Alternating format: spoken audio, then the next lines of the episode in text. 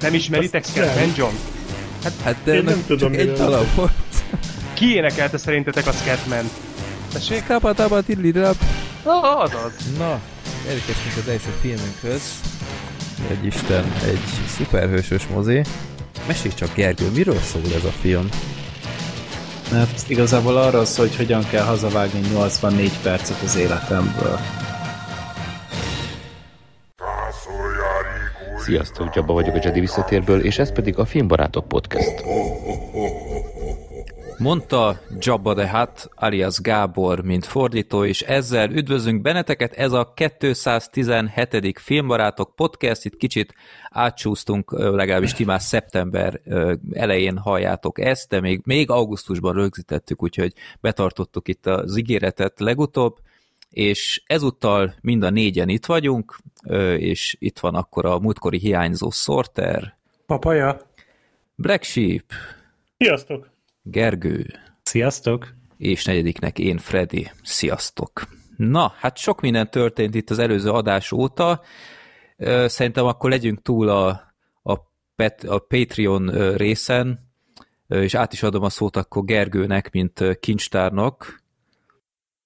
Köszönöm szépen. Neked is, Freddy, a szót, meg hát még egy... Említetted meg a, a gyűlést, és nem jelöltél ki jegyzőkönyvvezetőt, ne haragudj. Na, szóval tényleg az van, hogy köszönöm a szót, meg természetesen így a kedves Patreon támogatóknak is meglepően sokan vannak amúgy, tehát itt olyan Jó. mennyiség gyűlt össze, amire én hónapok alatt számítottam volna, és voltak emberek, akik tök kedves üzeneteket küldtek, tehát tényleg ilyen be, beköszönéseket, és nagyon jól estek nekünk. Valamint az, hogy, hogy az aktivitás az olyan mértékben elszabadult, hogy konkrétan Fredivel meg volt beszélve, hogy 7 órakor ő aktivizálja az adást, akkor fogja élesíteni. Én fél hétkor élesítettem a Patreon-t, hogy előtte azért csak a nagyon-nagyon elvetemültek találhassák meg, de valószínűleg még azok se hogy így random rákeresnek, és hoppá van Patreon oldal, anélkül, hogy egyáltalán úgy bejelentettük volna. És ugye akkor elindult az adás, és ugye ott sem volt nagy fenék kerítve neki, mivel nem volt beleírva se a bemutatkozásba, se a leírásba, csak ott annak a leges legalján egyetlen egy link, de ugye az, hogy, hogy mi érdemben információt osztottunk meg, ugye az, hogyha jól néztem, akkor az 53. percnél indult el, tehát hogy, hogy az adás 53. percében tértünk rá a témára, és ugye, mint mondtam, hétkor indult el az adás, és 7 óra 53-kor pittyent a telefonom, hogy megérkezett az első ö, támogatás, majd mindjárt gyorsan vissza is keresem, hogy ki volt az, mert ő, ő neki egy külön üzenetet is írtam emiatt. Tehát konkrétan pontosan megjelenés pillanatában elkezdte hallgatni a podcastet valaki, tehát minden félretett, mert nem, nem volt előre megmondva, hogy hétkor kezdődik, és egy az egyben végig is hallgatta az 53. percig, és egyből megszakította, és létrehozott egy támogatást, és ez döbbenet. Igen, ez úgy látom, hogy Szí András volt, ő, ő volt a legelső, és, és hát igen, tényleg abban a annyira lelkes filmbarátok hallgató volt, hogy tényleg a publikálás pillanatában elkezdte hallgatni, úgyhogy tényleg onnantól kezdve beindult, és hát tényleg csak azt tudom mondani, hogy fantasztikusak így a, a hallgatóink, és ez a fajta odaadás, ami, ami az ő részükről megjelenik. Igen. De ez tényleg elképesztő, tehát én, szerintem mindannyiunk nevében mondhatom ezt is, hogy ezt nem tehát én, én, én nem gondoltam volna, hogy ez ekkora ö, ilyen lelkesedés fogadja majd ezt az egészet, és hát nagyon-nagyon köszönjük mindenkinek, tényleg ez fantasztikus érzés, és annyira jó látni tényleg ezt a ezt a lelkesedést ö, a ti részetekről is, ö, hogy, hogy döbbenet, szuperek vagytok. Igen. Ja, ja. Hát én, én elmeséltem otthon Freddinének, hogy nézd meg, már ennyi támogató, meg minden, és, és van, aki a, a Brian De Palma szintet is, amit, amit én őszintén szóval nem hittem volna, Ö, és, és a Freddiné első reakciója, de ez hogy lehet? Kösz.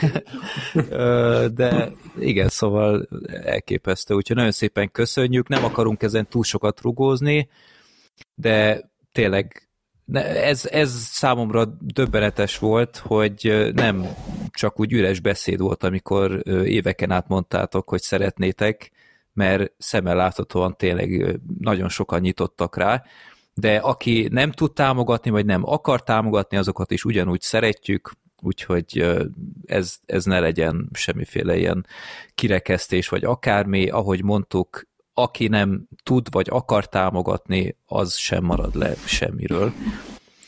Úgyhogy még egyszer nagyon szépen köszönjük, ez, ez nekünk egy nagyon bizonytalan pillanat volt legutóbb, szerintem hallottátok, valaki meg is jegyezte, hogy és kicsit át is éreztem, hogy minden podcastben az a legkínosabb pillanat, amikor bejelentik a Patreon-t, és elkezdenek magyarázkodni emiatt, holott nem kéne, úgyhogy akkor le, legutóbb letudtuk ezt a dolgot, és akkor ilyen kezdve csak megköszönjük, és tényleg fantasztikusak vagytok. Jó, ö, apróból fantasztikusak vagytok, még egy dolog, ami létrejött, vagy frissült jobban mondva, a filmbarátok soundboardunk frissült, itt a, aki ezeket menedzseli írt nekünk, hogy már létrejött egy frissítés hozzá, úgyhogy aki telepítette már, azt, annak talán fel is ugrott már az Android készülékén, és írt egy olyat, hogy aki Apple felhasználó, az, az is örülhet, mert már dolgozik egy weblapos verzión, mert így elmagyarázta, hogy az iTunes Store-ba egy jóval nehezebb folyamat bekerülni, úgyhogy azt ugye annyira nem vállalta, de akkor lesz egy ilyen köztes megoldás, úgyhogy nagyon szépen köszönjük ezt is. Illetve még annyi történt, hogy, hogy én ki, kiadtam, vagy pontosabban rögzítettem még augusztusban egy Filmbarátok Express-t Benyobolyjal. Emlékeztek még Benyobolyra? Hogyne, persze. Igen, Igen. Ő a rossz PC-s korszakomból még ismerős lehet. Még játékokat is kaptál tőle. Így van, ő, tudom, tudom. ő az, aki adott nekem több játékot is, és azóta is kapcsolatban vagyunk rendszeresen. De ő, ő videókat is készít, Videókat ugye? is készít, Twitteren is nagyon aktív, rengeteg koncertre megy, Discord szervert futtat, úgyhogy nagyon aktív és nagyon jó fej, mert többször is voltam vele koncerten, meg ilyenek, és akkor adódott egy ö, olyan alkalom, hogy ö, rögzítettem vele egy ö, podcastet egy zenei doksival kapcsolatban. Volt ugyebár a hírhet Woodstock 99-es filmfesztivál, vagy filmfesztivál, zenefesztivál, ahol, ahol hát ne, nem igazán úgy ment a szervezés, ahogy elképzelték a... Ez volt az, ahol mindent elszartak, ugye?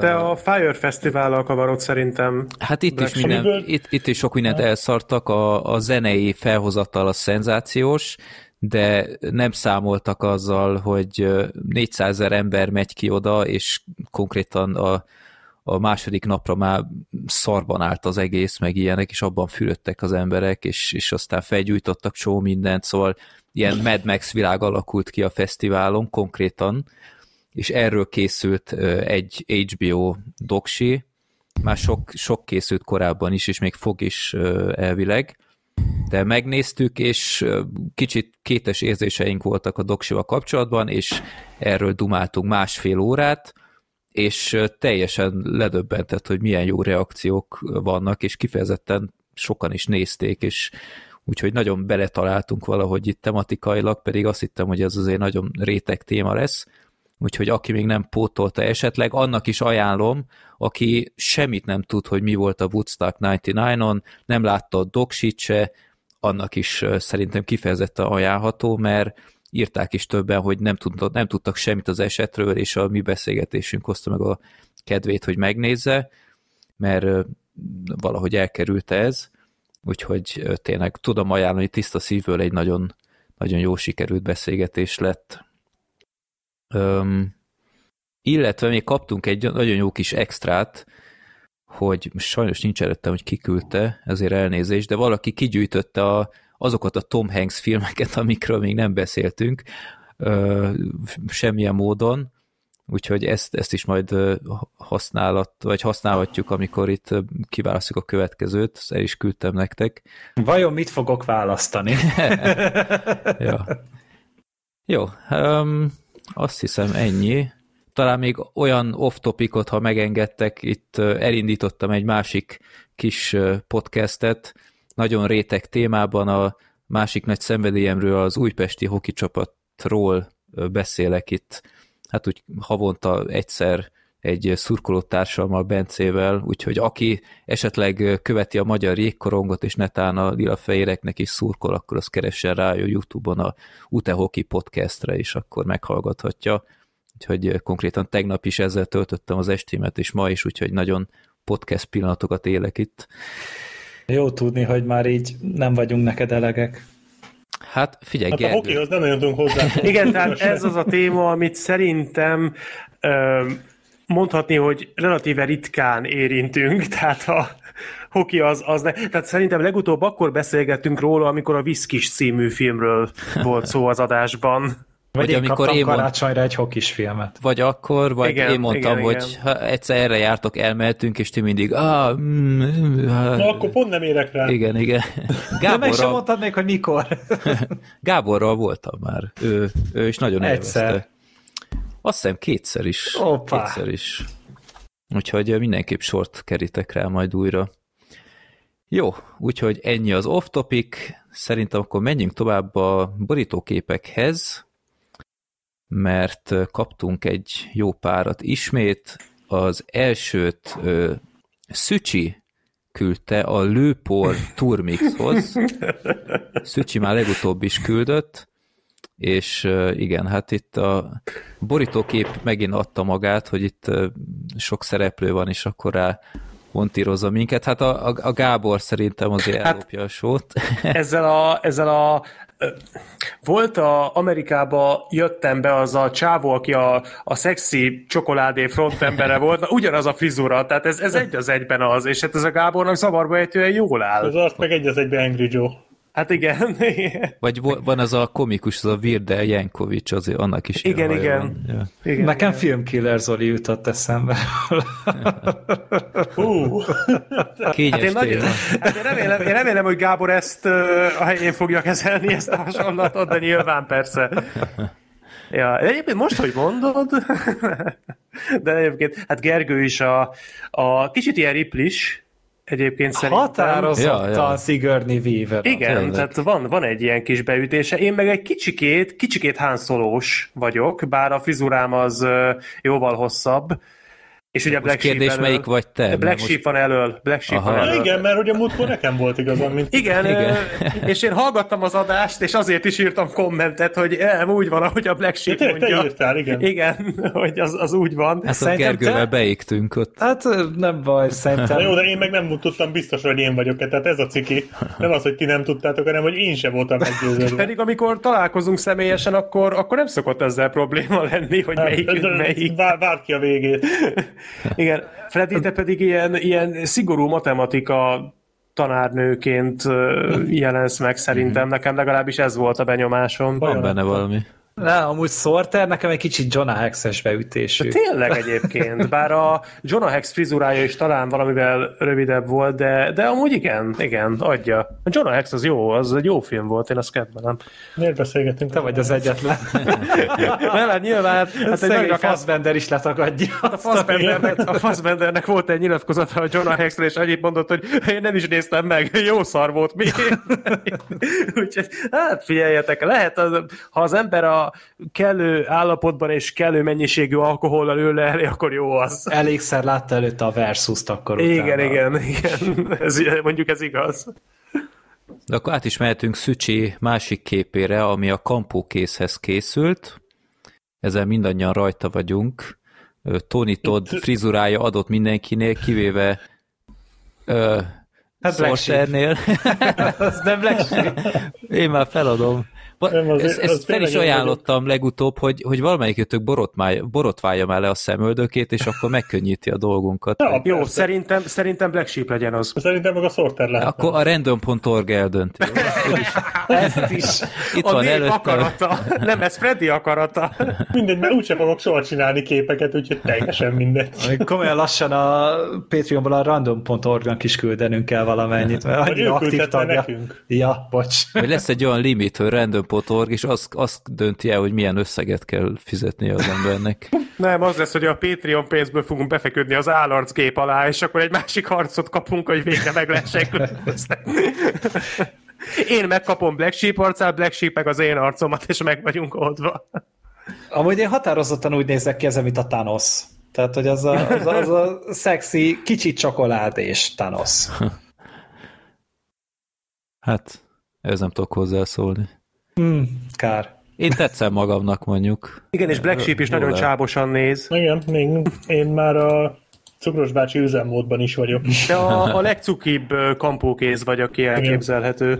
Ja. Így van. Igen, és egyébként És vicces, hogy tehát marha jó, hogy ö, mindannyiunk feje ugyanarra az egy képre van rámontírozva, és valószínűleg, hát nyilvánvalóan ez szándékosan van így, de, de olyan múlisan néz ki, hogy a, a fejünk az milyen aránytalanul kicsi, így a testhez képest, de, de Az nem- csak a kabát. Igen, igen. Mondjuk, Ja. igen, igen. De ez marha jó, tényleg. Nagyon, Főleg nagyon a, a, a podcast elnevezésünk ebben a betűtípusban az is nagyon pofás. Jó, úgyhogy köszönjük szépen Szücsinek mind a két képet. A következőt a jó reg Brian küldte a Kapjál, ha tudszhoz. Talán ez a Gergőnek a, a favoritja. Szerintem, Hát, határozottan közel áll a szívemhez. szerintem ez a Gergő kép. favoritja az lehet, amelyiket nem osztottuk meg filmbarátokba. Csak Twitteren. Igen, de ez, ez a második. ezek a csajok még nem tudják, mi van a, a, a pilóta kabát alatt. Amúgy ne veszitek észre a makulátlan Photoshop munkát, de minden egyes lányra a ti arcotok van amúgy rárakva. Csak annyira jó a munka, hogy nem tűnik fel. Én a, én a Mhm. szemüvegedbe látom, hogy, hogy alulról szelfized magad. Igen. igen, igen, ez, a, ez, ez még a, amikor első napon volt a munkahelyen, és akkor fölmentem a tetőre, mert ott ki lehetett venni, és akkor ott izé szelfiztem, úgyhogy egy olyan jó 30 méterre volt így a semmi a telefon alatt, úgyhogy kicsit izgi is volt, hogy hát a azt a telefont. furcsa fénybágot az arcodon. Igen. Igen, és, és nagyon érdekes a kontraszt, hogy látod, Gergő, akkor ott volt körülötted a semmi, ezen a képen meg ott van körülötted minden. Hát Ja. türelem rózsáterem, vagy rózsákat jelen esetben. Igen. És Brian ismét megjegyezte, hogy Gergő mindig nem töltött képeket, úgyhogy De figyelj, ilyen szexi fotót én amúgy se tudok beküldeni, mert itt olyan szép vagyok. De egyébként, hogyha négyünk közül valaki nem szorul rá, hogy föltöltsön, az a Gergő, mert róla olyan képek készülnek enélkül is, hogy büntetnek. Tehát ez, ha valakinek nem kell, az pont a Gergő. Hát De szerintem ez már ra- látja. ez a running joke már szerintem, úgyhogy lehet, Az- hogy ragaszkodni is fogok hozzá. Frissítsd az Instagramot azért, Ja, lehet, hogy kéne már feltöltenem valami újat. majd az új munkahelyeden. Hát vagy voltam a nyáron esküvőn, úgyhogy most várom, hogy elküldje a fotós a vizéket, vagy így megosszák a mappát, és majd onnan keresek valami szépet. Jó van. Úgyhogy köszönjük szépen Briannek, és akkor a az fest leszel, utol... az lesz a feskövői kép. Jó, A festi körkép. Tovább Jacques Stati kampókezes képéhez, ez az utolsó mára, ami, hát itt tényleg a, a Candyman és a kampókéz találkozik, ugyebár a kampókéznek az eredeti címe az a Candyman, és akkor Amúgy itt- én a mai napig ö, ilyenkor, amikor eszembe jut ez a Candyman, akkor a Christine Aguilera-nak az azonos című dala jut eszembe, úgyhogy mindig vártam a filmben, hogy felszólal le, de sose volt szerencsém. Ö, Én nem tudom, hogy ezen a képen ez szándékosan van-e így, de nekem azt tetszik nagyon benne, hogy ha megnézitek, akkor ott fölül a Smarties darabok környékén sokkal több ilyen forgács van, ilyen cukorka forgács, Aha. és nekem valamiért az az érzésem támad, hogy ez olyan hatás kelt, mint hogyha maga a kampó így végig húzta volna magát rajtuk és így hmm. széttörte volna a Smarties darabokat. Valószínűleg nem, mert ahogy látom, ott vannak szívecskék is, meg ilyenek, de, de ez így szerintem marha jól néz ki. Szerintem túl komolyan veszed a képet, mint a kampókéz a történetét, úgyhogy Hát szerintem lesz köztünk véleményeltérés a kampókézzel kapcsolatban, de oké. Okay. Jó, úgyhogy köszönjük szépen Jacques Statinak, és akkor véget is ért a borítóképes mustra, és tényleg apropó, Sorter, te ígértél egyszer a borítóképes videóban bemutatót, az, az hogy áll? Hogy mi tetszik? Hát, hogy a, úgy volt, hogy ami nyeri a borítókép mustrátokat a Bad Movies-ban. Ja, ö, az úgy áll, igazából ö, beszélhetek róla, Hova? mert Gyorsan valamit. nem, hát ha valaki, akkor te igazolhatod, hogy volt már erről szó legalábbis kettőnk között. Ö, Az De, van, akkor is kamusztál. az van, hogy ö, nekem a Bad Movies-ban lesz még egy videóm és az, az a bemutató lesz, ezt az illető is tudja, egyébként beszéltem is vele azóta, és nagyon rendes volt, mert annyit írt nekem, miután én bejelentettem ugye tavaly nyáron, körülbelül egy éve, hogy, hogy én a Bad Movies-t felfüggesztem, és abba hagyom, de még azt az egy videót mindenképp el szeretném készíteni, ő rám írt, és azt írta nekem, hogy nagyon megtisztelő és nagyon kedves tőlem, viszont ő nem szeretné, hogy mondjuk csak az ő kedve miatt én még erőltessem ezt az egészet, hogyha valójában nem akarom de nem erről van szó, én tényleg szeretném azt az egy bemutatót megcsinálni. Szeretnék egy nagyszabású bemutatót készíteni róla, tehát többről ennyit elárulhatok, hogy többről lesz ott szó, mint, mint magának a filmnek a bemutatásáról. Egyébként egy rossz filmről lesz szó, tehát nem úgy lesz, mint Black Sheepnél, hogy darab. Ebben tudom, nem, film. ebben nem vagyok biztos, hogy hálás darab. Látszatra az, de na mindegy. Ö, És dolgozom rajta. Én nagyon szeretném, hogyha idén év végén tudnám publikálni, de de nem vagyok biztos benne, hogy meg lesz addigra. Lehet, hogy jövő év elején tudom csak kitenni, de dolgozom rajta, és folyamatban van. Tehát nincs, nincs elfelejtve. Uh-huh. Jó. Ez csak így spontán eszembe jutott. Nem, jó, hogy mondtad, mert én is régen kommunikáltam már róla. Az enyémet pedig megtaláljátok a honlapunkon, badmovies.hu. Igen, Patreon oldal, oldalunk címe pedig. nem, te nagyon aktív vagy, úgyhogy Aha. respekt. Fosom a videókat, ne viccelj. Jó, akkor sorsoljunk népakaratában. Kevin csak most is valami martial arts alkotás lesz mert úgy látszik ez a, ez a trend mostanság. 2200 mennyinél tartunk? 2266-nál tartunk. És került be esetleg olyan, ami meglepő, hogy eddig nem volt ott? Az Ip Man. Ö, Az itt van Mert az elmúlt alkalmakkor mindig te mondtad, hogy és mielőtt megkérdezném, hogyha most megkérdezem.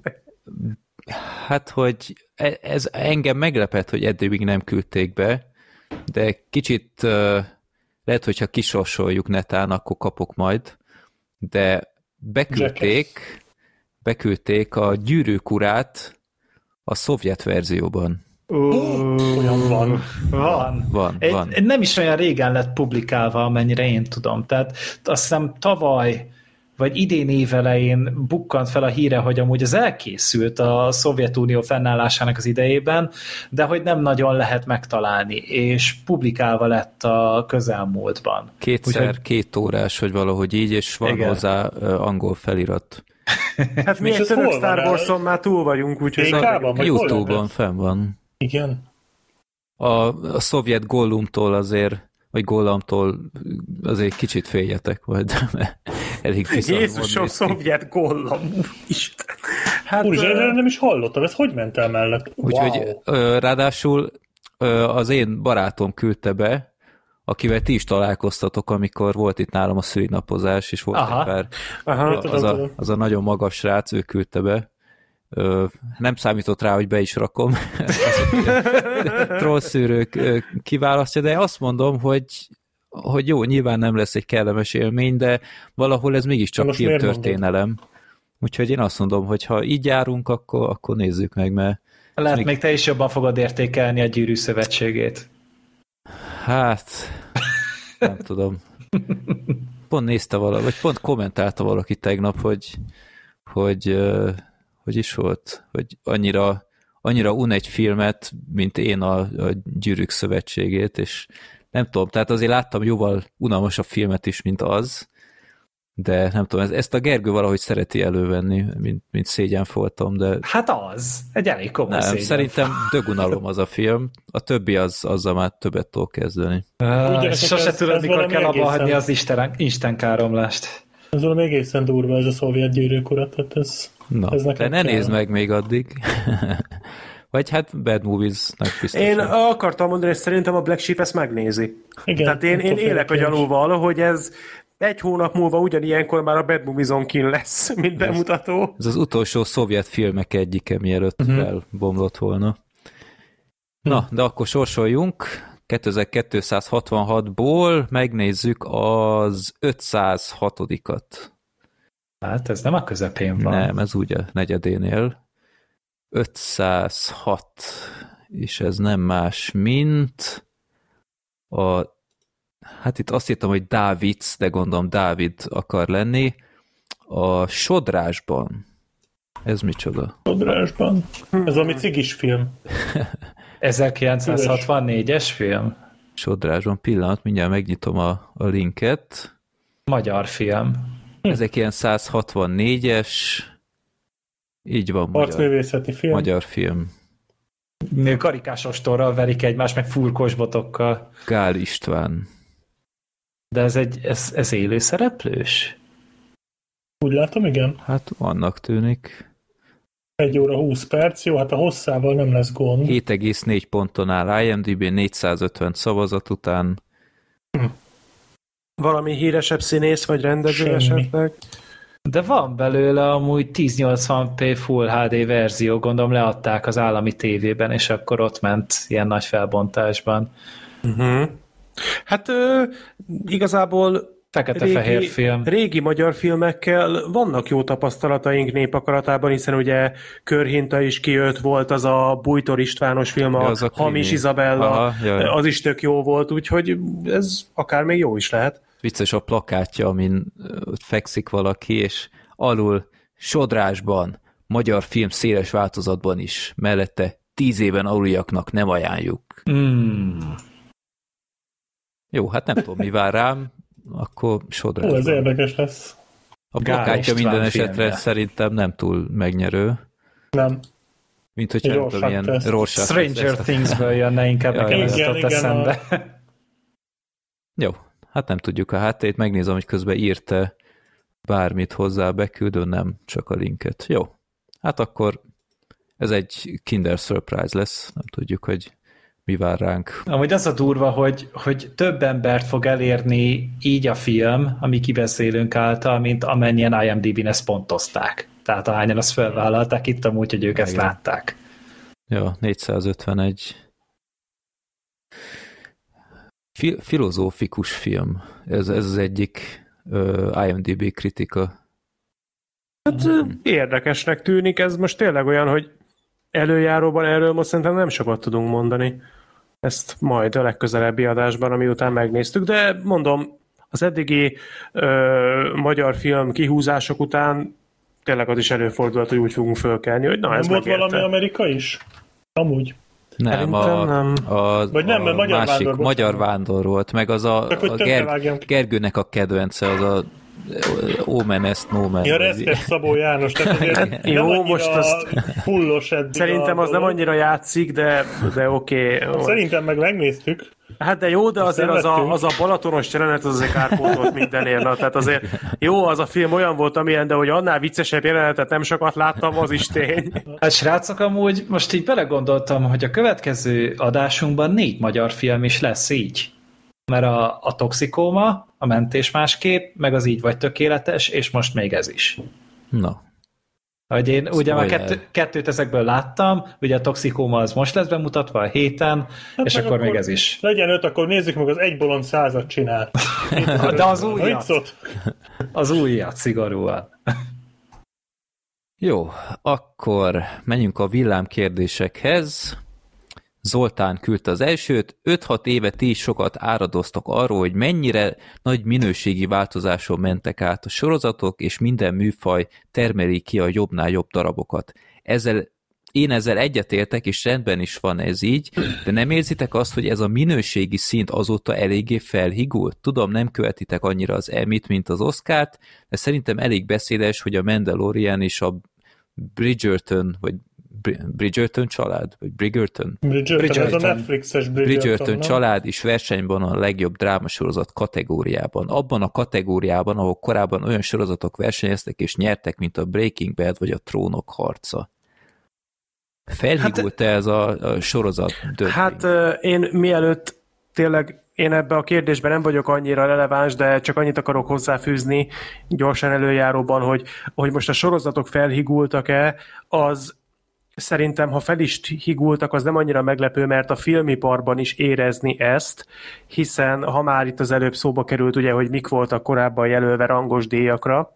Én nagyon emlékszem, hogy amikor a Fekete Párduc című film jelölve volt a legjobb film kategóriában, akkor jött le ez a poszt, hogy egy ilyen mém lett belőle, hogy tehát akkor ott tartunk, hogy a Fekete Párduc jelölve van arra a díjra, amit annak idején a keresztapa megnyert tehát hogy érezzük a szinteket. Szóval szerintem, ha így is van, ahogy a kérdező mondja, lehet, hogy nem csak a sorozatoknál jellemző.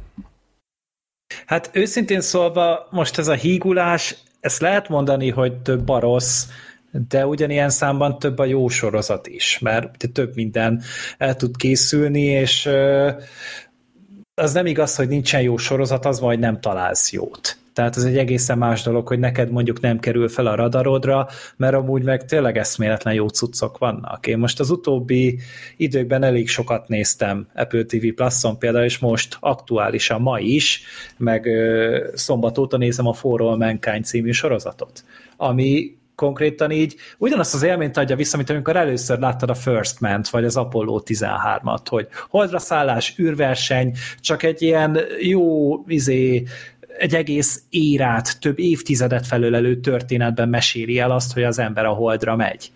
Uh-huh. És elképesztően jól meg van csinálva technikailag, tehát gyönyörű szépek úgy általában a díszletek, meg a trükkök, meg a minden, és igényes a történet, ott van az az enyhe amerikai pátoz, de ugyanakkor rohadt izgalmas.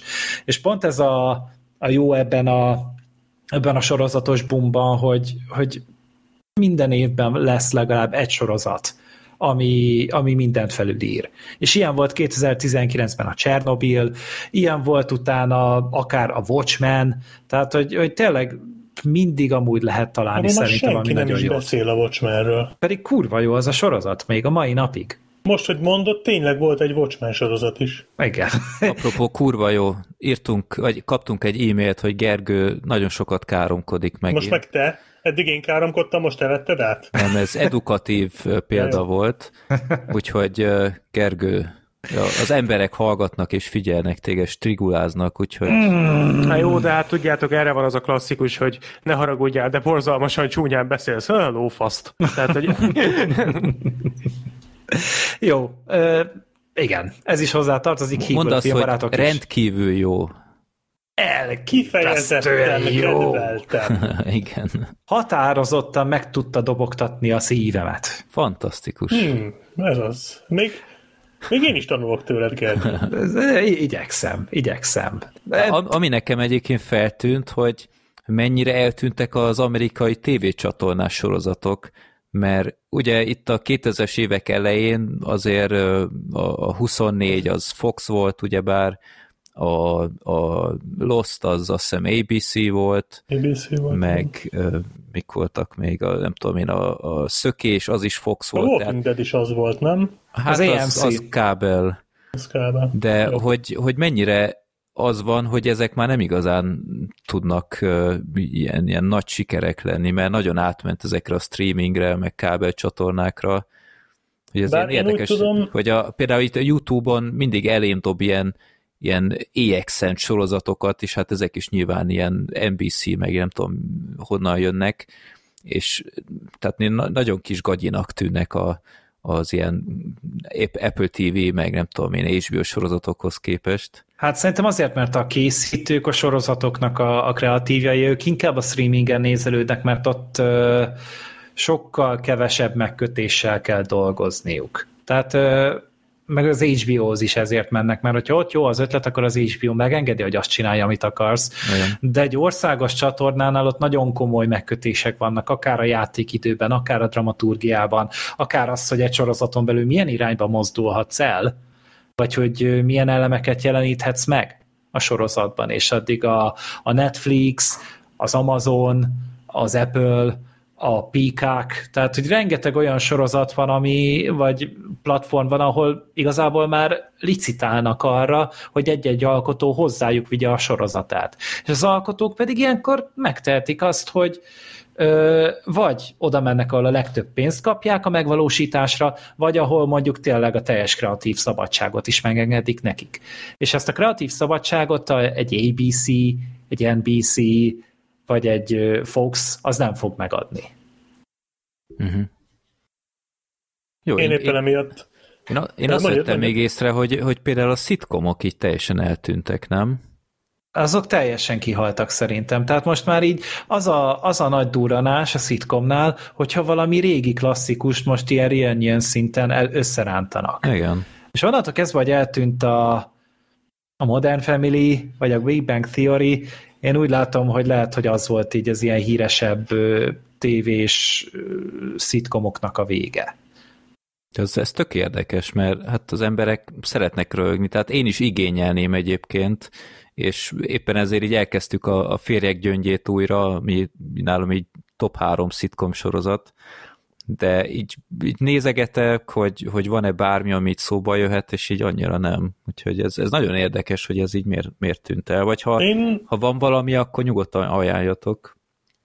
Én nem tudom, én amúgy sem vagyok egy nagy szitkom, uh, szitkom rajongó, de nem lehet, hogy amiatt, hogy egyszerűen az emberek már nem mernek egy ilyet bevállalni, mert félnek, hogy nehogy az legyen, hogy a mai nagyon-nagyon hiperérzékeny csoportok azok betalálják, mert ugye azért a legtöbb szitkomban volt olyan karakter, akit, akit amiatt figuráztak ki, mert valamilyen, tehát mit tudom én, a, a kövér, minden szitkomban volt egy kövér, Há, jó, hát most, a... de hát most nem egy rémrendes családra hát, gondolok de... elsősorban, de most egy olyan, mint a nem tudom én, a, a Kaliforniába jöttem, a Fresh Prince, meg uh-huh, én, ja, tudom meg, meg hát ilyen, mint a férjek gyöngye, tehát ott is szerintem a maga a felállás az nagyon szimpla, és tök sok mindent kihoztak a karakterekből, meg, meg tényleg vicces volt, és nem tudom, valahogy, valahogy nem érzem, hogy eljutna hozzá milyen fajta. Modern Family volt tényleg az utolsó, amit így néztem a, az újak közül, meg a, meg a félig ürest, a Curb Your Enthusiasm, bár az sem hát az nem tudom, hogy szitkomnak lehet -e neve. Hát jó, azt hagyományos értelemben abszolút szitkom, csak az nem egy ilyen rövid, kis egyszerű sztoris, pörgős darab. Ott lehet, van, hogy három percig dolgoznak egy poénon, és akkor az mondjuk na- nagyot üt, de ez kicsit e, másfajta. Ez inkább ez az Edgar Wright féle humor egyébként, ő, ő csinálta ezt még a, a Shaun of the Dead-ben, meg a Hátfászban, tehát ott ő inkább, most így ő ugrott be erről a fajta stílusról. Azt akartam mondani, hogy lehet, hogy én nekem most így a fejemben van egy, csak nem tudom a címét, de mintha lett volna egy sitcom sorozat, ami tudom, hogy egy pár éve talán még ment, és eleinte játszott benne a Chevy Chase, de utána ő kikerült és azt hiszem a Danny, a Danny Glover fia van benne talán, de... Az nem az az egyetemes valami? Hát erről most... Vagy, vagy... Hát talán, de most tényleg nem tudom a címét, hogy talán még, nem tudom, hogy az még megye esetleg, vagy lehet, hogy az hmm, most rákeresek. Tudom, Csak ugye mondtad, hogy ha esetleg valami beugrik, akkor mondjuk, talán ez... Community. Community Igen, nem, nem néztem egyébként, csak most így eszembe jutott. Ö, ja, hallottam arról, hogy egész, egész jó. És az még megy egyébként? Nem, annak vége van már. Vége a, van már. A community már nem megy biztosan. Hát az a, én úgy emlékszem, hogy a Dan Harmonnak a sorozata volt, aki ugye azóta Rick és Mortit készít. Ja, igen. A, amúgy ez a, még lehet, hogy az van, hogy ez a, ez a komédia gyártás, ez lehet, hogy az animációk irányába elmozdult, mert ott viszont ugye megint csak az, hogy sokkal több lehetősége van a készítőknek, és sokkal kevésbé vannak mondjuk a költségvetéshez kötve. Hát igen, ott van például hogy a Family Guy, úgy tudom, hogy az még a mai napig megy. Az pörög, a South Parkot most rendelték be a 30. évadig, hogyha jól emlékszem.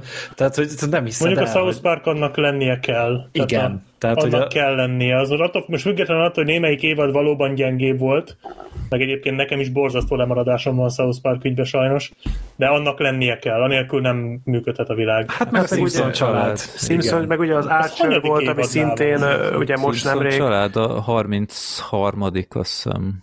Azt a kurva. Ugye az Archer volt még, amit ugye nemrég jelentették be, hogy befejezik. De az is még most indult el az új évad az De és, Archernek. és nem tudom, javítsatok ki, ha tévedek, de az Archerből talán akarnak filmet? Azt hiszem, hogy Nem. úgy akarják lezárni? Nem. De volt erről szó, de akkor ezek szerint nem. Nem, egyelőre még nincs. Hát most ugye gyártják még az évadokat, most már ugye így kb. minden évadot ilyen Tematizálnak. tematizálnak, és Igen. akkor teljesen szinte a nulláról indítjuk el, indítják el. Nekem ez már nem is tetszik egyébként. Hát ez az Archer Vice óta van kb. Igen, kb. azóta nyomják, és az ötödik az- évad volt, ha jól az tudom. Archer Vice még tetszett, meg utána még volt a Hollywoodos, az még Meg, nem volt meg rossz. volt, a, lehet, hogy a kettő ugyanaz, de volt egy olyan, amikor elmentek vagy az FBI-hoz, vagy a CIA-hoz, lehet, hogy ez ugyanaz, mint a Hollywoodos. Ö, Nem, az a Hollywoodos, az a kettő között volt. A Vice meg a izé között volt, és akkor a, a Vice meg a Hollywoodos között volt, amikor az FBI-nak dolgoztak, és most meg már ilyen tényleg így, tehát engem teljesen elveszített az Archer sajnos ezzel. E, én- sem mindig a nulláról építik fel, ahogy mondtad, és így nem tudom, nekem már így sajnos nem működik, pedig És szerettem azt a sorozatot. Igen, és azért lehet, hogy szembetűnő az Archernél ez a váltás, mert az Archernek szerintem egy kimondottan szimpatikus húzása volt a korábbi évadoknál az, hogy a részek különböztek egymástól, de nagyon sokszor voltak kapcsolódási pontok, meg olyan poénok, amik arra épültek, hogy egy korábbi részben mondjuk visszautaltak arra, hogy mik történtek, és ezeket a poénokat csak akkor értetted, hogyha követted magát a szériát, és ez szerintem sokat dobott rajta, de mondjuk a South Park is azt hiszem, hogy átállt erre, hogy most már összefüggnek egy a részek. de most nem tudom, hogy hogy nyomják egyébként. Aha, aha, hát ott is, ahogy te is mondtad, nekem még durvább lemaradásom van, szóval nem akarok erről véleményt alkotni, de igen, hát az Archer is ilyen, hogy ö, mondjuk nem tudom, hogy ott még hány évadot terveznek, de talán, talán Hát a annyira nem baj. 12. most fut. Én Mhm. azt látom, hogy így most megnéztem Wikipédián, de nem írták sehol se, hogy az utolsó lenne. Aha, aha, Visszatérve értem. a kérdésre, én egyébként föl is adtam ezt idén, ezt a sorozatnézést, tehát ami nem megy, azt nem kell erőltetni. Tehát én a én, én nem bírom nem küzdeni magam a Better Call Saul-on úgy, hogy a Better Call Saul egyébként rohadtul tetszik. Tehát már egy olyan sorozatot se tudok egyszerűen nézni, ami rohadtul tetszik. Hát most képzeld, mi lenne, mi lenne, tehát egyszerűen annyira sok sorozat van. Hát de Black Sheep, hát Mandalorian, hát Na ja, az a másik, igen. Egy, egy az a nagy, nagy, projekt nagy, mindig. Az a nagy Nem, szerelmed, ez- igen. Ez, ez egyszerűen, én már nem bírom rávenni magam egy sorozatra. Tehát, Nem, is egyébként, néztem, tehát fölmegyek a Twitterre, és 18 új sorozat, amit ezt azonnal nézned kell, ez kötelező, ez zseniális, ez megforradalmasítja, ennél jobbat nem látsz, és így, bazd meg, ez, ez, ez, ez egyszerűen túl sok. Hát, nekem ez már sok, úgyhogy én föl is adtam, én végig fogom nézni a, a Better Call Saul-t, és nekem vége a sorozatnézésnek, mert ez nem megy sajnos. Nekem van Túl- egy, too ilyen, much. van egy ilyen sorozat listám, amikre azok vannak írva, amiket majd nyugdíjas éveimben, így 30 év alatt, vagy 20 év alatt így végignézek, és van egy nagyon-nagyon kedves barátom, aki hatalmas Dr. Wu kedvelő, és hát általa ismertem meg ezt a szériát, és hát azóta is jó, most már kevésbé, mert már tudja, hogy mi a véleményem, de pár részt megnéztem vele, és tényleg tetszik, mert nagyon-nagyon érdekes és fantáziadús sorozat, de de így mindig mondja, hogy mikor kezdem már elnézni, és mindig mondom, hogy a Dr. Wood baszki, hát hány része van annak? Tehát egy, egy életkevés ahhoz, hogy én azt a legelejéről, a nulláról behozzam a mai szintre, tehát hogy az, az lehetetlen, úgyhogy hát nem tudom, hogy azzal is mi lesz, pedig, pedig érdekelne, tényleg jó lenne megnézni, de mert, mert mindenképpen a sorozat történelem egyetemes része, de Hát igen, amit a Black Sheep mond, az nagyon igaz, hogy sajnos idő miatt nagyon nehéz. Egy filmet is sokszor nehéz besúvasztani az embernek a mindennapjában, nem hogy egy A sorozatot. filmből is annyi van, gyerekek. Tehát folyamatosan most így örültem, hogy nagyjából most föl tudtam hozni magam a, az adásra, most arra, hogy meg tudtam nézni, hát egy hiány mindent, az az egy se rajtam múlott, és akkor jött, jött a Green Knight például, uh-huh. hát akkor azt is basszus meg kéne nézni például, meg volt még valami most az előbb, de hirtelen most el is felejtettem micsoda. A Green Knight-ot én már megnéztem. De, Majd az de is lesz. Ah, persze nyilván fogunk róla beszélni, de hogy így egyszerűen ennyi idő a világon nincs. Meg hát ugye szarfilmeket is kell nézni, nyilván. Hát nyilván, persze, persze. De kicsit elkanyarodtunk a Igen. kérdéstől Ak- egyébként. Akkor fel is olvasom gyorsan a második kérdését, hogy ha már sorozatok, szerintetek mi lehet annak az oka, hogy tehetséges sorozatszínészek ritkán tudnak filmes karriert felépíteni? Nem Black Sheep, nem Matthew Foxra gondolok. Sokkal inkább olyan arcokra gondolok, itt Tehetségeset most, mondott. mint például Aaron Paul vagy Maisie Williams, hiába voltak egy si- sikersorozat szereplői, nem érzem, hogy továbbra is foglalkoztat, foglalkoztatok, nem, foglalkoztatottak, vannak. nem, itt, itt rosszul írta, Ö, hiába voltak közönségkedvenc karakterek hosszú éveken át. Van, van ellenpélda, mert ott a Malek például, Aha. aki ugye a Mr. Robotban volt, úgy tudom, főszereplő, vagy Brian Cranston például, aki azóta Oscar jelölésig tudott jutni. Szerintem az lehet ennek az oka, hogyha mondjuk, akkor maradjunk az Aaron Paulnál, aki ugye a Breaking Badből ugye a Jesse Pinkman karaktert megkapta. Ott ő egy olyan figurát játszhatott el, ami nagyon-nagyon részletesen ki volt dolgozva, nagyon mélyen a néző megismerhette, hiszen ugye a, mivel egy sorozat terjedelmes hosszúságú, lehetőségünk volt arra, és a készítőknek is lehetősége volt arra, hogy ezt a karaktert tényleg mélyen részletesen bemutassa, és lehetséges, hogy az Aaron Paul ezzel az eszközzel jobban tudott élni, hogy időt hagyni mindenre, tényleg jobban belemenni a karakter érzelmi világába, a gondolkodás módjába, motivációiba, jellemébe, míg mondjuk egy filmszerep az lehet, hogy behatároltabb ebből a szempontból. Nem tudom, hogy így van-e, én csak feltételezem, de ott mondjuk van hát teszem az két órád arra, most hogyha a tényleges játékidőt nézzük, egy karakter jellemét és és személyiségét átad a nézőnek. Lehet, hogy ezzel az eszköztárral minek után ugye addig jóval tágabb készlettel dolgozhatott, lehet, hogy ez nem elegendő neki, és emiatt jön át úgy, hogy ezzel már kevésbé tud megbírkozni. Nem tudom, mennyire volt érthető, amit mondtam, próbáltam úgy megfogalmazni. Szerintem ez állhat ilyenkor a háttérben, hogy kevesebb idő jut rá, kevesebb lehetőségekhez tudnak nyúlni ilyenkor a színészek. Hát én szerintem itt a skatuja az, ami nem tud jót tenni egy színésznek, mert most ugye egy, egy sorozatban tényleg nagyot alakít, és utána a, a producerek meg a castingosok valószínűleg nagyon hasonló szerepekkel próbálják megkeresni őket, és a legtöbb színész meg azt mondja, hogy figyú nem, tehát én azért itt szeretnék valami én, én nekem egy egész eszköztáram van, egy egész palettám van, amit én végig tudok játszani, és emiatt van az, hogy ugye például a szegény trónokharcás színése, színészek sem jutottak túl messzire. Hiába volt tök jó az Emilia Clarke, vagy a Kit Harington. Most a Hedivel mi bajod? Hát most beszélünk majd egy csodás filmről, amiben játszott. Na, de igen, de hogy ugye ő is azért egy veterán, neki is már korábban volt mondjuk a hmm. Sarah Connor krónikái, Terminator Na, hát, sorozat. Micsoda, micsoda referencia. Na igen, de hogy, hogy pont ez a baj, hogy, hogy egyszerűen nagyon nehéz azt kamatoztatni, hogy ők valahova is eljussanak. Például pont most For All Mankind, Joel Kinnaman a főszereplő.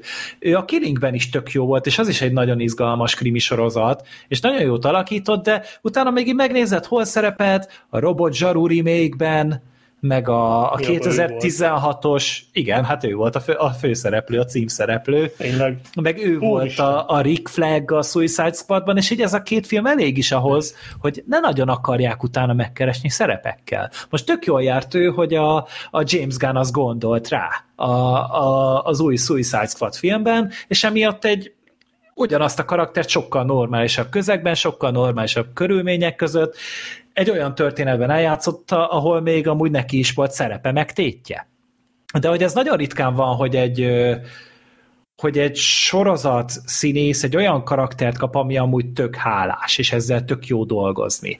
Mert hogyha most ilyen nagy megafilmben akarnak dolgozni, a Free Guy, Ugye ott például a főszereplő, a két főszereplő a Ryan Reynolds mellett, ők sorozatos színészek. Ugye a férfi főszereplő a, a a Klavi, magyar, magyarul, ugye angolul pedig a Keys, a Joe Keery. Őt a Stranger Things-ben láttuk. És tök jó volt a Stranger Things-ben a srác, meg itt igazából a Free Guy-ban sem volt vele sok baj, de, de egyszerűen nem kap olyan szerepeket, ahol jobban megegyeznéd, mint mondjuk a, a Free Guy-ban, vagy bocsánat, a Stranger Things-ben. Még tudod ki, aki uh, úgy, ahogy próbálkozik, meg akiben még, akinek még van esélye, és drukkolok is neki, a Charlie, hanem Aha. Hogy tök jó, hogy a Guy Ritchie felfedezte magának, mert neki az a szerep például tök jól állt a Gentlemanben, hogy, Igen. hogy az, amit ott csinált, az így, így, tehát ez még lehet, hogy a egy tehetséges rendező így felismeri benne, hogy na ennek a csávónak ez a karakter tök jól állna, és akkor Csak az Arthur úgy, az király ne legyen ugyanannál Jó, a tényleg, az, az, az is ő volt. Na jó, de érted, a, az úri emberek az utána jött, tehát hogy Igen. ő úgy tudott javítani a dolgon. Meg az Arthur királynak nem ő volt a hibája igazából. Tehát Ja, az Guy Ritchie hibája ott, ott, más, ott, sok, ott nagyon sok probléma volt szerintem. Mhm. Ott a Charlie hanem igazából nem volt baj.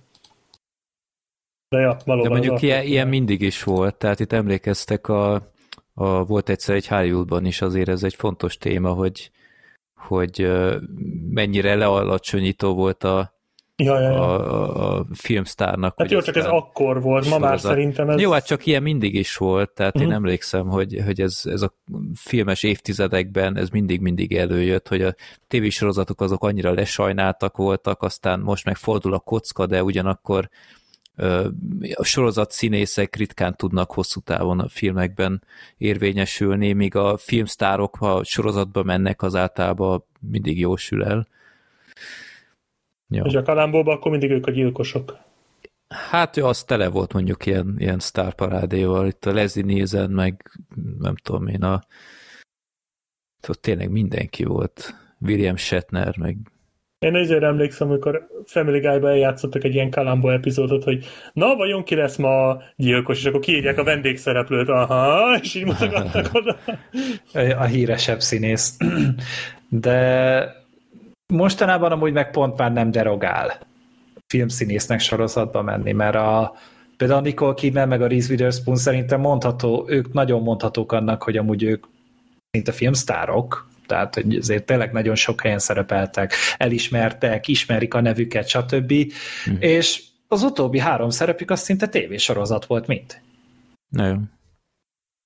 És akkor az utolsó kérdés Roberttől, ezt tudom, hogy már többször hát hasonló mód feltették már, de azáltal, hogy mindig újabb meg Nem lesz újabb... kevesebb szóvic.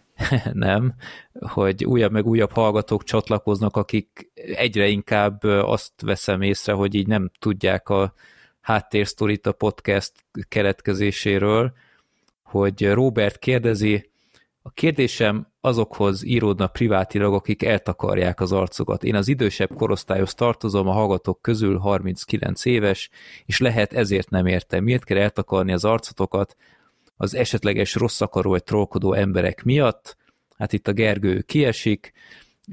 Hát szerintem a háttérsztori az annyi nagyon röviden, hogy én a filmbarátok előtt csináltam egy hát híresebb ilyen videójáték sorozatot, a rossz PC játékok sorozatokat 2007-ben kezdtem, és 2011-ig tartott, és ott ö, vezettem ezt be, hogy egy idő után megmutattam magam, és eltakartam az arcomat, mert így a privát szférámat szerettem volna megvédeni, meg nem, nem is nagyon szerettem soha így a Rivalda fénybe lenni, úgyhogy ez így megmaradt azóta, és én annyira nem bánom. Néha nyilván jól jönne, meg szerintem most, ha kiderülne, azért már nem az lenne, mint tíz éve, hogy, hogy tini hadak, nem tudom én, lesnék minden mozdulatomat. Most megy a 40-es korosztály ölelgetnek körbe. Igen, de hát az, az meg, hogy mondjam, azért jobban helyén kezeli az ilyet, de nálam ez már tradíció, hogy ott van az a béna 79 forintos pár szilveszteri bohócmaszk, és akkor ez így megmaradt, mint ilyen ismertetőjel, és hát nálatok is hasonló indítatások. Gyakorlatilag ugyanez. Tehát itt azt ja. nem tudják sokan, hogy bár a kérdező mondjuk pont egy idősebb, de hogy amikor elkezdődött ez az egész YouTube-os videózós dolog, akkor az még nem úgy nézett ki, mint most. Tehát nem az volt, hogy mutogass az arcodat, hanem pont fordítva.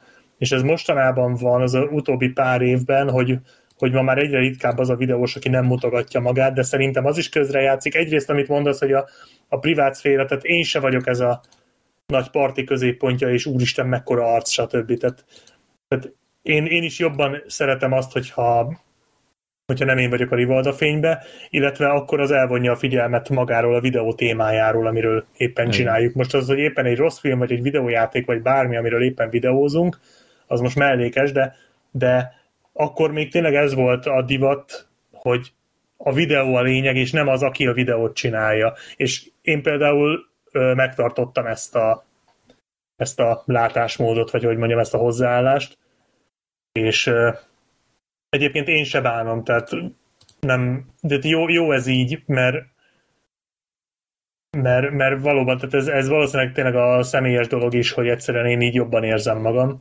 Uh-huh. Meg így kevésbé is erőltetem egyébként, tehát hogyha nem nem takarnám el az arcom, akkor lehet, hogy sokkal több ilyen inzert lenne a videókban, amiket nagy ritkán csinálok, hogy ilyen élőszereplős, vagy hogy mondjam, én élőszereplősnek szoktam ezt hívni, tehát amikor én mag, saját magamat fölveszem, de akkor lehet, hogy sokkal többet csinálnám, mert ugye akkor sokkal jobban adná magát, de azt szerintem hosszú távon azért nem lenne olyan jó. Tehát azt szerintem fárasztó lenne egy idő után. Uh-huh. Így meg még tényleg csak akkor használom, amikor, amikor tényleg kell. Tehát amikor tényleg úgy érzem, hogy na ezt máshogy nem lehetne megcsinálni. Olyan. Hát meg a századik filmbarátokban megmutattuk magunkat, tehát nem, nem az van, hogy egy nagy kráter van az arcunk helyett, de hogy mondjam, ha, ha tehát azért többször volt, hogy, hogy felismertek minket, és túléltük meg mindent. Persze. De egyszer így meghagytuk, mint ilyen gimmick, úgyhogy gyakorlatilag tényleg ennyi. Hát meg ez már igen, karakterhez tartozik, tehát a Black Sheep sál nélkül az nem Black Sheep. Az, az csak ja. egy csávó. Meg szerintem poénnak se rossz amúgy. Igen, meg, hát meg, meg volt ebből pár poén egyébként már. Hát igen, meg, meg azért fölmerül, hogy ha az ember úgy videózik éveken keresztül, hogy maszkban van, akkor mi az az alternatíva, ami úgy tudja prezentálni azt a pillanatot, hogy ő leveszi a maszkot, hogy az ne legyen röhelyes? Tehát Igen. Azért ez sem mindegy. Tehát én, én mindig azt szoktam mondogatni annak a annak a kevés embernek, aki tudja rólam, hogy mondjuk videózom, meg, meg ismer engem személyesen, hogy, mert volt már egyébként, hogy ez fölmerült, hogy hogy mi lenne az az alternatíva, hogy mondjuk, mondjuk elárulnám a nevemet, vagy megmutatnám az arcomat. És én tehát azt szoktam mondani, hogy ha esetleg nekem az írás tényleg bejön, akkor majd nyilván. De addig nem igazán látok erre ö, okot vagy lehetőséget, hogy még igazából nem is keresem, hogy ez, ez így mm-hmm. kiderüljön, mert, mert szerintem nem adna hozzá semmit a jelenlegi tartalomhoz. Ja. Úgyhogy nagyon röviden így ennyi a háttér, háttérsztori. Ti a Bad Movies videósorozatot csináltátok, ezt így igen, nem örülök, mondtátok. Hogy, örülök, meg a Retro Gamer is, igen. Tudom, nem. De igen, igen, azt, azt. Úgyhogy így nekem, nekem van Wikipédia oldalam is, úgyhogy aki nagyon akar tájékozódni még, az akkor ott még talál pár információt. Le vannak írva az iskolai éveid? Hogy hova jártál? Hát, Fiatalkori évek, hogyan ré, kezdődött? Rég néztem, azt hiszem a, a pornó karrieremről van egy fejezet, de amúgy más, Csak más egy. nincs. Hát az alul a 3D, de hát azt is... Pedig én azt már bővítettem egyszer három bejegyzésre, de hát akkor basszus, nem ment át. Ja, azt is kivették, mint a filmbarátok oldalunkat. Igen, a Wikipédiáról rossz emlékeink vannak. Így van. Jó, úgyhogy akkor ennyi röviden a válasz. Köszönjük szépen mindenkinek, aki újonnan felfedez bennünket így a Spotify korszak óta ez így lényegesen elszaporodott és egyszerűbb lett. Na, akkor jöjjenek végre a filmek. Nincs túl sok, de azért így is sikerült jó sokáig kihúzni, még eljutunk odáig. Te is tettél a... ígéreteket, Freddy, vagy te meg se próbáltad? Mert én tettem, és már bánom. A kilencig végzünk, hát ez gond. Igen. Ilyenkor hát ez én, én a fél tizet így hmm. óvatosan megpróbálom. De akkor kezdjük is el az új múlttal, ezt a Hugh Jackman filmet, ezt a Black Sheep és a Gergő merte bevállalni, úgyhogy parancsoljatok. Mi pedig, Freddyvel, ez az első mi pedig Freddyvel támogatjuk azt az ötletet, hogy fél tízig végezzünk, mi nem néztük meg, nem szólunk Így hozzá. Van. Így van. Ez volt az első mozi egy, amit Patreon pénzből vettem előre. Mert Szerintem akkor a, meséld el a filmet, Black Csak az adás kedvéért néztem meg, tehát ez valahogy olyan szinten radar alatt volt. Mondjuk az is igaz, hogy bizonyos okokból a Free Guy helyett is néztem, amit majd meg fogok nézni ettől függetlenül, de azt úgy, az úgy nem fért volna bele. Úgy gondolkodtam, hogy akkor legyen ez, mert úgyis beszélünk róla, de egyébként a film maga nem érdekel annyira nem is nagyon tudtam róla, tehát ezt nem ö, reklámozták agyon ezt a filmet. De egyébként. Youtube-on helyenként ilyen három és fél perces előzetesek mentek. Tényleg? Hát én, én, én annyit ne... tudok róla, hogy ez ilyen, hát az előzetes alapján ilyen Strange Days koppintásnak tűnik, nem tudom, azt láttátok-e? Uh, hasonló, de de inkább ilyen... Na Gergő már, már pötyög, már hallom. inkább ilyen... Um, Jaj, mi volt ez a sorozat, amikor robotok voltak a Western városba? A Westworld. Westworld. Westworld, tehát arra hasonlít, ugye ugyanaz volt az írója is a, a filmnek, arra nagyon hasonlít, meg egy ilyen klasszikus ilyen detektív regényre hasonlít az egész, ilyen science fiction detektív regény gyakorlatilag. Arról szól, hogy Nick Bannister, a privát felügyelő az agynak, navigál a belső világát a múltnak, amikor az élete megváltozik egy új kliens mély által, egy egyszerű ügy nagyon megszállottsággá válik, miután a, ő eltűnik, mármint a nő, és ő, mármint a férfi harcol, hogy megtanulja az igazságot a nőről. Erről szól a film. Ezt most megint port.hu-ról olvastad? IMDb, vagy? szabadfordítás. Aha. És uh, igazából ugye arról van szó, hogy ez egy ez egy olyan olyan jövőben játszódik, ahol vannak ilyen kádak, amikbe ha belefekszel, akkor újraélhetsz régi emlékeket. De ezt használják az emberek például arra is, hát egyrészt ugye nosztalgiázásra, elmerengésre, hát ki ne akarná a szép emlékeit újraélni, illetve nyomozásra is használják, ugye bizonyítékként funkcionálnak az itt. Ja igen, ez úgy van, hogy ben belefekszel, emlék, tehát újraéled, újraéled az emléket, és közben ketten a, a Hugh Jackman, meg a Tandy Newton, akik ezt az egészet üzemeltetik, ők felvételként látják, hogy mi történt a, azzal, aki belefeküdt a kádba, és ezt a felvételt, ez bizonyítékként fel lehet használni bíróságokon, és így az államügyész például ö, sokszor felkéri őket különböző bűnözők vallomásait, hogy tehát különböző bűnözőktől, hogy vallomást csikarjon, csikarjon ki, stb. Bocsánat, egy, egy gondolat csak, ez a film, ez nem merített ikletet esetleg az Emlék Búvár című alkotásból? Ezt egyszer Gergőnek adta, mint, mint karácsonyi ajándék, mert gyakorlatilag ugyanerről szólt. Ja, ö, Emlékszel rá? Hogy igen, Emlékszel igen, rá? tereng, hogy, tereng. Nem, nem, nem tudom, hogy van-e összefüggés, csak most, hogy mesélted a sztorit, így fölkaptam a fejem, hogy ez nem onnan nyúlt esetleg ötletet? Vagy ez... Nem egy túl eredeti elképzelés Igen, amúgy. Nem. Hát jó, ez igaz, nem. ez igaz. Végül is a, volt az a Tom Cruise-os skifi, a külön vélemény, Külön az is vélemény is valamennyire hasonló van. volt. Jó, végül Nagyon is ez erősen. igaz, igen. Jó, bocsánat, csak ez most így megütötte a fülem. Sok film, tehát a külön vélemény, a Westworld, a Strange Days, ezek mind-mind-mind benne vannak, és ezek nem mai science fiction. Vagy egy kicsi alapulnak. eredet is van benne szerintem. Igen, meg mondom, egy tipikus krimi. Tehát ez a Noir. Az a igen, nagyon erős igen, ilyen noáros krimi, ugye tip, benne van a fan fatale, benne van a főhős, aki ilyen morózus, már nem tud örülni semminek. És elvileg ez a- kurva meleg van ott, de amúgy meg közben hosszú nadrág, bakancs és kabátban jár, és nem izzad soha. mert egy olyan világban jár, járunk, olyan jövőben, amit már már eláraszt, vagy legalábbis a jövőn belül egy olyan városban, amit már elárasztott a víz, már elöntötte a fél várost a víz, stb. És akkor itt csónakkal közlekednek az emberek. Az utcán a víz áll tényleg folyamatosan. Igen, igen. És tehát tip- tipikus noir, tipikus detektív regény, némi science fictionnel, ami egyébként nagyon-nagyon sok helyen nem stimmel. Tehát ez rengeteg hiba van a filmben. Tehát például rögtön már az alap szituáció nekem nem, nem jött össze. Tehát, a, tehát van egy van egy ilyen szerkezet, amiben ha belefekszel, akkor újraélheted a, az emlékeidet.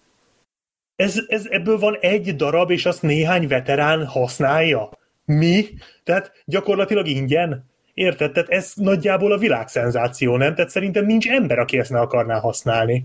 Tehát ez, én ezt úgy tudom elképzelni, hogy ez ilyen Jurassic Park-szerű valamit húznak köré. Hogy ilyen kígyózó sorok. Ehhez és képest pedig alig megy a biznisz. Micsoda? Ehhez képest meg alig megy a biznisz amúgy. Alig megy a biznisz, senki nem használja, és mintha, mintha az ügyészségen kívül senki nem is tudna erről. Ami nem igaz, mert tudnak róla, mert ugye a történetben fontos szerepet kap ez a hely maga a bűntényben, és többször kiderül, hogy amúgy tudnak róla az emberek, de valamiért ebben a világban senki nem akarja gyakorlatilag apró pénzért újraélni a legjobb emlékeit, ami lehet bármi, és ez nekem nem fér bele a fejembe. Hogy? Miért? Tehát Szerintem ez, ez, ez egy olyan dolog, amit, amit, ami mindenkit érdekelne. Úgyhogy ez például rögtön, rögtön az alapszitu hibás szerintem. Maga a sztori őszintén szólva nekem azt nem mondanám feltétlenül, hogy úgy tetszett, de engem érdekelt, hogy hová fut ki a sztori. Iszonyatosan össze-vissza van csavarva, nagyon sok a név, nagyon sok a háttérben folyó cselekményszál, és nagyon sok a fordulat benne, de én úgy tudtam nagyjából követni, hogy miről van szó, és engem őszintén szóval érdekelt, hogy mi lesz a vége, még úgy is, hogy nagyjából sejtettem azért. Így is azért volt egy kis, egy kis agyrohadásom a végén, tehát most itt spoiler nélkül, ha, ha te elkövetsz egy olyan bűnt, ami még a gyilkosságnál is rosszabb, akkor az a, az a büntetésed, hogy gyakorlatilag egy életfogytiglani wellnessbe kerülsz. Ezen én is kiakadtam. Ez, ez így hogy jött össze?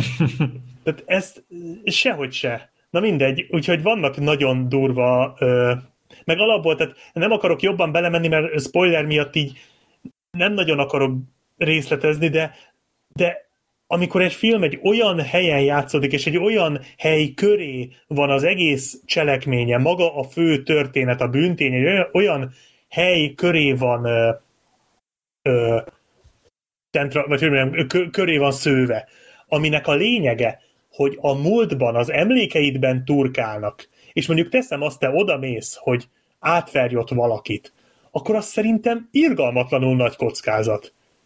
Mert mi van, ha félrenyom egy gombot, és azonnal lebuksz? Mert, az em- mert érted, az emlékeidbe turkál. Tehát oda nem tudsz úgy oda menni, hogy akkor te most oda beépülsz, vagy átversz valakit, vagy meg akarsz ott valakit ölni, és direkt sokat mondtam, hogy ne áruljam el, hogy ezek közül igaz-e valamelyik, és ha igaz, akkor igen, akkor melyik, melyik opció. De érted, mit mondok, hogy egyszerűen maga a szitu olyan, hogy ehhez rohadt nagy mázli kell, hogy ezt így összehozd. Ezt a büntényt, amit itt látsz a filmben. És egyszerűen nem, nem a film az pont a, az ellenkezője egyébként, nekem ez jutott eszembe a végén, pont az ellenkezője a nő az ablakbannak.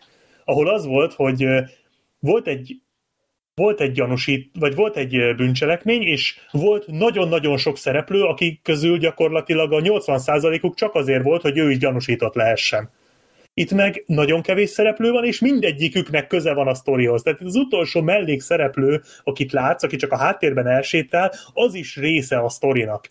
És így annyira azt éreztem, hogy, hogy ez a film így a leg, de annyira precízen van megcsinálva, hogy a legkisebb széllökéstől összetörne az egész. Tehát itt egyetlen szereplőnek kellett volna egy picit elrontania valamit, és ez az egész nem működött volna. Ettől függetlenül viszont szerintem jól, jól meg volt írva a sztori, tehát nekem tetszett az, ahogy szőtték a szálakat, és ahogy vitték előre az egészet.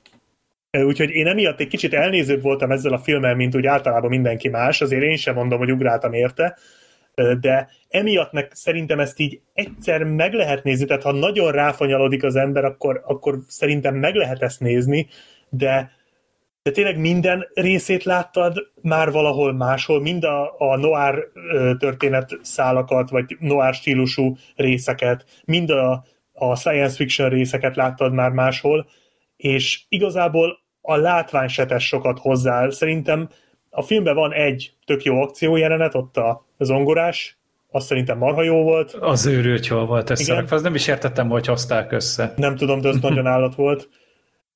De meg van egy kevésbé jó ott a kocsmában, az már kicsit gagyi volt. Rettenetes.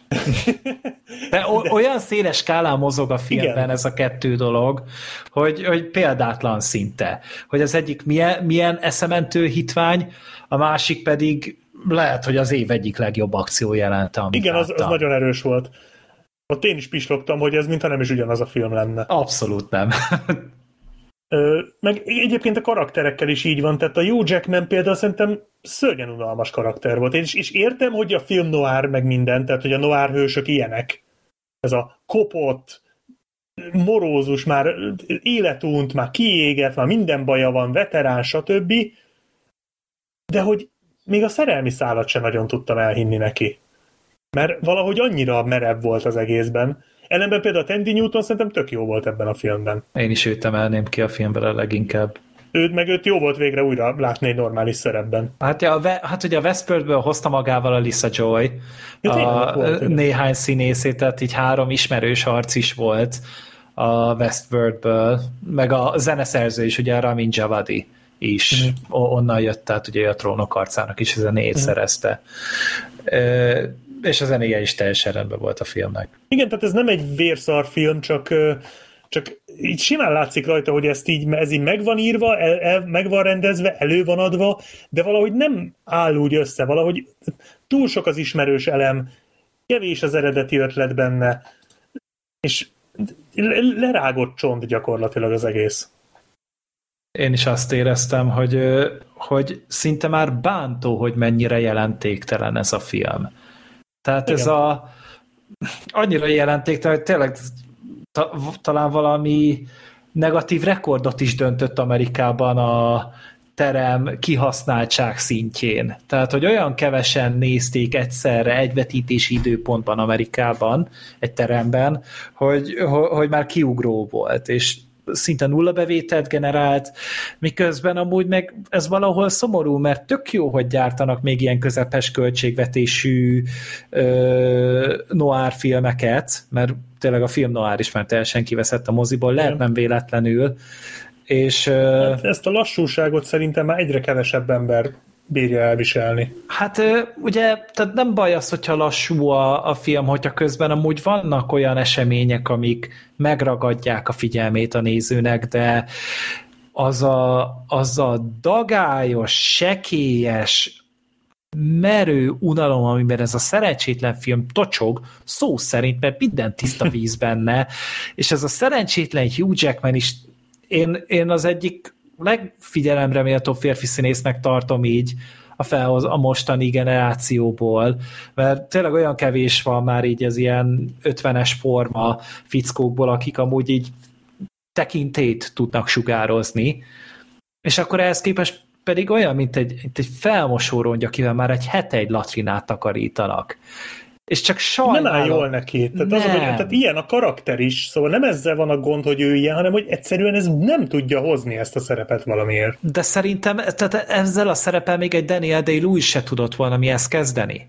Tehát, hogy, hogy egyszerűen Nem, meg nem is szimpatikus egyébként. egy semmilyen nulla figura, és tényleg így a különösebben értelmesnek is nehéz lenne mondani, meg ez a háttértörténete ezzel a háborúval, én nem is értettem, hogy mi volt ez a háború, tehát hogy miért tört ki. Ezt a filmben, filmben egyszerűen nem mondták el. Igen, Miközben ez egy tök jó valamit. sztori lett volna, hogy igen, hogy átszakadtak a gátak egyszer csak, és elárasztották ugye a földnek a nagy részét, és akkor utána talán az emberek elkezdtek zavarogni, és ebből tört ki egy háború, de hogy, hogy ez hogy nézett ki, vagy miért értelme volt ennek, tehát egy, ez egy Westworld után, hát ez, ez, ez egyszerűen kriminális. Ö, és, és tényleg azt láttam, hogy, hogy ez egy nagyon-nagyon ambíciózus film is lehetett volna, egy olyan ember kezébe, aki amúgy tisztában van az, hogy hogy néz ki egy játékfilm. Tudod, És- mi emlékeztetett? Ja, bocs, fejezd be. Mondjad. Egy, ö, egy könyvre. Tehát ez szerintem ez, a, ez könyvben működhetne jobban ez a sztori. Aha. Mert ott szokták ezt, hogy nagyon sok karakter, össze-vissza csűrik, csavarják a szálakat, nagyon oda kell figyelned, nagyon sok, hát basszus, az a, az a, az a monológ, a, mi az a kommentára az elején, Igen. meg a, ugye, amit nyomnak a filmben, ugye, narráció, na ez nem jutott eszembe, Hát az a minden, narráció. hát tudod, éppen, hogy csak a trombita szó hiányzott a, a narráció alul, mert az is annyira tipikus volt, és mindig a semmiről beszélt, és a hülyeségről, és a fájdalomra, és hogy mennyire szar. De Meg, ugye, Igen, jaj, de hiányzik a nő, jaj, Istenem, mi lesz most velem? Tehát körülbelül ezen a szinten van a narráció a filmben. igen, tehát ez a lemeredtem a sötét semmibe, és azt éreztem, mintha elvesztettem volna a szerelmem, tehát, hogy ezek a, tehát, teljesen ez a, ez a dohos szivacs. Tehát te folyamatosan ilyen, ilyen büdös rongyos izé, hasonlatok jutnak eszembe a filmről, mert, mert tényleg egyszerűen csak ez a lehúz, és, és nem is tudod, hogy amúgy miért szántad rá magad, hogy megnézd. Mert mert engem érdekelt, meg tényleg bíztam benne, hogy olyan tényleg skifi, olyan ritkán készül amúgy ilyen Jó, tény, hogy ilyen film nem sok van. Tehát meg nem egy minimalista film, hanem tényleg az, hogy próbálta mutogatni a dolgokat, és, és amúgy volt benne mit látni, de mindennen azt érezted, hogy ez csak ezt kinyomtatta valaki ö, otthoni szarnyomtatóval, és ezzel kezdte el kiplakátolni a, a helységet. És nem az van, hogy felbérelt egy tehetséges művészt, hogy ezt léci tervez meg nekünk, és akkor legyen valami hangulata, mert, mert semmi hangulat nem szorult a filmbe ráadásul. És, és amúgy tök voltak olyan dolgok, amikre meg azt mondja, hogy ez ötlet szintjén marha jó. Tehát például az a, az a rosszabb a halálnál metódus, uh-huh. az attól még engem is kirázott a hideg. Hogy, A hogy, Black hogy, Mirrorban volt ilyen egyébként. Ja, igen, igen, igen. Csak hogy, ugye, foglalkozott ezzel. csak- Csak... Igen, az valóban nagyon durva. csak hogy a Black Mirror az meg az azért sokkal jobban tétet az adott ezeknek a történeteknek. Részben azzal, hogy jobb történetek, vagy jobb karakterek voltak benne. Igen. mert, mert egyszerűen tehát a figurák is annyira semmilyenek voltak, és tényleg szinte már fájt, hogy, hogy ez a film mennyire nem tud mi lenni. Igen, gondolkodtam is, hogy valami régi noárt meg kéne nézni, mert én annyira nem vagyok ismerős ebben a témában, vagy ebben a műfajban, hogy, hogy vajon azok, azokba is ennyire ö, leegyszerűsített karakterek voltak-e vajon, mint például itt mondjuk a Fanfatál karakter, ez egy tipikus noáros Fanfatál karakter volt a Rebecca Ferguson. Egyébként tök jól állt neki, Igen, de mondjuk őt ő, jól látni mindenhol. ő, igen, őt általában jó azért látni, és kíváncsi lennék, hogy egyébként ott is vajon a fanfatál karakterek ilyenek voltak-e, mert lehet, hogy akkor az még így elég volt, de hogy ma már ez így kevés. Nekem a, a másik ilyen párhuzam, ami még a filmre eszembe jutott, az a szárnyas fejvadász volt. Tehát ugyanez a futurisztikus, nyomozós történet, ugyanúgy ott van benne a nő, és ilyen nagyon lehangoló, nagyon szomorú. Abban is voltak nováros elemek. Igen, Igen ott te- a zene is hasonló. Igen, tehát hogy, hogy és, és tényleg talán az a legközelebbi, amit még össze tudok ezzel húzni, csak hogy Innen Nem- hiányzik Rutger Hauer. hiányzik egy. Rutger Hauer, meg a hangulatot is sokkal jobban meg tudta teremteni Ridley Scott még 1982-ben. A 2049-es Denis Villeneuve filmben meg hát ne is beszéljünk róla. Tehát hogy ez egy abszolút egy külön liga ehhez képest, amit itt láttunk. Úgyhogy én, nem, én viszont senkit nem tudok rá buzdítani, mert egy, egy, ez a merő unalom, ami ebből a filmből árad, biztos vagyok benne, hogy kómás betegeknél vagy még nagyobb baj tudna előidézni, csak az, hogy lejátszák nekik a háttérben. Jó, hát rábeszélni én sem fogok senkit, tehát nyugodtan ki lehet hagyni. Uh-huh. Igazából, ha valaki tényleg véletlenül erre a filmre téved be, és leül a székre, és aztán hirtelen nem tudom, elkezd zsipadni az összes lába, és nem tud fölkelni, és arra van kárhoztatva a következő két órában, hogy ezt nézze, akkor szerintem járhatott volna rosszabbul is. De egyébként meg nem kell megnézni, tehát nyugodtan ki lehet hagyni. És kár érte egyébként, mert lehetett volna ez jó, de nem lett. Akkor meg tudod, lehet keseregnénk azzal, hogy de kár, hogy megbukott a mozikban. Így viszont csak azt nézed, hogy ja, nem olyan meglepő, és nem Ja, kár igen. érte. Meglepődtem volna, hogyha ez a film így ebben a formájában sikeres lesz. Hát meg a Warner elgáncsolta már az HBO max is, mert ugye ez is elérhető online, tehát hogy, hogy azonnal. Úgyhogy még az annyi ember sem ment el rá, mint amennyi amúgy tudott volna. Ez tipikusan megint csak az a próbálkozásnak érződik, ami Covid nélkül is a földbe állt volna. Igen, Jó. ja. hát ez egy erős kezdés volt.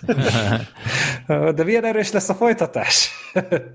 Igen, most jön a Lőpor Essünk túl, Turmix. essünk túl a nehezén, én azt mondom így. A laktózérzékenyek távolról kerüljék el ezt. Gunpowder Milkshake. És ezt mindenki látta, kivéve a Sorter. Ő volt egyedül olyan okos, hogy Valahogy, valahogy nincs bűntudatom, uh-huh. hogy nem néztem meg, mert így a filmbarátok chatben ö, sorra írtátok, hogy mégis milyen témájú alkotás ez, és meg hogy milyen színvonalú, és hát én, én, én inkább újra néztem az eredeti kampókezet, mert valahogy az úgy szimpatikusabbnak tűnt. Uh-huh. Jó. Ö, Gergő, el, elmondod, miről szól a Lőpor Turmix? Nem tudom, hogy miről Nem szól. tudod? Ne, Nehéz. Viccet félretéve, ugye én azért érdekelt ez a film valamennyire, mert hogy ugyanaz rendezte, aki az izraeli Big Bad Wolf című filmet gyártott. Erről, besz- gonosz bácsik. erről beszéltünk is ugye a podcastben, és ez egy nagyon-nagyon érdekes kis thriller volt.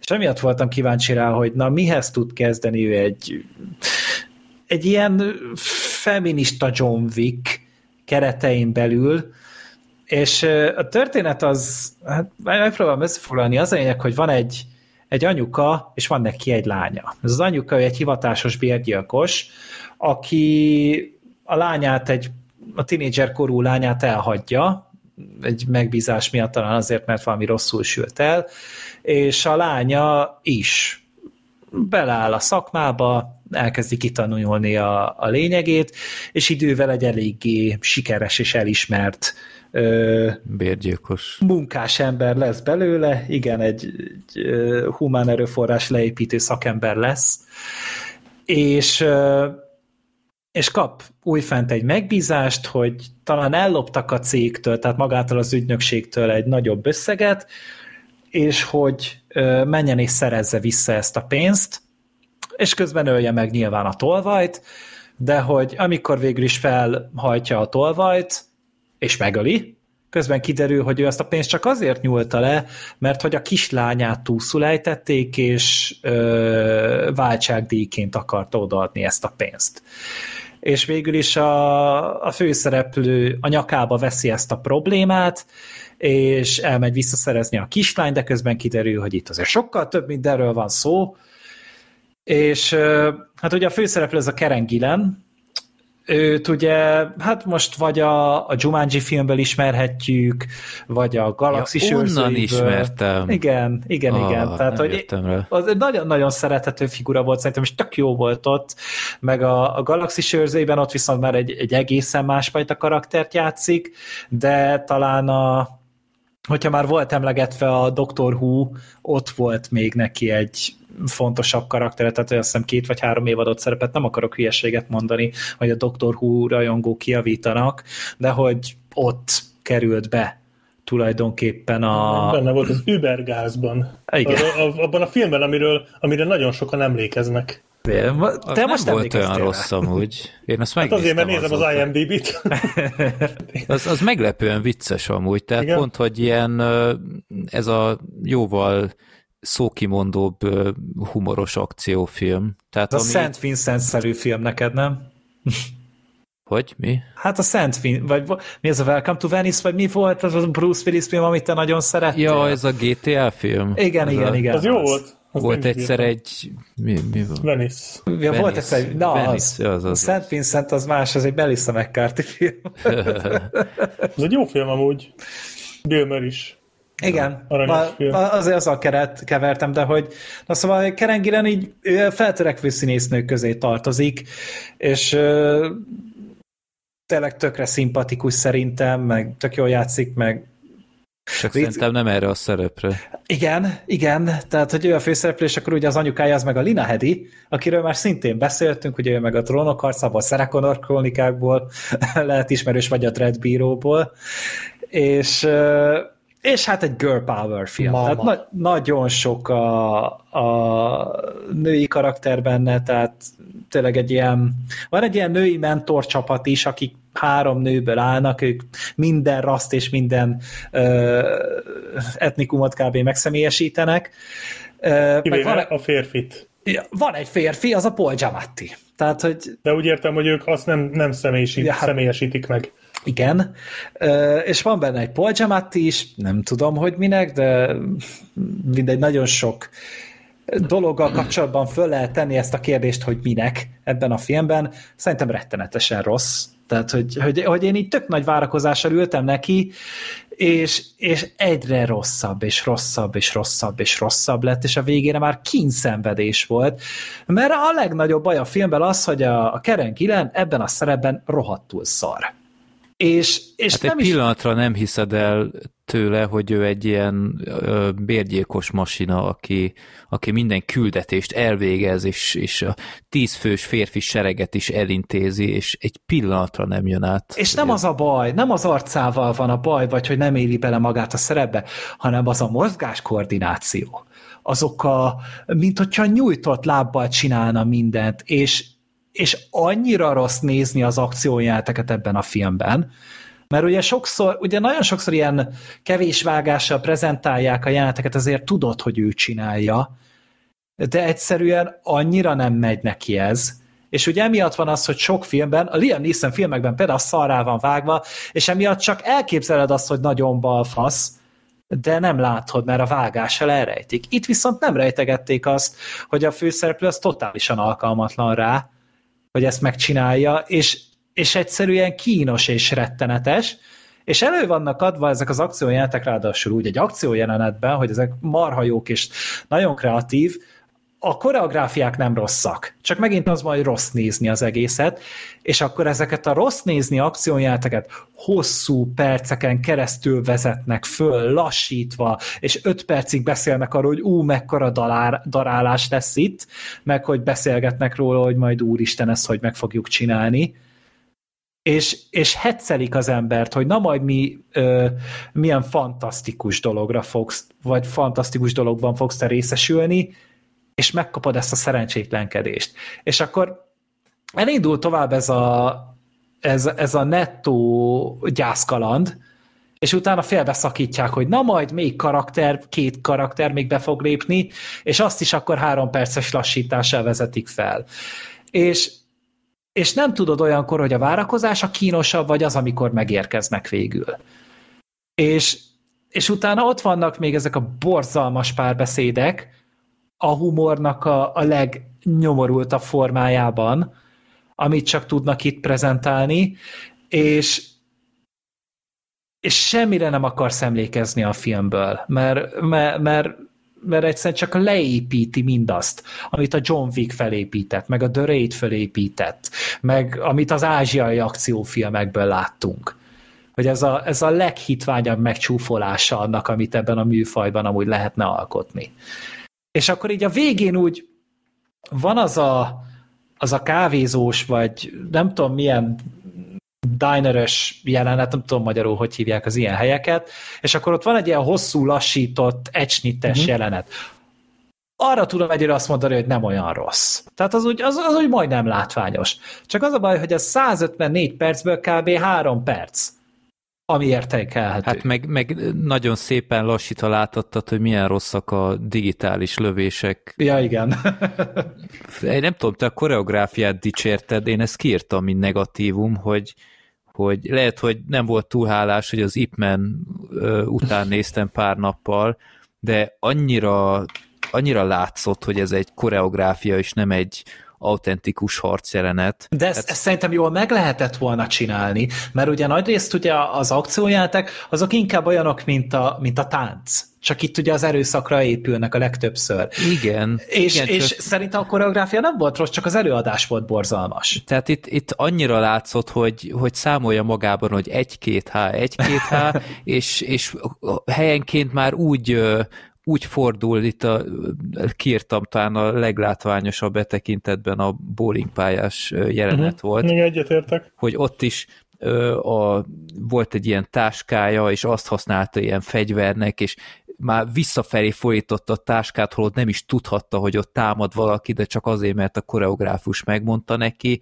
és, és nagyon látta, olyan darabos volt helyenként a mozgás, hogy nem, nem működött. Még hogyha mikor voltak is benne jó ötletek, például amikor a, a kofferból kihúzta azt a nyelet, hogy azzal védekezett, tehát itt-ott próbálták feldobni, de összességében annyira súlytalanak voltak ezek a, ezek a bunyós jelenetek. Pedig amúgy próbálkoztak ezzel a kicsit Jackie chan gondolatisággal, hogy mindig valami hátrányt adtak a főszereplőnek. Például volt az, amikor le volt ott bénulva azt hiszem a karja. És akkor így nem tudom, hogy hozzákötöztek dolgokat, meg ilyenek, és akkor úgy próbált meg, és az is egy az egy jobb kezekben, az egy nagyon látványos jelenet lett Igen. volna. De itt meg, megint csak az volt, hogy egyszerűen a, az ötletek bőven túlnőtték azokat, akik ezt megvalósították. De ez, ez tipikus az a fajta film, ami forgatókönyvet olvasva ilyen, hú, ez, ez nagyon menő, és aztán Igen. megnézed, és uh, és az, az a probléma egyébként, hogy oké, okay, iszonyat sok John Wick elemet elcsort, és ezt szerintem annyira nem is titkolták, tehát nem tudom, Black Sheep olvastad, de a Vox-ban volt egy Léna Hedi interjú, és ott is szóba kerül, és ott, ott se tagadta. Uh-huh. És de, de annyira pofátlanul csinálták ezt már egy idő után, hogy... Akkor ez volt a csor, Vic. Jó, hogy, hogy például a John Wickben voltak ezek a megszokott elemek, hogy a, a biztonságos terület az a szálloda. Itt is volt ilyen a, a, ez az étterem. Volt a, a civil vállalkozás, ami ugyebár elsősorban a, a bérgyilkosok használták, ott a takarító cég volt, itt meg ez a, ez a látszólag könyvtár. De azok a béna áthallásos szövegek, amiket ott is nyomtak, tehát így ez borzasztó. a... Próbáltam megfojtani magamat a tenyeremmel. Ja, Nem könyvtáros tudtam. nők? Igen. Az kriminálisan szar volt. Hú. De az, az annyira az, borzalmas, tehát rossz volt hallgatni. Kínos volt az egész, Nagyon. és akkor ott van, ott van a közepén az Angela Bassett egy ilyen szétbotoxolt arccal, fú, ilyen, ilyen rémisztő volt ez az egész társaság, és annyira annyira cool akart lenni a, például az a könyvtáros rész, mert ilyen felépítettek ilyen impozáns környezetet, de tényleg jól nézett ki azt, tehát a kulissza... mindenki folyamatosan. A kulisszával semmi gond nem volt, egyszer nem tudtak mit kezdeni ezzel, hogy tényleg cool legyen, mert egyszerűen csak, csak kínos volt az egész. És, és egyszerűen az volt talán a leg, legrosszabb ebben a filmben, hogy annyira iszonyatosan erőlködött, hogy, hogy valami, valami olyat rakjon le, hogy tíz év múlva is az ember, á, lőport még, igen, ez volt az a jelenet, ahol, ahol, ahol ne, ne, nem tudta mozgatni a karját, és akkor, akkor hogy is volt? Igen, a kislány odaragasztott fegyvert és kést, és akkor ö, csak, csak ö, ráncigált a karjait, és azzal visszavert mindenkit. Ah, igen, de menő volt. És, és amikor a kislány vezette helyette a kocsit, ah, igen, de menő volt de rohadtul nem volt menő. Tehát ez, itt, itt voltak ilyen eredeti gondolatok, de egyszerűen nem működnek ebben a táladásban, mert, mert ezt, ezt mind láttuk már jobban, és innen-onnan lopkod ez a film. De várjál, ráadásul benne volt a filmben a, a három könyvtáros között, ilyen Michel Yao is ott volt. Őt a legtöbben szerintem a Tigris és Sárkányban látták, és ő adta elő például azt a nagyon-nagyon híres akcióját, amikor azt ugye a kett... Igen, és azt ő is csinálta meg. Tehát ugye ő, ő azért így, amennyire én tudom, hogy egy eléggé benne van ebben a dologban. És utána egy ilyen filmben szerepelni... Hát valójában Michel yeah. Hát igen. Nagyon-nagyon túlnőtt ezen. Nagyon. Nem, kényszeredetten próbálkozott ilyen best of-ot előhozni minden filmből, amit ismert, és, és ott volt csomó ismertetőjel, a lányra a kabát, igen, ezt lopjuk el a Drive-ban, ott is volt egy ilyen emblematikus kabát. Golyózápor például. Go- golyózápor, igen, aztán ott van, a, ott van a környezet, igen, John Wickben is ott volt a szálloda, legy, legyen itt az étterem. Hát meg a izé, a lebénult kar, az benne volt a de lehet ide onnan lopták, de terrorbolygóba például. Hát vagy hát, volt az a Daniel Radcliffe-es film végső soron, az is Pont ezt has, mondani, hasonló igen. volt. Már nem emlékszem, a Guns Kimbo. Na ott az, például az, az volt, hogy tehát ez a film, ez a Guns Kimbo a Daniel Radcliffe nélkül. Kb. Tehát Igen. a Guns Kimbo az ugyanez a film, csak ott legalább arra emlékszem, hogy jaj, tudom, ez volt, amit az előbb mondtál, hogy abból az megmaradt, hogy Hát abban volt a Daniel Radcliffe, amikor pisztoly volt a kezén. Meg olyan fura ja, nagy mackós mamuszban járt azt. Igen, tehát hogy az, az, egy, az, az, az se sokkal tud többet, mint ez a film, de az úgy, hát igen, az volt a Daniel Radcliffe-es. Ebben a filmben nincs ilyen. És tényleg nagyon-nagyon erőltetett az egész. Úgyhogy én egyébként egyetértek. Nekem az akciók úgy kb. bejöttek. Én mindig azt néztem, hogy bárcsak végig akció lenne, mert ez legalább valamennyire nézhető. De aztán a végén ez a könyvtáros, az már olyan szinten túltolták a brutalitást, hogy már, már nevetséges volt. Tehát egyszerűen John Wick is túltolta ezt a brutalitást hasonlóképpen, de ott valahogy, valahogy működött az egész. Ott, ott, ott jobban el tudták adni, hogy John Wick tényleg egy ilyen Terminátor csávó, itt egyszerűen csak nem Hát mert ott a John. Wicknek egy olyan jó mítosza volt létrehozva, egy Igen, meg a világ legendája. köré, köré volt építve, és az úgy jól működött. Itt meg tényleg össze-vissza lopkodnak mindent, és nincs kohézió az egészben. Úgyhogy igen, ez a, tehát amikor valaki nagyon John Wick szeretne lenni, az elsülhet jól, lásd a senkit, meg elsülhet nagyon szarul, lásd ezt. Na igen, tényleg a senki után ezt a filmet megnézni, nagyon-nagyon ritkán van olyan, hogy hogy te így fogod magad, és a Monteverestre így leugrasz a marina ároknak a legmélyére. Jó. Meg az, az is vicces volt, hogy ott van a, az anyuka, aki ugye eltűnt a lány életéből, mert hát ez, ezzel akarta őt megvédeni, és aztán vicces volt, hogy a lány elkeseredett pillanatában nem tudta, hogy hová menjen, és ott van ez a nő, ez a szuper bérgyilkos anyuka, aki, aki 15 éve menekül a, a, a vérdíj elől, amit, amit rá kitűztek, és sikeresen távol tartani mindenkit. Mit csinál a lány 15 év után, hogy nem beszélt vele, egyszerűen csak megjelenik az ajtaja előtt.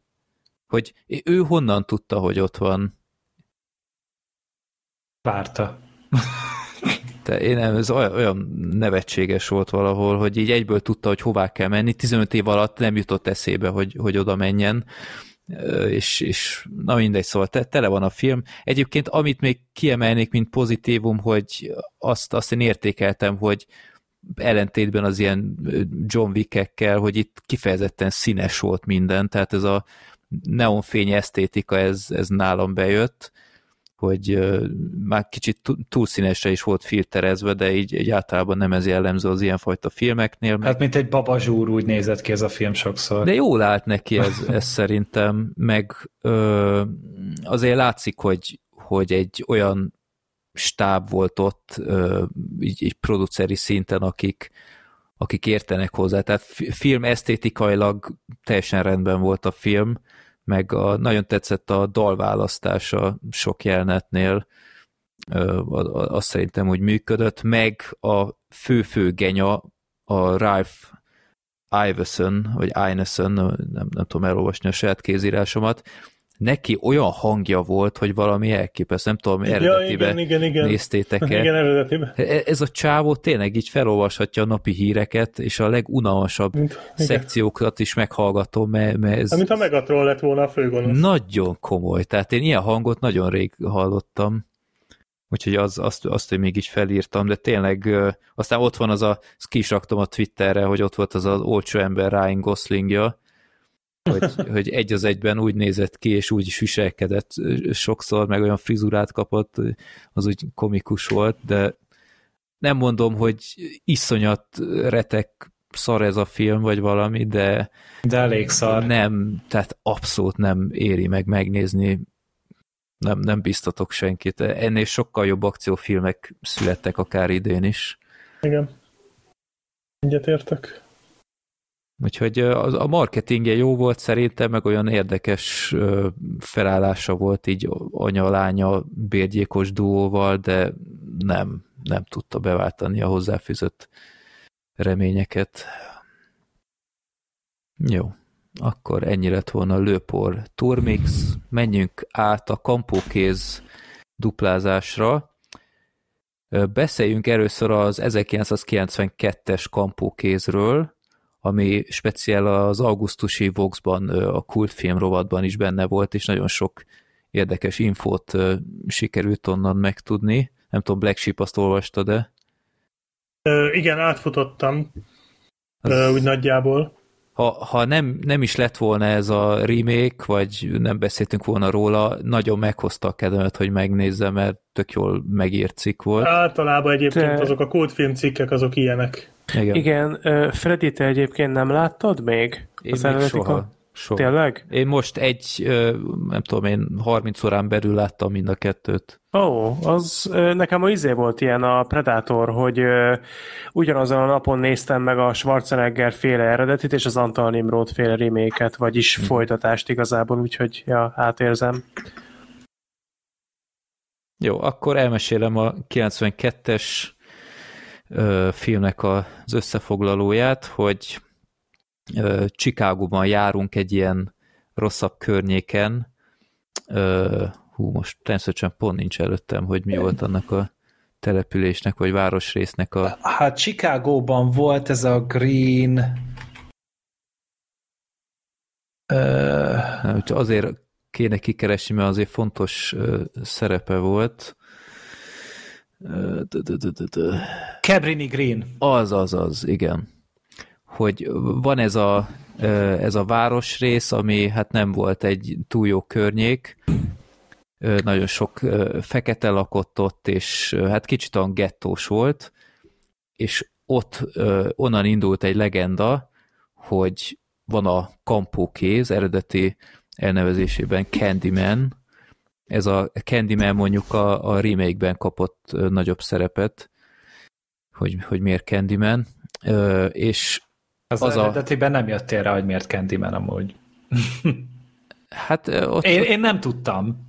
Mai napig nem tudom, hogy miért Candyman a Candyman. Hát a, valószínűleg a, a filmes ö, verzióban, mert ez, ez kb. könyv is készült. Hát ezt a. Cliff Barkernek a novellája, tehát ő adott ki egy Book of Blood című novellás kötetet, és abban volt ez a The Forbidden című reg, ö, kisregény, és azt adaptálták utána. Tehát amúgy Cliff Barker egy ilyen visszatérő nálunk, mert már volt ugye az az éjszaka szülöttei, a Hellraiser, és akkor ugye durva, hogy a, hogyha nem Stephen Kingről beszélünk, mint a horror egyik nagy alakja, akkor valószínűleg így a kortársból a Cliff Barkert fogjuk Vagy. Uwe. Vagy Uwe. Hát ő is elég szörnyű filmeket csinált. Na. Ö, Uwe Boll tényleg csinált szörnyű filmeket, A- tehát azért ne, ne csináljunk úgy, mintha nem, Ö, de igen, de, de csinált jókat is, de ez, ez egy visszatérő téma volt. igen, kampókéz. Kampókéz, igen. Itt az a legenda Hú, még Nem is mondjátok ki még egyszer, Léci. Ajaj. A tükörbe Tényleg, tényleg figyelni kell, hogy hányszor mondjuk ki, aki beszélő alatt. Lefordítom a karórámat, mert annak tükröződő a felülete. Igen. Tehát Hát az a velem, legenda, velem hogyha... majdnem szemben van egy ilyen tükröződő felület, szóval nekem tényleg vigyáznom kell, úgyhogy azt hiszem kettőnél Semmi tartok. tükör nincs. A felvételt Igen. nem állítjuk le soha. Ja, ja, így van, így van. Na szóval, hogyha az ember kimondja ötször, hogy kampókéz, akkor megjelenik a, a kampókéz, a Candyman mögötte, és hát felnyársalja. Ö, és hát egy, ö, egy ilyen újságíró páros, aki az egyetemen tanul, ők akarnak ebből egy alaposabb cikket írni, és könyvként kiadni, és hát utána jár, hogy honnan jön ez, a, ez az egész mítosz, és aztán hát jobban belefolynak a kampókéz legendába, mint hogy szeretnék, és igen, tehát ez, a, ez az első résznek úgy nagyjából az összefoglalója. Kampókéz meg is jelenik egy idő után, és Nem, mert a csaj megidézi konkrétan. igen, és Hát de azután jelenik meg jóval azután, hogy a csaj megidézi. Igen, csak mondom, hogy nem csak úgy jelenik meg, hanem a csaj megidézi, és akkor Hát jelenik vagyis hát ö, igazság szerint a kampókéz nem azért jelenik meg, mert a csaj megidézi, mert ő elmondja, hogy miért jelenik meg, ha visszagondoltok. Tehát a kampókéz konkrétan elmondja a nőnek, hogy ő miért jelent meg. uh-huh. Most nem akarom elszpoilerezni, nem tudom, hogy mennyire beszélhetünk spoileresen egy ilyen ré, viszonylag régi. Hát de annyira nem ismert szerintem itt. Tehát akkor, akkor inkább ne. Szerintem inkább ne, főleg, Inkább hogy ugye ne, a, a aha. remake-ről is beszélünk, és Igen, igen. már Tehát a... nem is remake, hanem folytatás. Folytatás, igen, tehát hogy akkor, akkor maradjunk ennyiben, hogy amikor először találkozik a kampókéz a főszereplő nővel, ott konkrétan elhangzik az, hogy a kampókéz miért jelenik meg, és voltak éppen nem azért, mert megidézték, hanem ennél azért mélyebbre nyúlik ennek az egésznek a miértje. Igen. És egy nagyon érdekes filmet kapunk, mert nem az van feltétlen, amit a, az ember egy ilyen horrornak tűnő filmben elvár, hogy megjelenik a, a, a rém, és utána az áldozat meg csak menekül egész végig, hanem egy... Hát egy rém- klasszikus slasher, slasher horror. Igen, a rém, amin rajta van a prém. Mm. Igen, és, és egy ilyen nagyon érdekes kapcsolat alakul ki közöttük, ennyit el lehet talán mondani, hogy ebben mindenképp rendkívüli ez a film, hogy ilyet azért annyira nem láttam sokszor. És a filmnek egy nagyon egyedi hangulata van.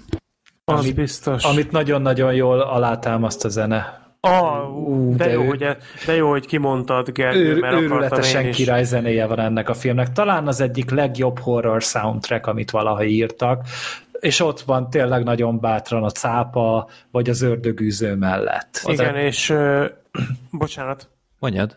Nem, nekem lehet, hogy egy kicsit hosszabbra nyúlik, úgyhogy Nem, én csak a zenével, gondolom a főcímdalra gondoltok. az, az az ongorás téma nagyon jó, de én azt a kórusosat is amúgy nagyon bírom. Az is, igen. Az Omen is eszembe jutott róla, Aha. amúgy nem egyszer. akár igen. Vagy akár a Rémálom az elmúlt szában, hogyha Van Two nevű Akár, ja. soundtrackre gondoltok, igen. Tehát a, a zongorás dallam az nagyon sokszor előkerül a, a régiben, az újban csak egyszer, konkrétan a film Hát- legvégén. M- Nem, egyszer korábban is, amikor ott az a bábozós van, ott is lehet hallani, de csak Igen. ilyen nagyon finoman, pár zongora taktusban, tehát hogy nem, én azt Aha. hittem, hogy konkrétan ez egy az egybe be lesz vágva, de nem, hanem át van dolgozva egy picit, és a, a, a 2021-es film egy kicsit a saját képére formálta, vagy a zene szerzője. Na, ez a dallammal kapcsolatban az a személyes sztorim, hogy ugye én most láttam először ezt a filmet, viszont ezt a dallamot már ismertem méghozzá egy ö, német rap számból, ahol ez volt konkrétan a beat, és én tökre szerettem mindig is ezt a dallamot, és egy kicsit ilyen csalódáskeltő volt, hogy ezek szerint egész egyszerűen lekoppintották ebből a filmből, úgyhogy már nem tudom azt a dalt úgy hallgatni, ahogy eddig. Ö, azt egyébként megkérdezhetem, Freddy, hogy téged, ö, tehát te tudatosan kerülted ezt a filmet, vagy egyszerűen csak nem jött szembe? Tehát nem, nem így- jött. Én, én, az, hogy Candyman, az úgy, ahogy van, engem elkerült. Tehát ez, ez, a, ez a film valahogy sosem került elém, és uh-huh. így 90-es években nyilván másfajta slashereket nézett az ember. Igen. Ez, meg hát azért ez egy nagyon speciális tematikájú film is. Igen, nagyon elgondolkodtató szerintem az, az tehát a második résznél, ami ugye idén jelent meg, amiről nem sokára beszélünk majd, ezt már magabiztosabban tudom majd mondani, de szerintem a régi kampókéznél is felmerül a kérdés, hogy ez tényleg horror. Tehát biztos, hogy ez befedi azt, hogy ezt horrornak hívjuk? El tudom fogadni, ha azt mondják, hogy igen, de szerintem ez inkább egy ilyen misztikus hangulatú krimi, ö, eléggé komoly drámai elemekkel. Tehát ö, nem... Hát és elég sok vérrel. sok vérrel, igen. Ö, gyorsan akkor elmondom, hogy én hogy vagyok ezzel a filmmel. Ö, és nagyon jó, hogy elmondtátok az imént, hogy ugye a zene mennyire alá tesz a hangulatnak, mert, mert tényleg egy egyetemes része. Gondoljatok például arra, hogy mondjuk a főcímet kiírják, hogy mennyire hangulatos, azzal, azt hiszem ott is valamilyen kórus Igen. megy a háttérben, elképesztően megadja az alaphangulatot, és a Candyman, ami ugye a 90-es évek elején készült, nagyon szembe megy az akkori slasher horror vonulattal, tehát ezért mondom, hogy ez szerintem nem ö, számít bele a slasher horrorok ö, körébe, mert ö, itt nem arról van szó, hogy a, a főszereplők tinédzserek, és ö, egymás után kaszabolja le őket a rejtélyes, misztikus rém, aki jó, most a rémálom az elmúlt szában ebből a szempontból kivétel, de mondjuk általában szótlan, általában elég egyszerű jellemmel bír, és van egy nagyon karakteres és emlékezetes fellépése, és változatosan, brutális módon gyilkolja el a főszereplőket. Itt nem erről van szó, hanem egy nagyon komoly szociális és társadalom kritikai háttér van az egész film mögött, ami körbejárja az egészet, és egyetemes része a film egészének, és e köré építi föl ennek a rémnek a legendáját, és emiatt sokkal komplexebbnek és sokkal érettebbnek hat, mint az akkori slasher horrorok. Tehát én ezért nem vagyok biztos abban, hogy mondjuk egy Péntek 13 vagy Rémálom az elmúlt szában mellé ez oda tehető, mert szerintem, most nem feltétlenül a színvonalról beszélek, de szerintem a a többlet tartalom tekintetében ez felettük van, ez a film, mert ez a társadalmi szempontból is eléggé fontos üzenettel bír, és fontos mondani valót ad át a nézőnek. Én már láttam korábban is ezt a filmet, még egészen fiatal koromban, talán még középiskolás lehettem, és már akkor is tetszett, de nagyon örülök, hogy újra néztem. Nem azt mondom, hogy ez volt a legpörgősebb mozgókép, amit valaha láttam, mert nyilván nem, de hogy az egyik legfélelmetesebb, az biztos. És ez a hangulatnak köszönhető, mert annyira túlvilági, annyira misztikus atmoszférát áraszt magából ez a film, hogy az döbbenet. És nagyon sokszor van az, hogy nem történik effektíve semmi látványos a, a képernyőn. Gondoljatok arra a jelenetre például, amikor a kampókéz meg a főszereplő hölgy először találkoznak, úgy mondott a parkolóházba. Uh-huh. Nyilván mindannyian emlékeztek rá. Az a jelenet szerintem vérfagyasztó. Pedig nem történik semmi, egyszerűen csak beszélgetnek. És ö, rám nagyon komoly érzelmi hatást gyakorolt ez az alkotás, mert ö, tényleg a karakterek el vannak mélyítve, nagyon sokszor meg tudott lepni. Gondoljatok arra a jelenetre, nem akarom elszpoilerezni, de van egy jelenet egy orvossal. Uh-huh. És ahogy az véget ér. Tehát szerintem ember nincs, aki ott meg tudja tippelni, hogy mi fog történni. Abban a jelenetben lehet, hogy tévedek, de nekem ez volt a, a benyomásom. A főszerep, azt hiszem Virginia Madsen játsza ugye a főszerepet, nagyon jól alakít, a színészek nagyon jók, Tony Todd, mint hogyha ráöntötték volna a kampókész szerepét. Egy dolgot sajnáltam, hogy a kampókéznek nagyon karakteres megjelenése van, és nagyon ö, emlékezetes figura, viszont a szövegkönyve nem volt annyira erős. Igen. Talán. Tehát nem, nem mondott ö, túlságosan emlékezetes dolgokat, leginkább ugyanazt a három-négy mondatot ismételte, és ez kicsit zavart, főleg ugye vége felé, de összegészében csak, hogy tényleg gyorsan be is fejezzem a monológot, nem akarom hosszúra nyújtani, mert megígértük, hogy fél tízre végzünk. Nekem, nekem nagyon, nagyon tetszett ez a film. Nyilvánvalóan az, hogy tetszett, azt most idézőjelbe kell érteni, mert dehogy tetszett, hát rossz volt nézni.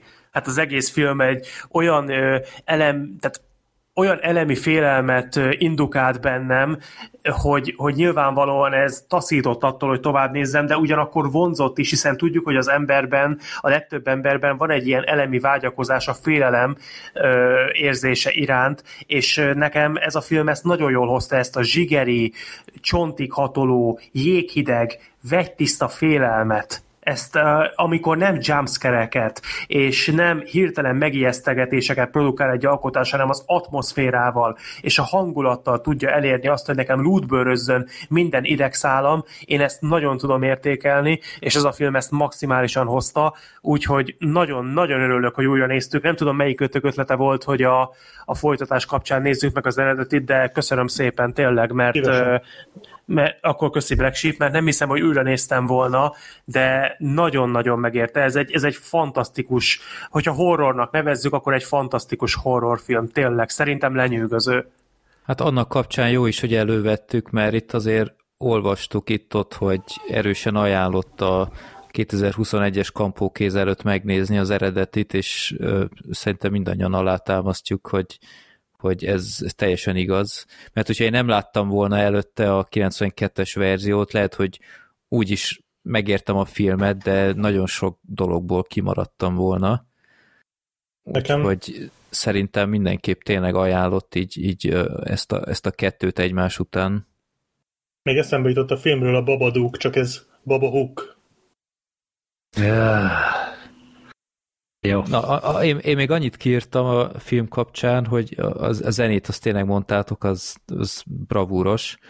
Öm, nagyon egyedi hangulata van, és ez annak is köszönhető, hogy nagyon tetszett ez a környezet, ahol játszódik, hogy tényleg egy ilyen, ilyen gettós környék, tehát általában ez azért nem így Nem próbálja meg elviccelni. Volt Nem, egy ilyen, nem. volt egy ilyen péntek 13 rész, hogy Freddy a, nem Freddy, Jason a gettóban, vagy mi. Tehát, hogy ez, uh-huh. ez tényleg nem azon a szinten van, tehát ebből a szempontból egyébként én a Sorterrel abszolút egyetértek, hogy ez a film azért tényleg megpróbált komolyan beszélni valamiről, egy olyan problémáról, ami a mai napig megvan. És ezt egy slasher tényleg nem várnád. És uh, ott van ez a, ez a sztori elem a tükörrel, hogy ö, ott, ott vannak ebben a toronyházban, és a tükör mögött konkrétan ilyen, ilyen, ö, ilyen építe, építési hiányosságok miatt ilyen járatok voltak a fürdőszobák között. Egy lyukak voltak tényleg a házak között. Hát konkrétan. mászni konkrétan. És, és ez egy valós dolog volt. Tehát így konkrétan történtek gyilkosságok, tehát innen is jött az ötlet, hogy valóban készültek ilyen elcseszett házak, hogy a fürdőszobádban, hogyha leveszed a tükröt, akkor el tudsz jutni potenciálisan egy másik lakásba. És nem, nem is tudom, egy kb. egy éve vagy, hogy elém is került egy ilyen videó, hogy most 2020-ban vagy hogy, valaki állandóan érezte a fürdőszobájában, hogy húzat van, és nem tudta elképzelni, hogy hogy jön, és akkor vette észre, hogy a tükör mögül jön, és pont egy ilyenfajta építési hiba volt annál a lakásnál is, és így ö, felvette videóra, és ott mondták, hogy úristen, itt, itt egy nagy, nagy járat van, és végigmentek, és egy ilyen másik lakásban kötöttek ki, amit éppen felújítottak. Tehát azért ez rohadt hátborzongató. Az. És ezt, ezt vették alapötletnek, meg tényleg az a környék, az, az a maga módján ilyen nagyon, nagyá, nagyon magával ragadó volt. Gondolok Azért nem laknál ott. rohadtul nem, főleg abba a közklotyóban nem mennék, ami úristen gyerekek. Tehát azért nekem van tapasztalatom ilyen téren, mert, mert ugye én a rossz PC játékok időszakban mindig volt egy ilyen rovatom, hogy a videójátékokban nagyon sokszor voltak klotyók, és valahogy mindig vonzott, hogy lefotózzam ilyen screenshotban a lehetőleg undorítóbb ilyen klotyókat, amik a játékokban voltak. Hát ez túltett mindenen. Hát ez Tehát- a trainspotting szint volt már kb. igen. Tehát itt nagyon örültem, hogy a szag, szaktelevízió még nem létezik. A mert- 4DX-be ezt nézni. Igen. Az, az fú, gyerekek. Tehát ott a díszletesek nagyon kitettek magukért, azt még nézni is rossz Én volt. csak arra gondolt, hogy mennyi csokoládét használhattak el ez a jelenethez. Igen.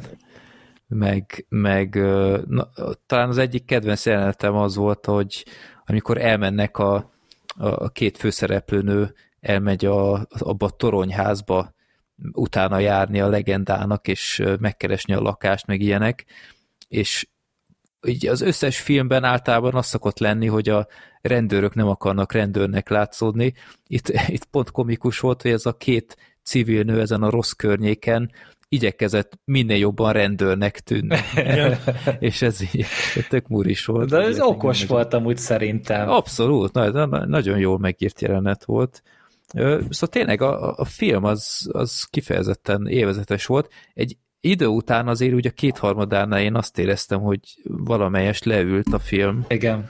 tehát ott, ott nem volt már olyan izgalmas karakterjelenet se, meg, meg ott Igen, ez egész mítosz így valahogy alábbhagyott a lelkesedésem, én bevallom őszintén. de nem éreztétek azt, mert akkor lehet, hogy én ö, De valamelyik Rossz. folytatást nézted véletlen Sorter, és azt imádtad ennyire. Nem, mert egyébként van Kampókész 2, meg van Tudom. Kampókész 3, és általában a Kampókész 2 az nem is olyan rossz, azt mondják, hogy az egy, hát így egy az egyben lekopizza az első részt, de egészen Ilyen, színvonalasan, és, és egész jól csinálja. Nem, én arra akartam csak rákérdezni, hogy szerintem, tehát az én érzésem az volt, hogy a film az pont jókor tudott fordítani a történetnek a folyamán, mert ha belegondoltok, akkor az első Hát az abban, hogy most megbeszéltük, hogy nem spoilerezünk, de igazából szerintem ez talán nem minősül annak, mert a film hivatalos történetleírása is tartalmazza ezt, hogy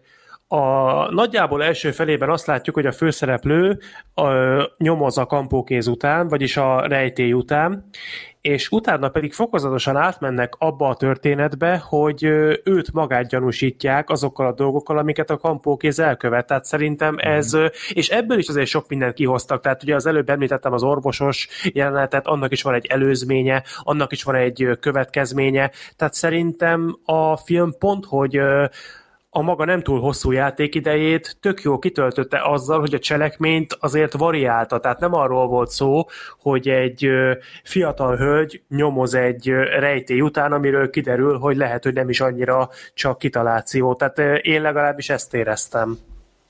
Hát én inkább Igen, de- az jutott eszembe, hogy nem biztos, hogy annyira olyan ügyesen adták elő mondjuk a, ugye a Helennek a történetét, mert tulajdonképpen az ő ő kísértése ugye az egész film, és amúgy így az egészében nézve amúgy szerintem szenzációs, hogy milyen útot, utat járt végig a karakter, és ahogy az be volt mutatva, csak úgy én is a film utolsó harmadánál már azt éreztem, hogy nem biztos, hogy ez jól van érzékeltetve. Uh-huh. Meg főleg az se segített, amit te mondtál, Sorter, hogy a, a kampókéz egy idő után egy ilyen ilyen visszatérő kis, nem tudom én, ilyen könyvjelző volt, hogy ja igen, ez az én filmem, néha odarakom, és nem nagyon volt szerintem ilyen kifejezetten jó jelenete, a, például akár a, a főszereplőnővel. Tehát itt lehettek volna sokkal értelmesebb párbeszédek, hogy valami. Tehát ő jött, böfögött pár ilyen, ilyen hangzatos mondatot, ilyen nagyon lírait, és, és utána megint elment. nyomta, azt azért tegyük hozzá. E, és egyébként, amit a, tehát erről beszéltünk, és az előbb a, tényleg a figurának a szövegkönyve nem, nem volt izmos, tehát tényleg mindig ugyanarról beszélt. Tehát elmondta az első találkozásukkor a, a Helennek, hogy mit akar, és utána is tényleg a sokadik jelenetben is erről volt szó, bár szerintem a filmet dicséri, hogy a kampókéz, mint figura olyan sokat nem szerepel, de nagyon jó misztikumot tudnak köré építeni, és emiatt nagyon erőteljesen hat, amikor ő megjelenik.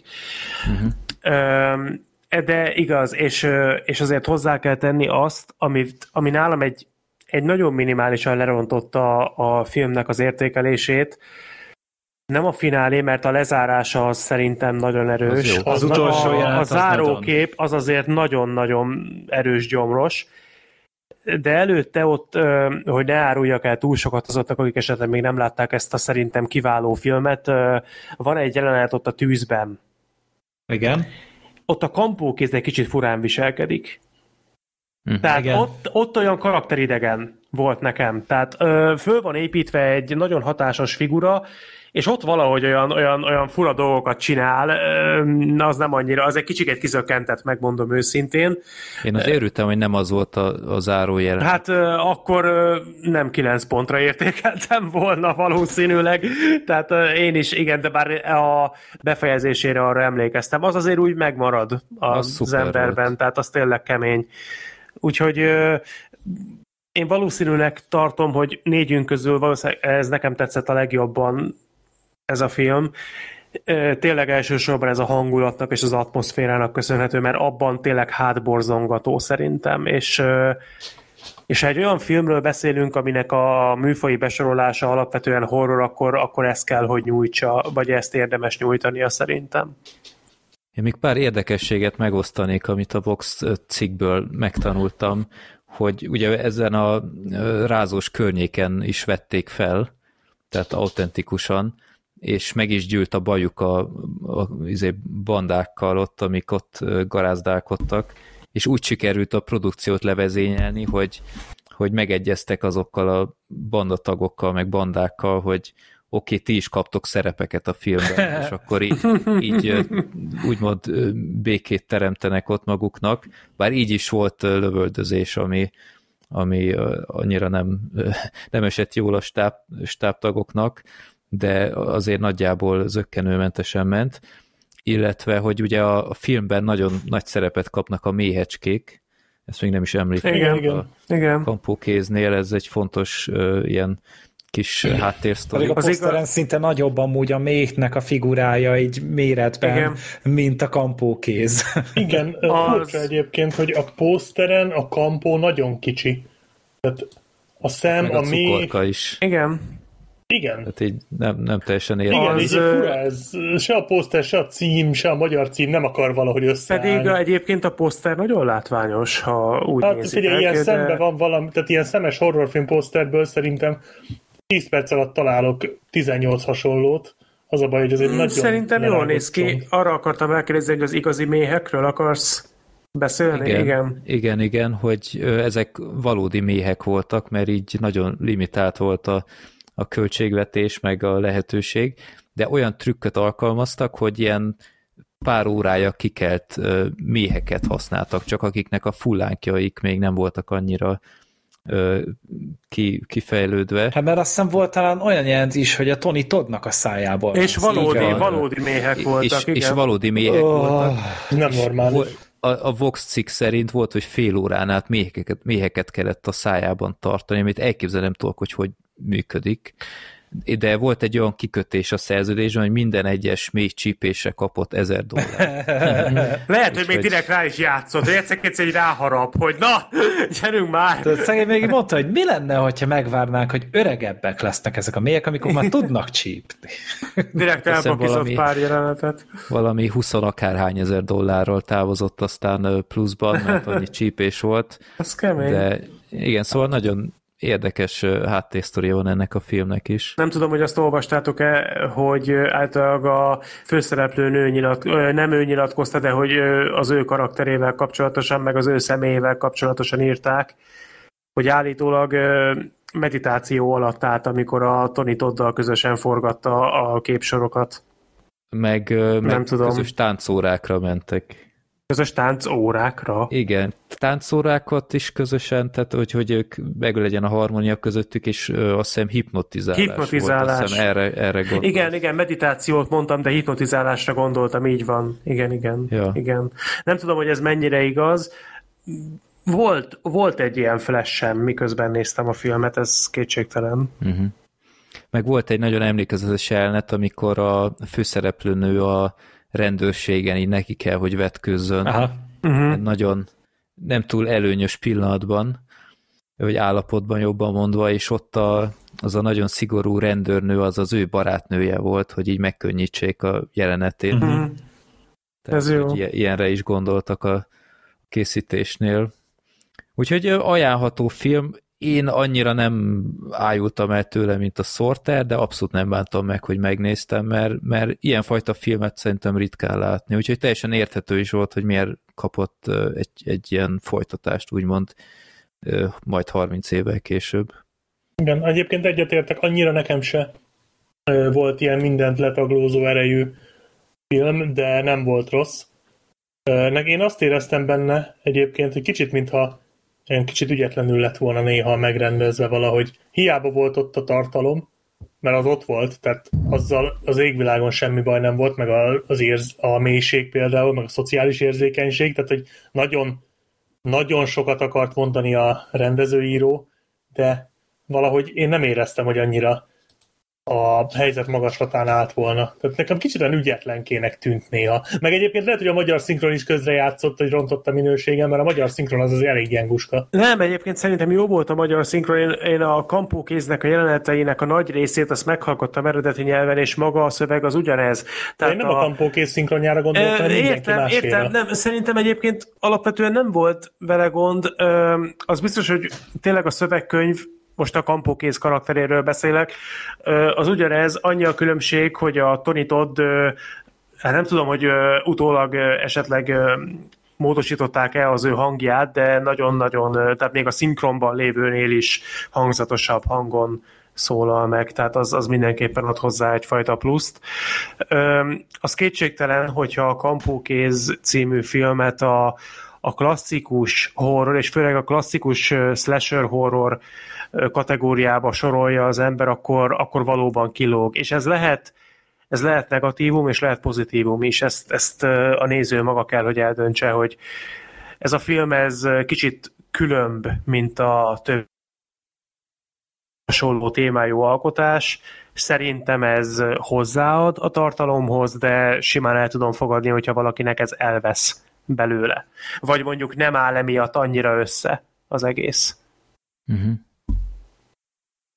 Jó. Szerintem remek. Amúgy, tehát, hogy igen, van egy olyan része a filmnek, aminél én is így kicsit már sóhajtoztam, hogy jó, most már 20 perc, és mindjárt vége, de hogy valahogy a fölvezetése, meg a, hogyha tényleg csak úgy átgondolod azt, hogy mi történt a filmben, egy nagyon hatásos kis élmény, plusz az ijesztések működnek a filmben.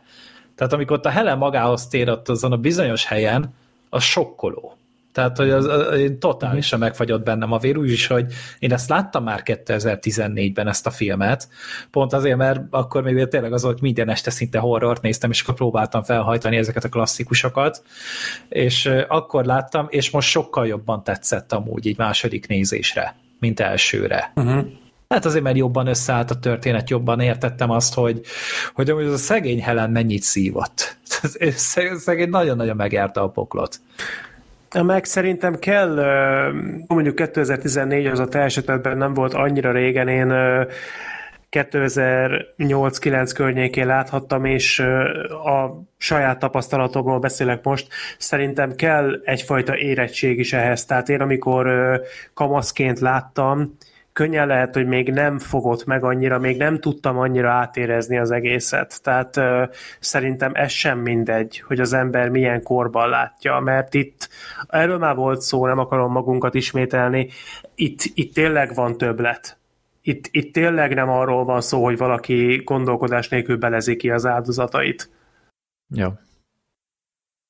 Jó, aztán megszületett a 2021-es kampókéz, Aminél ez is azt hiszem tologatva lett, tehát ez se eredetileg mostanra készült. Nem, mert ez 2020 már tavaly akarták Szerintem bemutatni. pont októberben lett volna ez. Hát a Covid miatt tolódott ez is, ugye? Ha jól tudom. Igen. Hát igen. mint minden más a világon nagyjából. Igen, igen, igen. És az egyik forgatókönyv író és a producer is a Jordan Peele, neki ez egy nagy személyes kedvence ez az alkotás, úgyhogy egy kicsit a szerelem projekt volt számára és, ő is igen, rendezte tehát... volna eredetileg amúgy, tehát még Aha. a kezdeti ö, mozgolódások abba az irányba mentek, viszont akkor kiderült, hogy igazából azt csinál, amit akar, ezért rájött, hogy nem horrort akar remékelni, hanem inkább akkor saját ötleteket fog megvalósítani, mert ez egy nagyon-nagyon ritka és szerencsés pozíció Hollywoodban, hogy te bármit csinálsz, arra te pénzt, kap, pénzt fogsz kapni, és te azt bemutathatod. De végül is tényleg szerintem emiatt azt mondta, hogy jó, keres valakit, aki ezt meg tudja rendezni, és akkor így készült el a film az eredeti 2020-as júniusi bemutatóra, és akkor abból lett most ugye 2021. augusztus. Uh-huh. Azt akartam csak közbeszólni, hogy ritka pozíció ez nyilvánvalóan a film fővárosában, de ha az ember egy olyan mesterművel kezd be, mint a Get Out, akkor azért érthető. Tehát ott azért ez szerintem... Igen. Tehát ehhez az kell, hogy egy Get Out-tal indítsál, meg utána csinálja egy ászt, és akkor utána ez, ez igazából hozza magával, de mindenképpen más film lett volna, hogyha a Peer rendezi szerintem, de azért hát mindjárt rátérünk, hogy így mennyire lett jó. Uh-huh. Jó, öm, a folytatás, mert igen, ez, ezt ö, én előzőleg nem tudtam, én azt hittem, hogy egy remake. Én is. De ez egy konkrétan egy folytatás. De úgy is tűnt egyébként. De várjál, az IMDb már úgy van, hogy a sequel to the horror film Candyman. Szóval... Hát én hát, mondom, én, én nem ismertem a, ezt az egész kampókéz univerzumot, úgyhogy én, én ezt is többnyire csak a podcast miatt néztem meg, de ez, ez így jól, jól alakult végső soron.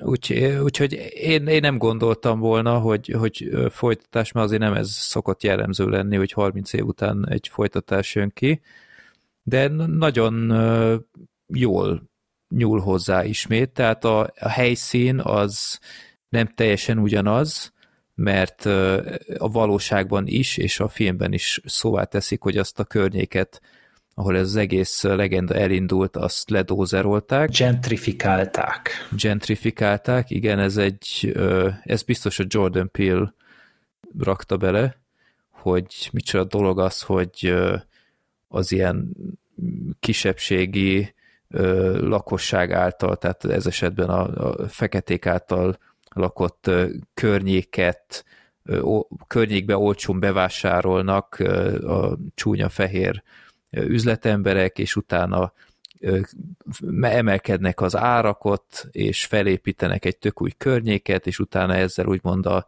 helyi lakosokat kiszorítják az saját területükről. Ne, az a filmben úgy volt, és ez nagyon tetszett az a megfogalmazás, hogy létrehoztak egy gettót, a feketéknek, csak utána a fehérek rájöttek, hogy basszus, ez tényleg egy gettó, és utána már zavarta őket, hogy itt tömörül a fekete közösség, ahol eredetileg őket terelték, és utána takarították le inkább, mert rájöttek, hogy, hogy amúgy ez mégsem olyan jó dolog.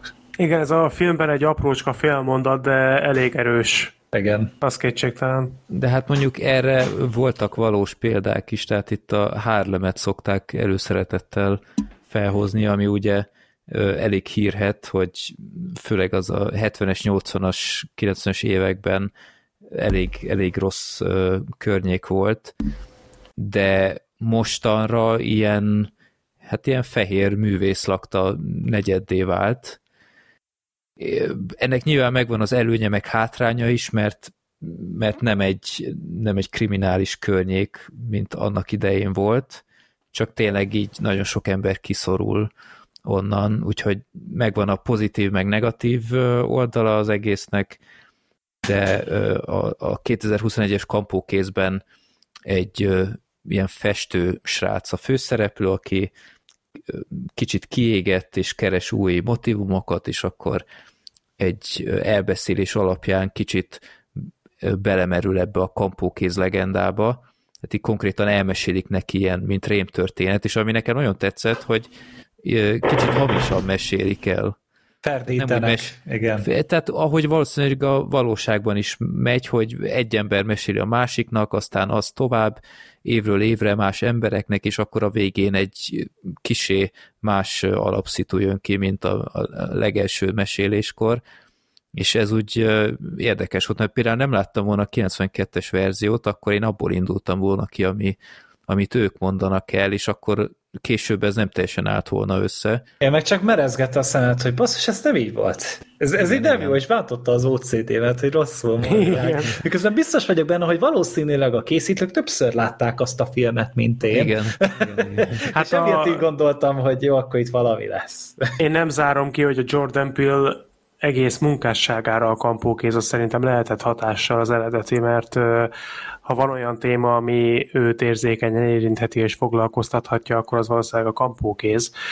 Én azt akartam még mondani ehhez a dologhoz, hogy és milyen tök jó volt a filmben, az új kampókézben bemutatva az, hogy amikor flashbackek történtek, akkor az ilyen báb Igen. játék a, módon ár, volt előadva. Igen, ilyen árnyáték volt, hogy, hogy ez elsőre olcsó megoldásnak tűnik, de nagyon sokat emelt szerintem a hangulaton. Hát nekem a Harry Potterből a halál erekéinek az a elbeszélése, csak Aha. ugye az full animált volt, itt meg egy kicsit ilyen bábozva próbálták meg megmutatni, nekem pont ezt tetszett, hogy végre nem csak ilyen unalmas izé ö, expozíció van, hanem valami vizualitást is gyártanak hozzá. Valami olyat, amit amúgy nem szoktak így.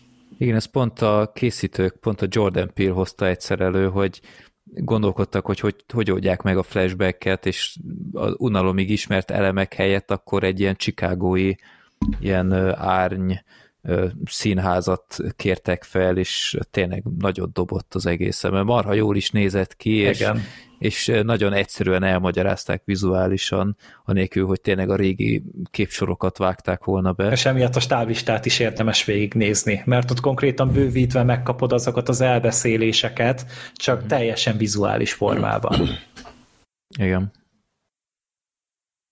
Jó, úgyhogy igen, tehát itt bele mélyül ebbe a, ez a festő a, a kampókéz legendába, és ő is egyre jobban benne találja magát, és üldözi ez az egész, és igen. Ez marha jó volt amúgy a filmben, hogy ez a, a ahogy a művész ezt fölkapja, és ugye csak őt érdekli, de őt nagyon-nagyon megikleti, és ugye ebből hoz létre szinte egy egész tárlatot, rengeteg elemből álló ilyen ö, művészeti alkotásokat, és onnantól kezdve, hogy történik valami, ami hozzá kötődik, ugye ott a galériában, és hirtelen így visszakerül a köztudatba a kampókéz, miközben ugye a filmben ez többször is ugye egy ilyen elem, hogy próbálták pont visszatartani ezt a kampókéz legendát, hogy ne terjedjen tovább, és ő csak azért, mert amúgy nagy hatással volt rá, visszaadta a világnak. És ez egy nagyon-nagyon izgalmas megközelítése volt szerintem, hogy pont a művészet útján. És ez a művészet szerintem abban is visszaköszönt, hogy a filmnek az operatőri munkája az muah, csodálatos, olyan Hát gyönyörű. a, hát a főcím, Igen, tehát hogy, hogy az a, azok a képek, amikkel azt, azt az éjszakai felhőkarcolók feljel lefelé, meg ugye ez a fordított kép, amikor elindul, ugye elindulnak már a, a logók, és az is tükrözve megy. És, és így gondolkodtam, hogy basszus, most ezt elrontották, ki kéne mennem szólni. De utána eszembe jutott, Ja, hogy, igen, hogy, a, igen. hogy a Forum Hungary-nek ugye rendesen jól állt még, a, a logója, de utána a filmnek ugye ez a Monkey Paw, meg a többi uh, stúdió, aki közreműködött, az tükrözve megy, és egy idő után belegondoltam, hogy jó, így biztos az van, hogy ugye a tükör az egy fontos eleme a Igen, kampóké igen. sztorinak, és ez is, tehát hogy ez egy, ez egy gombnyomás kb. az After Effects-ben, vagy a vágó programban, és mennyire jól megalapozza. Ez de jó, hogy mondod, mert ezt én is felírtam, hogy itt teljesen irritálva voltam, hogy az MGM itt tükör fordítottan, és így mondom, nem létezik. Most tényleg én is menjek ki, és, és ugyanez ment át a fejemben. De aztán utána mondta, hogy jó, megvárom az első jelentet, és biztos, hogy lesz valahol szöveg. Hogyha az Ott is volt egy utcatábla. Igen, és az jól állt, Igen. és jó, akkor Ja, ja, megnyugodtam, ja. hogy oké, okay, nincsen, nincsen semmi diffi, Igen, igen. és ezzel is, mert tök jól felvezették a történetet, és uh, amúgy nagyon hasonlít szerintem a, az, amin a főszereplő átmegy, mint az első, csak pont a, szerintem az elsőben ez egy icipicit talán jobban ki volt pontban. Nekem abban a szempontban az első jobban tetszett, de itt viszont maga az a képi világ, az az egész sokkal nagyobbnak érződött, több szereplőt mozgatott, több mindenbe belenyúlt a film, és így azt éreztem, hogy, hogy a jófajta folytatás mentalitással készítették, mert tényleg jobb lett és több lett a történet, és jobban ki volt, és tényleg a mítoszt is bővítették, az nagyon-nagyon király volt, ahogy meg volt mutatva, és tényleg, hogy a karakterek viselkedtek, hogy az első rész bele volt szűve a történetbe, és tényleg az volt, hogy, hogy ez, egy, ez egy szellemi örököse annak a történetnek, és, és az elejétől a végéig érződött rajta az a fajta törődés és szeretet, és ugye itt megint egy kevésbé ismert rendező, ugye a Nia Da Costa rendezte a filmet, nem első filmes, én azt hittem, hogy az, de volt neki korábban egy filmje, és, és valahogy mégis volt benne egy rutin, volt benne valami, valami összeszedettség, és nem jellemző ez annyira az ilyen horror remékek, folytatások, stb. világában, hogy, hogy ennyire odafigyelnek rá. Az egyetlen dolog, ami miatt egy picit elégedetlen vagyok, hogy pont horror szempontjából nem olyan jó a film. Igen. Igen. Tehát, hogy az ijesztések annyira nem működnek, mert így próbálkozik néha-néha a film, és néha-néha van benne sokkoló jelenet, de látom, hogy igyekszik félelmetes lenni, és annyira nem félelmetes, sőt, hát szinte igazából- egyáltalán nem. Hát igazából a liftes jelenet volt szerintem Az igen. hang, hangulatos, meg a tükrös. De Mhm. a tükrös sem volt ijesztő, inkább csak érdekes. Ott a galériás? Igen, amikor, hát amikor elmegy a nőhöz, és akkor ott van a tükörnél a főszereplő, de az se volt Ja, az. ijesztő, Aha. inkább csak olyan jól volt megcsinálva, Olyan jól creepy volt volt egy felvéve. picit. Igen, de igen, ezt, ezt örülök, hogy megemlítettétek, mert ez mindenképpen egy, egy sarkalatos pontja a filmnek, hogy egy ilyen akilles sarka. Most ne haragudjatok, de tényleg az a jelenet, amikor ott a tinédzsereket tudjátok, Az- ott a mosdóban, az, az, az miért? Meg az, És főleg, és főleg mikor? tehát az teljesen, Tehát az, teljesen tehát a semmiből jött, lement Igen. egy pár perces jelenet, és utána a vége. Tehát az, olyan szereplőket kapunk ott meg, akik, én nem tudom, szerepeltek előtte? Vagy, vagy azok, azok Hát egyszer. Egyszer a, talán, A de- főszerep, vagy az, az, az a lány ott a csoportból. De engem az lepett meg, hogy ez egy nyitó jelenetnek egyébként egész tűrhető is lett volna. Hát ez egy ilyen cold open lehetett volna. Igen, de és ezt berakták a film két harmadánál, amikor a kampókezet már nem tudom hányszor láttuk, és tudjuk, hogy mire képes. Tehát ilyen nagyon fura volt az időzítés uh-huh. ennek a jelenetnek. Mint ha utólag rakták volna bele, nincs benne Igen. elég vérengzés. Igen, De- igen, de a, az a csúnya volt. fehér lányokat, őket még meg kell ölni, és az egyetlen egyetlen szimpatikus ott a, a WC-ben, aki elrejtőzött, az is egy, egy, egy fekete lány volt, úgyhogy e- ez azért nagyon végig kísér a filmben sokszor. De, de, de igen, lehetne ez a magyarázat, hogy a filmben nincs elég vér, mert tényleg nem véres amúgy. Tehát, Hát azért nem, a galériás rész az Az tetszett. Hát de- húzós volt. Jó, oké, elfogadom, de ez a film 18-as karikával ment. Hát azt túlzás. Tehát az, az mindenképpen, tehát ennyire nem volt durva, és hogyha mondjuk ezt így lemérték, hogy oké, okay, nem elég véres a film, tegyünk már bele még egy kaszabolás, és akkor nem de akkor beletették ezt a mosdós jelenetet. De most őszintén az annyira véres volt? Vagy hát annyira brutális Pont volt? ugye ott is rejtegették egy kicsit semmit, ezzel a tükrös semmit megoldással. nem láttunk az egészből, és a, a filmnek ez egy visszatérő, szerintem ez egy probléma, el tudom képzelni, hogy valakinél ez mondjuk növeli pont a hangulatot, de nekem annyira nem tetszett, hogy, hogy nagyon sokszor, tehát a filmben viszonylag ritkán van gyilkolás, tehát amikor konkrétan egy, egy szereplőt mondjuk a kampókéz elintéz, és tényleg a galériás jelenet, oké, okay, azt mondom, hogy az úgy egynek rendben volt, de azon kívül nem, nem igazán hát brillozott ebben a, a- film. Tehát, Ott a lakás, amit láttunk kívülről, az a, a- azzal a nővel. Hát de az is madártávlatból ment. Igen. Amit még föl tudnék hozni, az esetleg a finálé. Az, az még nem volt, nem volt rossz, Mhm. de, de, de tényleg nem véletlenül van az, hogy már több helyen olvastam, illetve hallottam, hogy az új kampókéz az nem igazán horror, és ezt én már az előző résznél is mondtam, itt talán még inkább megállja a helyét, hogy ez, ez inkább krimi. Tehát ez, nem, nem mondanám, hogy olyan gyakran féltem volna, vagy olyan gyakran belettem volna parázva ettől a filmtől. Tehát ez, és nem tudom, hogy ti hogy vagytok vele, de akkor most elmondom, hogy nekem mi volt itt a fő problémám. Nekem ez a rész sokkal kevésbé tetszett, mint az előző, az eredeti. Mhm. Nekem tökre jól működött a hangulat, nagyon jók a színészek, amúgy. Nagyon jól játszanak a színészek, az, az meglepett. jók igen, igen. És a karakterek is rendben vannak. Nem azt mondom, hogy ö, alkony sugárú szintűek, de, de teljesen jól meg vannak írva. És ö, nekem valahogy az utolsó negyed órára kicsit szétesett ez az egész. Ott nekem már fárasztóvá vált. Pont ugyanaz van, mint amit ti mondtatok az eredetinél, hogy a végére nekem már kicsit önismétlő lett, egy kicsikét nem egészen értettem, hogy hova akarja ez most kivinni ezt a sztorit. Sokszor váltottak indokolatlanul fókuszt, Ö, nem tudom, hogy ti egyet értetek ezzel, vagy sem. Én nekem sajnos bármennyire is jól volt felépítve a hangulat, és összegészében tényleg egy színvonalas filmről beszélünk, és öröm ennyi év távlatából ilyen színvonalas horrorfilm folytatás látni, már amennyire ugye ezt nevezhetjük horrornak. Ö, tényleg tetszett, de nem, tehát tényleg nekem az utolsó negyed óra az, az sokat levett az, az összképből sajnos. Nekem a film jól tartotta amúgy magát. Én, én azt éreztem, hogy hogy ez pont egy picit összeszedettebb volt talán, mint a, az első, és szerintem a finále itt is ütött. Tehát, hogy szerintem egész izmos volt az, hogy jó, egy, egy kicsit didaktikus volt, hogy úgy mondjam, tehát, hogy, hogy azért a, a Get Out-nak a fináléja jutott eszembe, hogy ugye ott is volt egy, egy icipicit hasonló elem, csak ott ugye egy kicsit máshogy kerekítették le,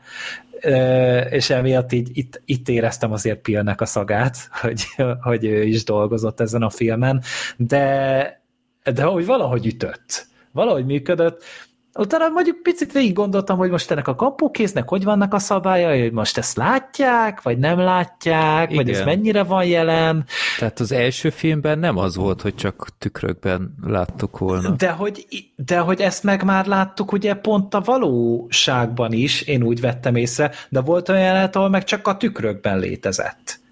Mm-hmm. És így ez nem volt annyira konzisztens, nem tudom, hogy most így ezt, ezt direkt csinálták, direkt lépték át, vagy volt egy rész, ami fölött én elsiklottam, de, de itt, itt megint csak azt éreztem, hogy, hogy, hogy nem, nem áll annyira jól össze, ennek ellenére mégis szerintem tökre ütött. Ez egyébként nem egy új keletű dolog, tehát a, ha belegondoltok, már az első részben is, az eredeti filmben is játszanak ezzel, most akkor a kampókezet látják-e mások, vagy nem. Ö, van, tudjátok, az a pillanat, amikor ö, a kampókéz megjelenik, aztán bejönnek más emberek, a kampókéz elbújik, és később egy videófelvételen mégis úgy látjuk, hogy nem is volt ott. Uh-huh. Tehát, hogy már ott is játszottak ezzel, hogy most akkor ő valójában csak a nő fejében létezik, vagy tényleg ott van fizikálisan. Tehát ez szerintem sosem volt egyértelmű. Várj, most mondjuk végig gondoltam, hogy lehet, hogy az a megoldásom úgy, hogy aki kimondja, az látja. És mindenki más csak a, a tükörből, vagy semennyire se. Ez, ez lehet, ez könnyen lehet. Le, lehet, hogy ez a magyarázat. Mert De a most, lányoknál nem ez volt. M- igen, meg... ö, de ha- együtt mondták ki, nem? Igen, de hát ők mégsem Ja, látták, csak a tükörből. Aha, aha. Hát igen, meg hogyha az új filmet vesszük alapul, akkor Hát most ez nehéz lesz, nagyon nehéz lesz spoileresen elmondani, de van az a jelenet, amikor madár távlatból látjuk, hogy mi Igen. történik. Hát ott a nő nem mondta ki. Aha, az mondjuk igaz. És ott mégis történik, ami történik. Tehát fura, fura. Nem egyértelmű. Uh-huh. Amit még kiemelnék, mint nagy pozitívum, hogy a maszkmunka Ó, igen. főszereplőnél, tehát ilyen, hát amit el lehet mondani, hogy erősen átváltozik a teste, egy kicsit olyan ö, bőrbetegség nem, imázsfilm. De, Ilyen, és tudom. basztatta ráadásul azt a rohadt sebet, én nem hiszem, el. én nagyon érzékeny vagyok. nagyon, és akkor utána egy a végére ugye egy bizonyos minta kialakul rajta, Igen, és igen. az gyerekek, hát már most dobnám oda neki a sminkoszkárt. Igen. Úgyhogy az, az nagyon, nagyon működött. Ö, amit még így mondanék a, a filmek kapcsolatban, kicsit mint negatívum, hogy ott volt a, a főszereplő barátnőjének a, a tesója, hogy ő igazából mi a fenét, tehát konkrétan semmit nem adott hozzá a filmhez, csak ilyen nagyon béna comic relief, hogy, hogy néha első, e- elsüssön egy ilyen, ilyen meleg ö, sztereotíp dumát, és, és hogy fenye, fenyegeti a főszereplőt, de a lehető legnőiesebben, én nem tudom, kicsit érdekes volt, én nem, nem teljesen tudtam hová tenni, hogy ez, ez most mit ad Ha, hogy, hogy ez most amúgy komolyan van gondolva, vagy comic relief? Mert comic reliefnek az ilyet szokták azt mondani, ilyenre szokták azt mondani, hogy sértő. Azt hiszem. Tehát, hogy azért a, a Jordan Peele-nél eddig jobban működtek ezek a, ezek a vicces mellékkarakterek a komoly filmben, mint Igen. például a Hát Get Out-ban. Hát a Get Out-ba a főszereplőnek a haverja, az, az, az nem csak horrorfilmeken belül, az úgy ámblok az egyik legviccesebb mellékszereplő a világon, és egy, egy horrorban, vagy egy thrillerben. Ezzel sokan vitatkoznának, én emlékszem, hogy annó nem mindenki. Haragudtak rá, sokan én úgy emlékszem, de mi szerettük. Hát Könnyen lehet. Én, én Na most nem azért mondom, de amikor a szex rabszolgás monológiát ott előadja, én el tudom képzelni, hogy valakit ez kibillent a hangulatból, én borultam a röhögéstől, de tényleg, és marha jól működött. E, igen, tehát e, valóban a szereplőgárda az talán, tehát ugye a karakterek szintjén talán nem volt annyira izmos, mint az eredetiben, és tehát a filmben voltak olyan dolgok, amik szerintem nem voltak, tehát érdekesek voltak, mint felvetés, de nem voltak érdekesen előadva. Gondolok itt arra például, hogy ugye a főszereplő erről már beszéltél te, Freddy, hogy egy feltörekvő festő, vagyis egy olyan festő, aki most találja meg leginkább önmagát, és van az ő menedzsere, vagy minek, minek hívják ezt festőknél, aki az ő kiállítását egyengeti, Szerintem menedzsernek menedzser. lesz az. És az ő kettőjüknek a kapcsolata nagyon hirtelen vált át egy ilyen nagyon éles fordulatba, amivel utána nem kezdenek semmit, és nem is volt neki kellően megalapozva. Mm-hmm. Nem tudom, tehát sok ilyen dolog volt szerintem, jó, nem sok, de volt néhány dolog a filmben, ami így izgalmasabbnak tűnt elsőre, mint amit kihoztak belőle, és bármennyire is erős volt hangulatban, én a végén azt éreztem, hogy nekem ez most így egy kerek egészén nem annyira állt össze. Igen. Hát én is úgy a, a felétől úgy kb. egy kicsit már nem, nem néztem olyan lelkesen, de egyébként tényleg egy, egy teljesen, teljesen korrekt folytatás. A végén azért előbújt a Spike Lee faktor. Itt direkt megnéztem, hogy mikor forgatták ezt a filmet, mert A BLM előtt még. Igen, igen, tehát itt a George Floyd az megtörténte már, és nem, de egy kicsit olyan, hogy mondjam, kicsit megint előjött a nagy mutató új, hogy, hogy, hogy itt mi a helyzet, amit, amit lehet, de ebben a filmben így annyira nem éreztem, hogy, hogy ez így, így ez kellett volna a végére. De mert hogy előtte meg ugye a, a, a rendőrök ugye nem voltak negatívan ábrázolva. Tehát Igen. ott ugye a filmre jött Igen. az a mosog, mosodás résznél, meg ugye jó, de, de ott is mondjuk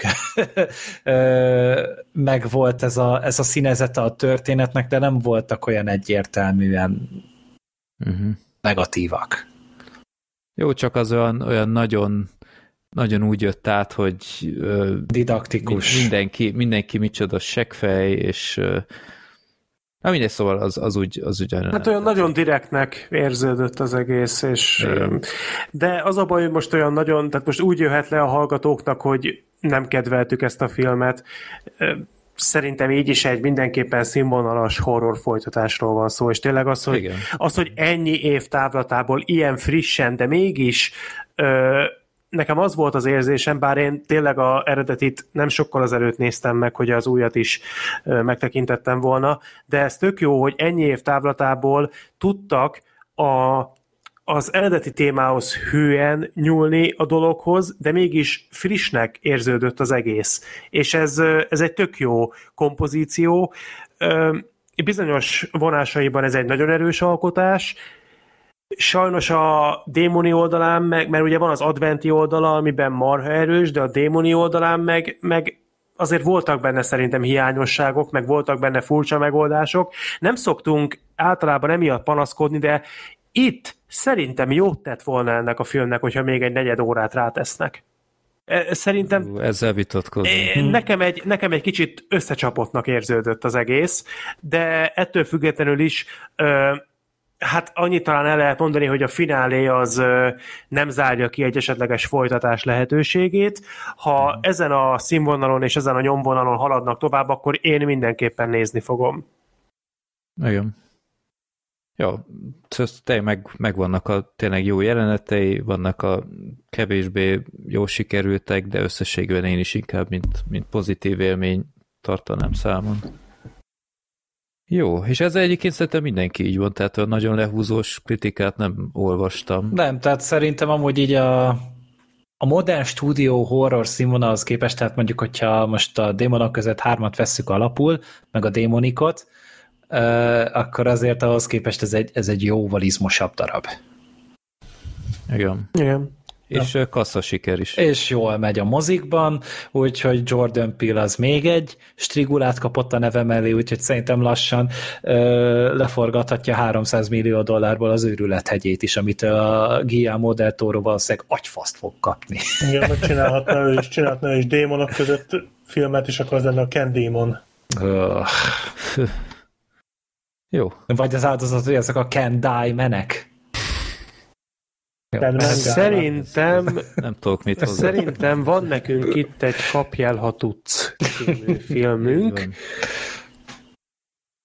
Így van, a, a hagyományos Tom Hanks rovatunk következik. Igen, és ez kapcsolódik is, hiszen vajon Leonardo DiCaprio horogra akad?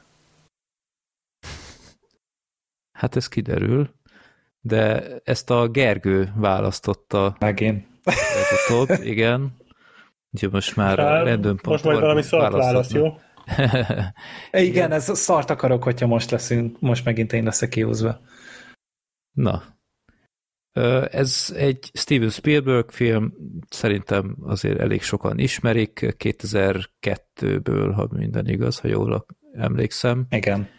és egy igaz történetet dolgoz fel, egy rendkívül fiatal szélhámosról, aki hihetetlen pofátlansággal elképesztő összegeket szedett össze úgy, hogy, hogy átvert csomó embert, hamis csekkeket váltott be, pilótának adta ki magát, ügyvédnek adta ki magát, vagy ügyésznek, vagy ügy- ügyvéd, assz- asszisztens, vagy Orvosnak. valami ilyesmi Jogász, orvosnak, jogász volt. és, és szóval nagyon gyorsan rendkívül sok embert, vagy nagyon fiatal, nagyon sok embert átvert, és a Tom Hanks egy FBI-os nyomozó csoportnak a feje volt, aki, aki megszállottan üldözi őt, és próbálja elkapni, de rendkívül nehéz dolga van, mert sokszor így a kezek közül pont, hogy kicsúszik, vagy valami, és ezt meséli el a történet.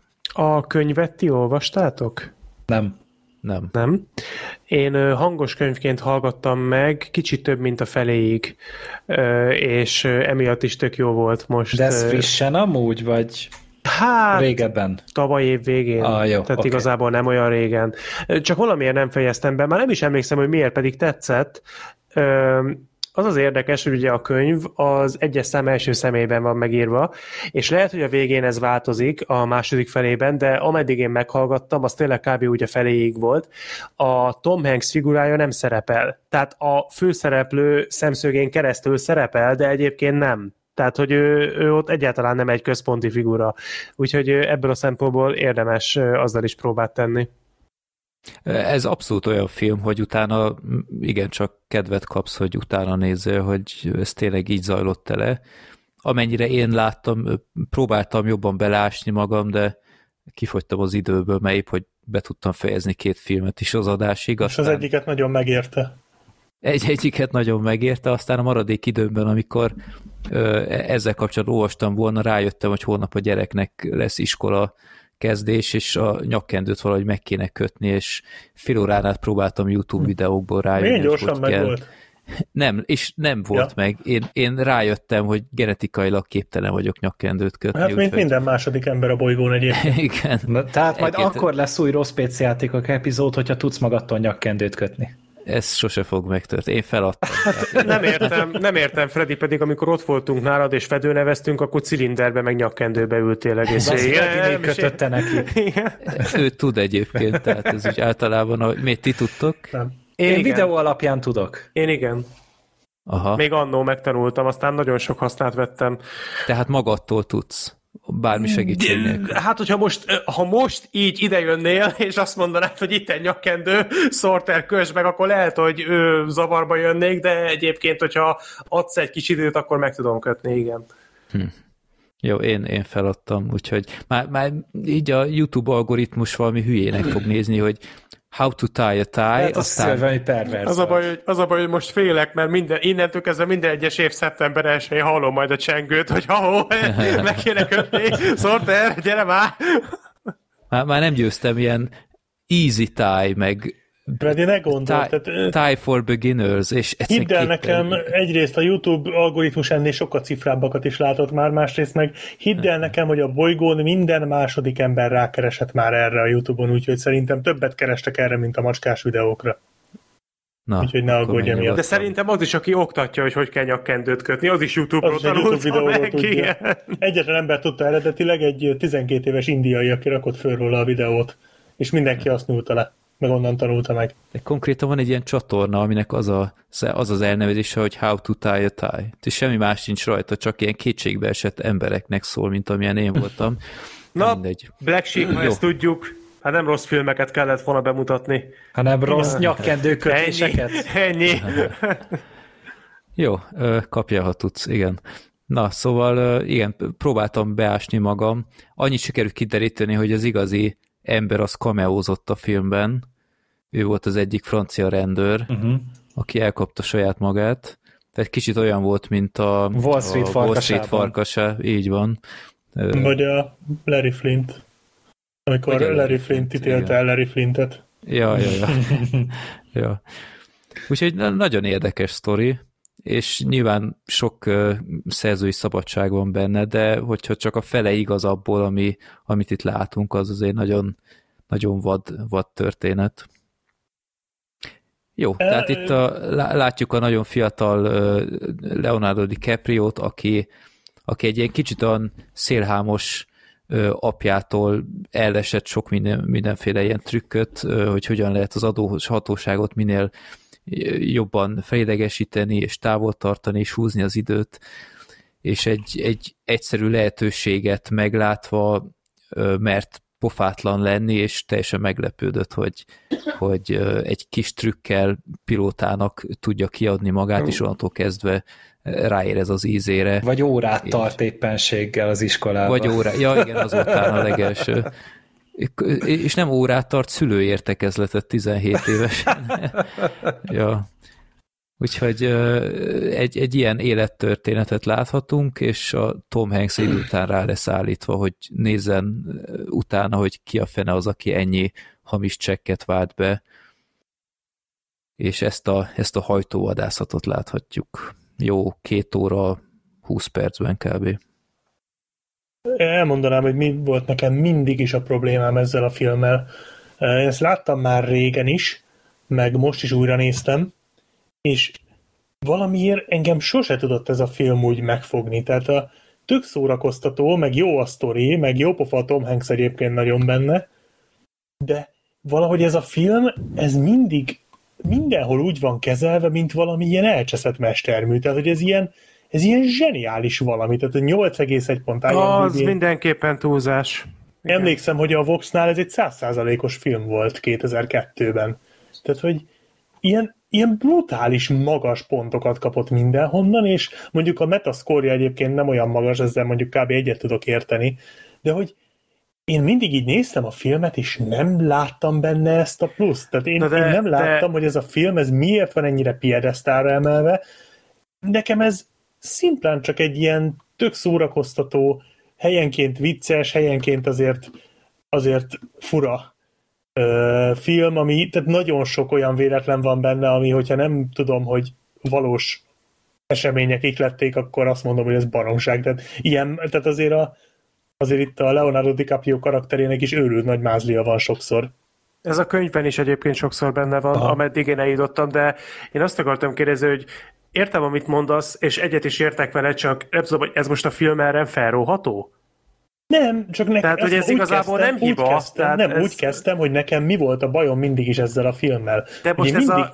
kerestem benne azt a valamit, ami miatt ez, ez egy olyan nagy izének van tartva, és valahogy ezt sose találtam meg benne, viszont mindig tök jó szórakoztam, amikor Tehát néztem. ez a, ez a filmmel szembeni véleményekkel kapcsolatos problémád, nem? Tehát nem, nem a filmmel van problémát, hanem Amikor, azzal, ahogy ezért, ezt a filmet emiatt, befogadják az emberek. Nem, nekem az volt ezzel a problémám, hogy én mindig valahogy valami többet vártam, és ezt a többet azt nem kaptam meg. Ja, és tehát emiatt, emiatt film... az elvárásaid magasabban vannak. Igen, és most az, arra számítottam, hogy akár például a vérzőolajnál legutóbb, hogy valami hasonló történik, hogy felértékelődik még jobban a film, mint korábban, és itt ez, itt, ez sajnos nem történt meg. Én továbbra is tartom, hogy ez egy teljesen jó kis film, abszolút tényleg jó sztori, jó színészek, jó pofa jelenetek vannak benne, de így, nekem ez így ennyi. Tehát... Hát egy, egy nagyon kedves, nagyon aranyos, nagyon jó pofa, szimpatikus film. A, ja. Volken nagyon jó benne, őt jelölték is Oscar díjra ezért a szerepért, de ugye egyébként a színészek is, és, és nézeti magát, tehát a két és negyed órás játékidő szerintem nem volt unalmas, tehát elpörög vele, rendben van az egész, nagyon jól van összerakva, de, de az kétségtelen, hogy ezt a fajta piedesztára emelést én sem teljesen értem, mert olyan mértékű hozzáadott értékek nem nagyon vannak szerintem ebben a sztoriban. Ez a sztori önmagában is nagyon szórakoztató, tényleg ameddig a könyvben eljutottam, az is sokszor megmosolyogtatott, mert tényleg hihetetlen, hogy ez megtörtént a valóságban, mindaz, amit itt látunk, de összegészében ez a nagy katarzis, ez nekem is elmaradt. Még most is, hogy újra néztem. Nálam mondjuk az volt, amit a Black Sheep várt, hogy én, én egy hatosra pontoztam korábban, és most egy, egy hét és felesre mondanám. Nálam is hét és feles egyébként, csak Tehát akkor ez az, nálam... hogy nem mindegy, hogy honnan indul a hét és feles. Igen. És, és a film feléig úgy kb. nem is értettem, hogy, hogy mi volt annó a bajom, aztán kicsit azért rájöttem, hogy, hogy ugye a, a felétől, ahogy már abba hagyja a pilótás átverést, onnantól a film egy kicsit olyan kapkodós lett. És ezt úgy sose értettem, Az hogy... esküvőtől például? Hát már az előtt is szerintem, hát szerintem ahogy, ahogy elkezdődött az orvos. Igen, ahogy orvosnak időszak. jelentkezik, onnan nagyon ö, kicsikét ö, bántóan felpörög. Felpörög, és, és az a baj, az a másik nagy bajom a filmmel kapcsolatban, hogy nem érzem a film végére, hogy itt teljesen megértettem volna a, a DiCaprio által játszott karaktert, a Franket, mert így nem teljesen értettem az észjárását sok szempontból, mert egy néha így ellentétesen. Néha nagyon naív tehát... volt, nem? Ahhoz képest, hogy, hogy már mennyi embert átvert, és milyen magabiztosan csinálta, néha meg annyira naív volt, és olyan esetlen. Például, igen. Mire gondolsz? Hát én például arra gondolnék ez alatt, hogy miért érte meg neki ez az egész orvososdi, mert soha nem volt akkora veszélye szerintem, hogy lebukjon, mint, mint az orvosos. De főleg, hogy nem bírta a vért, mint kiderült. Nem bírta a vért, és ott, ott iszonyat gyorsan lebukhat az ember. Tehát itt latin szavakkal dobálóznak, itt azért előjönnek olyan szituációk, ráadásul pont ilyen sürgősségén volt, és oké, okay, hogy mutattak egy jelenetet, hogy, hogy ezt így hogy úszta meg, de ezt újra meg újra nem lehet elsütni. Hát de pont ezért nem is tartott sokáig szerintem ez az etap. Amed... De csak azért, mert, mert a rendőrök vagy, vagy ér, rájött, hogy, hogy nagyon ott vannak már a sarkában. Tehát, szerint... Tehát szerintem az folytatta volna még. Ilyenkor probléma az, hogyha egy film egy könyvet adaptál, és egy könyvnek a történetét, mert én a könyvben addig jutottam el, hogy a jogi pályát már elkezdte, viszont annak a lefutásáig már nem jutottam el, de a kórházi rész, meg a pilótás rész az már volt. És a könyvben marha jól meg magyarázva az, hogy miért kezdte el csinálni, és utána miért kezd el váltani. Tehát például, hogy a pilótáskodásból miért megy át az orvosi pályára. Az marha jól meg van indokolva, és tökre érthető, és az is, hogy az orvosi pályát elhagyva miért megy a jogi pályára, mert van rá idő, tök jól ki van bontva.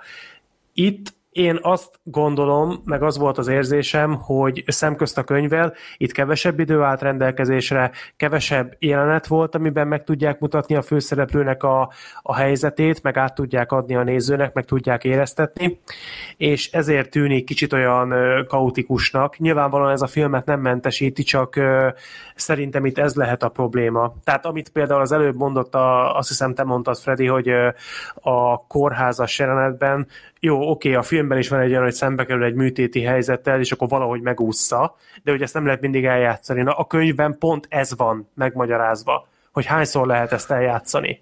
Tehát ott, pont, ott pont, hogy ez van úgy előtérbe hozva, hogy mennyiszer kerül a főszereplő ilyen helyzetbe, és a vége felé már nagyon-nagyon nyögvenyelősen úszza csak meg.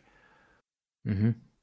Jó, Hát akkor mondjuk azt lehetett volna csinálni, hogy, hogy kihagy egy ilyen korszakot, és azokat mondjuk jobban kidolgozza.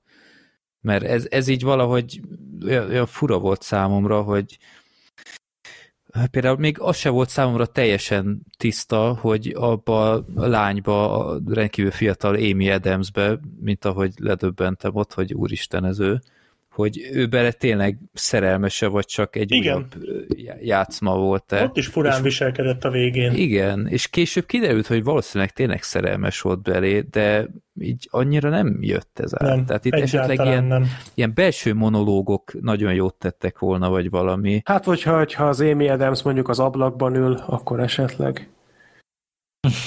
Ő a lány az ablakban? Igen. ez még nem az a szint. Nem egyébként... Igen, úgyhogy, úgyhogy ilyen, ilyen bajaim voltak a filmmel, de amúgy, amúgy tényleg szórakoztató. Olyannyira, hogy a gyerekkel néztem meg a filmet. Mert egyszerűen csak elkezdtem Mennyit értett a csekkes részből? Tehát azt így leállítottam, és elmagyaráztam neki, hogy egyébként ez, a, ez az egész csekkes ez, ez számomra teljes rejtély, hogy ez így, hogy működhet az USA-ban, ez így mindig le, ledöbbent. Hát így, hogy a Frangebegnél megreformálta az egészet, és most már biztonságosá tette, így szerintem nem akkora para. Hát csak ma, maga, maga az elf, hogy így kapják a fizetési csekket, és mindig a bankba kellett menni, meg ilyenek, ez, ez, ez ilyen számomra rendkívül fura volt, de mindegy. Ö, mit akartam, hogy ja igen, hogy őt is elszórakoztatta, ott a, a szexes részén ott nagyon gyorsan áttekerte. Akkor nem tudod, hogy mi volt a szexes résznél? Ne, utólag visszanéztem. Ah, ott a, a, a stewardesses, stewardesses rész, ott a Jennifer Garnernél ott hagytam, mert, mert nem értette, miről van szó. És aztán azt nem magyaráztad el neki? Nem, most csak úgy nézte. A, a, akkor lett gyanús neki, hogy valami történt, amikor átpörgettem a szexes résznél, és miért tekerted át? Aztán gyorsan elterelt. Ő meg így mondta, hogy hát az a szexes rész, most ezt nem nézheted, kisfiam.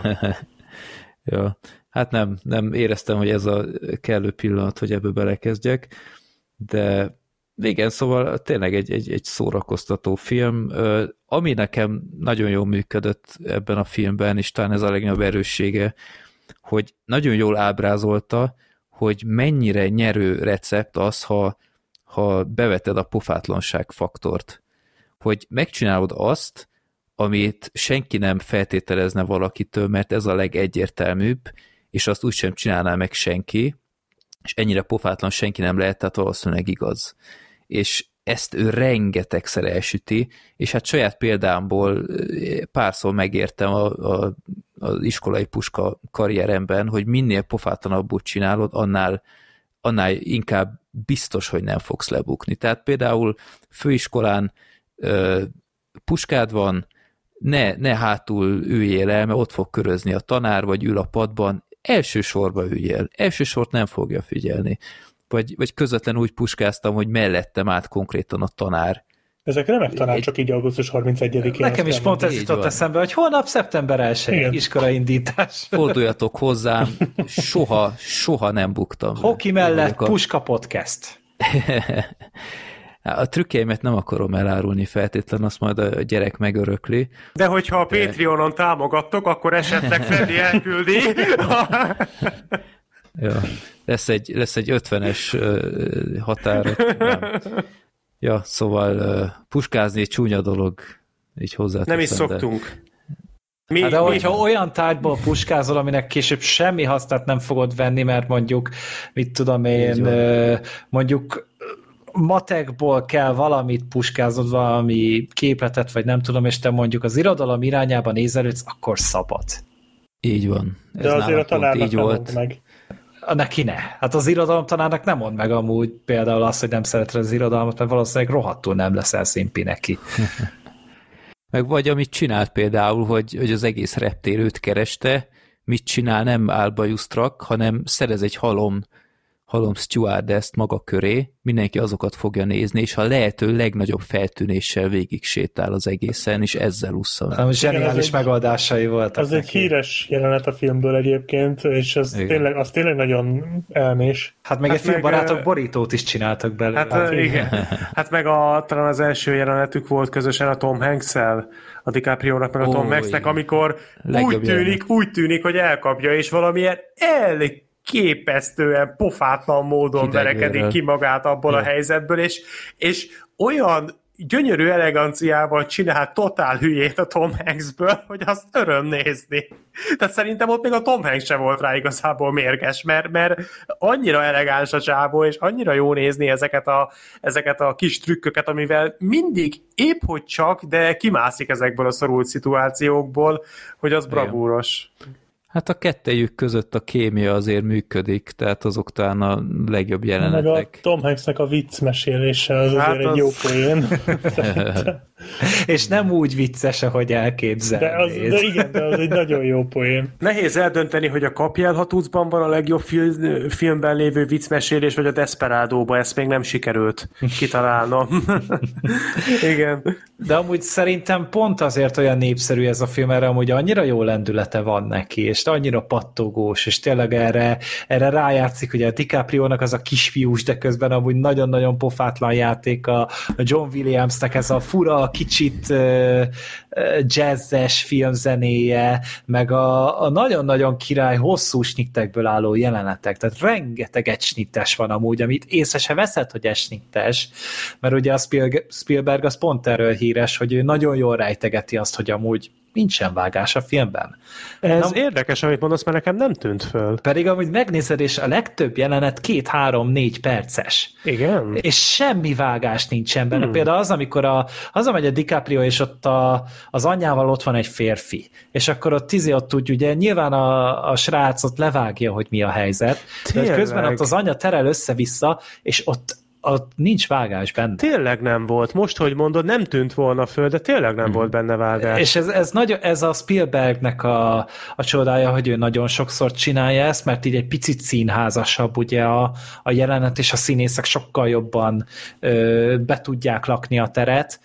Viszont az van, hogy, hogy nem akarja, hogy arra figyeljünk oda, mint mondjuk egy, egy Gravity-nél, vagy egy Kingsman-nél, vagy egy ö, embergyermekénél. Tehát nem, nincs annyira látványosan csinálva, de pontosan érzed azt, hogy, hogy itt tényleg az van, hogy nagyon-nagyon tehetséges színészek vannak, akik nem feltétlenül az Oscarért küzdenek, hanem azért, hogy ez a forgatókönyv megfelelően és méltó módon, módon legyen prezentálva.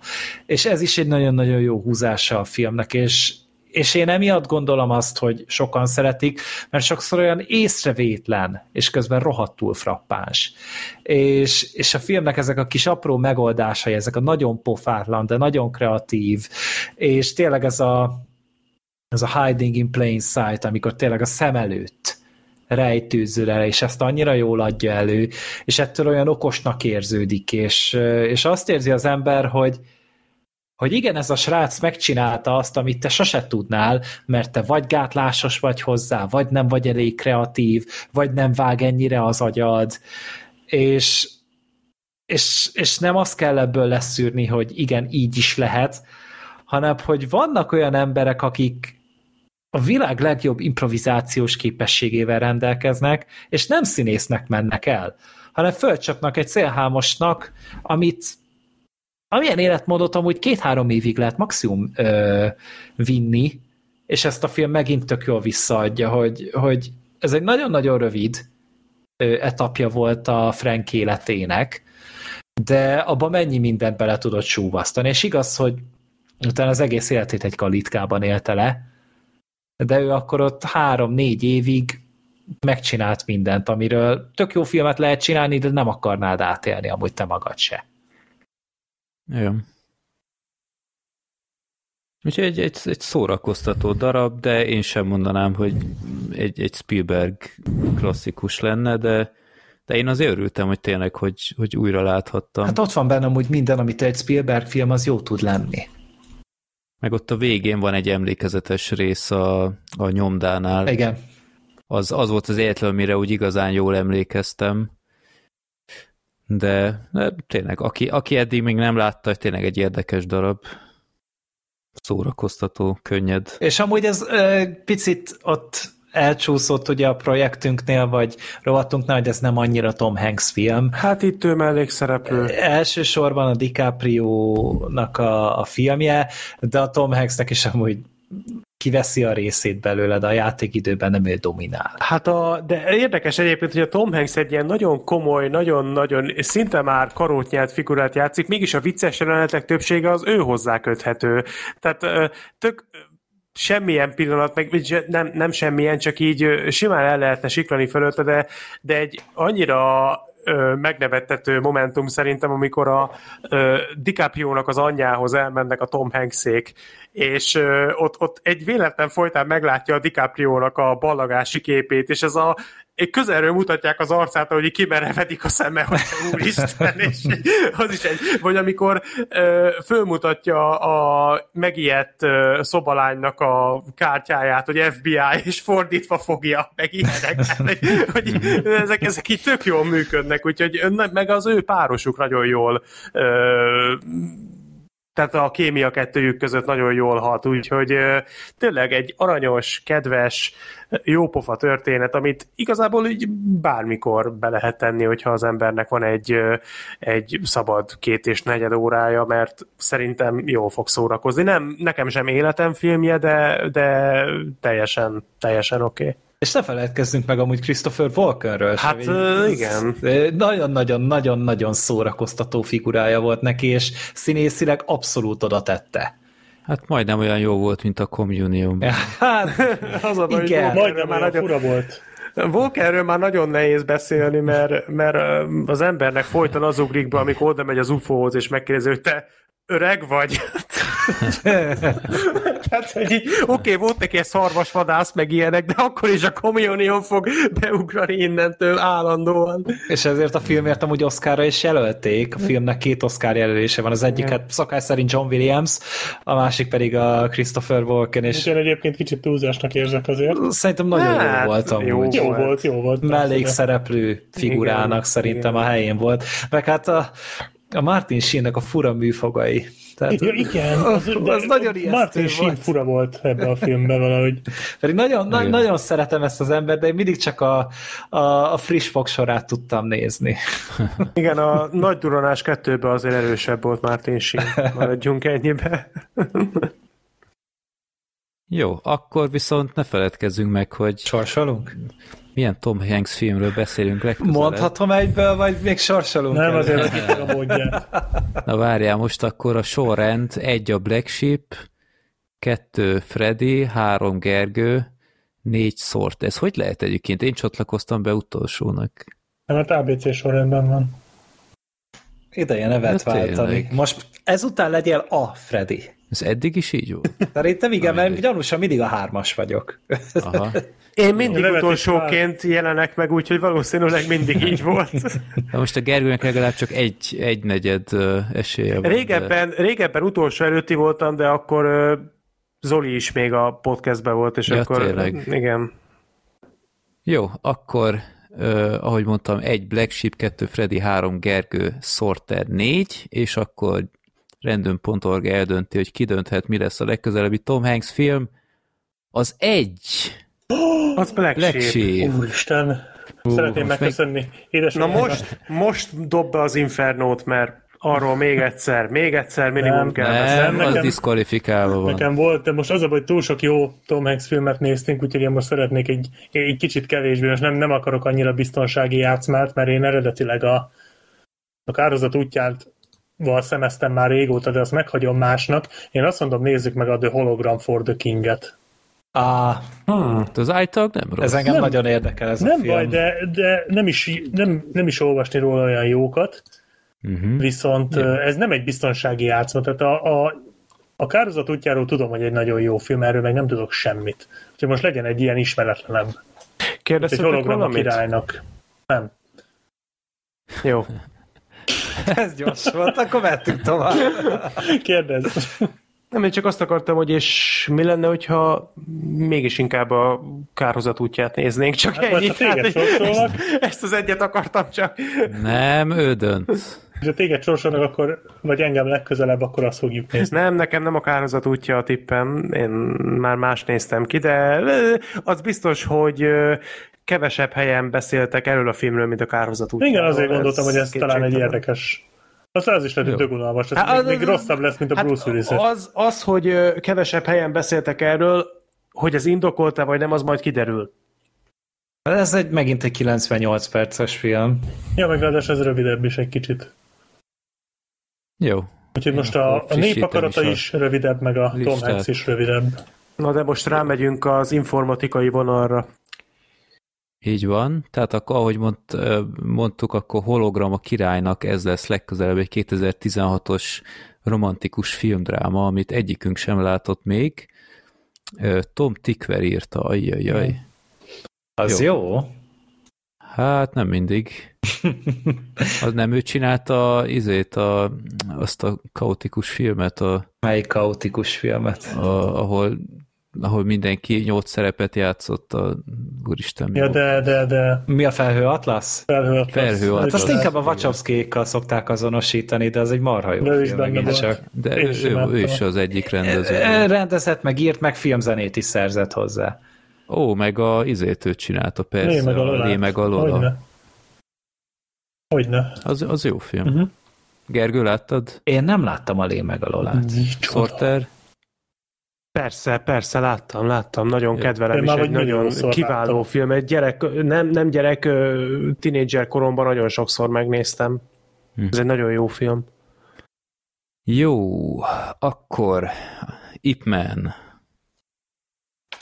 Szerintem akkor Sorter meséljen, mert szerintem ő, ő áll legközelebbhez, ö, leg, legközelebb szívügyileg ehhez a Hát, franchise-hoz. Ugye Ip Man, ő egy ö, harcművész volt, aki ö, arról ismert, hogy többek között Bruce Lee-nek a mestere is ö, ő volt, és nagyon-nagyon-nagyon sok ö, híres harcművésznek trénereként ö, egyengedte az útját. Ö, igazság szerint az ő figurája ö,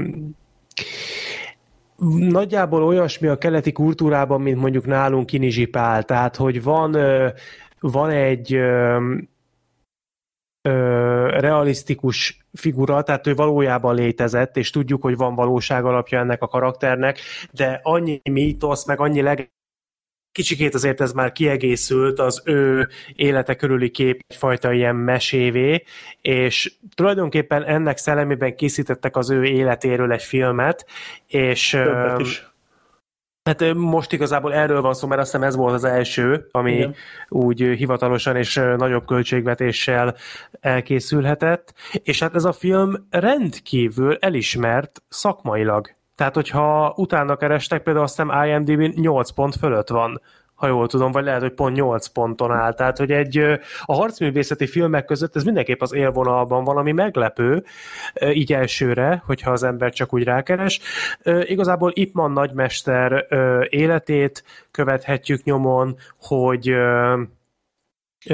hogyan képzi a tanítványait, hogy a, ehhez a Wing Chun nevű harcművészethez hogyan viszonyul, hogy a háborút hogyan vészeli át, hogy utána hogyan menekül el a családjával, ilyesmi, és mondom, ezeknek a történéseknek nem tehát a nagy része nem fedi a valóságot, ezt mindenképpen kell tisztázni, hogy az Ip Man a becsület útján az nem egy életrajzi film, az egy valós ember emberről mintázott fikció, tehát ez, ez nem, ez a film ez nem igazán a valóságot reprezentálja, vannak olyan pontok benne, amik lefedik, de összegészében ez inkább fikció, de összegészében szerintem ez egy rendkívül színvonalas alkotás.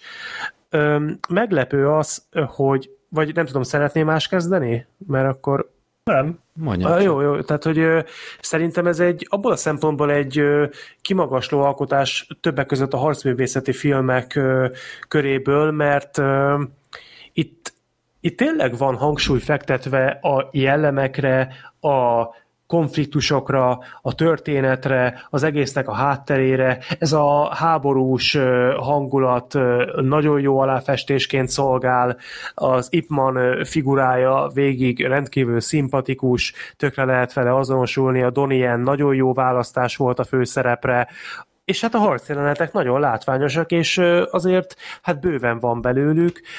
Az a jelenet, mikor az Ipman azt hiszem, hogy tíz másik harcossal csap össze egyszerre, az azért mindenképpen egy eléggé emlékezetes képsor az szerintem. Az, az azért, tehát hogyha valami megmarad ebből a filmből, akkor én, én erősen arra a körülbelül egy-két percre voksolnék, az tényleg nagyon erős. Az nem rég... Ott is, ott is az van, hogy mindenki szépen kivárja Hát a sorát. igen, igen. Ez a kung fu filmeknek szerintem egy elég fontos szabálya, amit nem nagyon lehet Igen. felülírni, de azt viszont pont nem régen hallottam, hogy csak azt a két percet valami egy hétig forgatták. Hát el tudom képzelni. A- Az olyan, amiből kinézem, hogy egy hétig forgatták.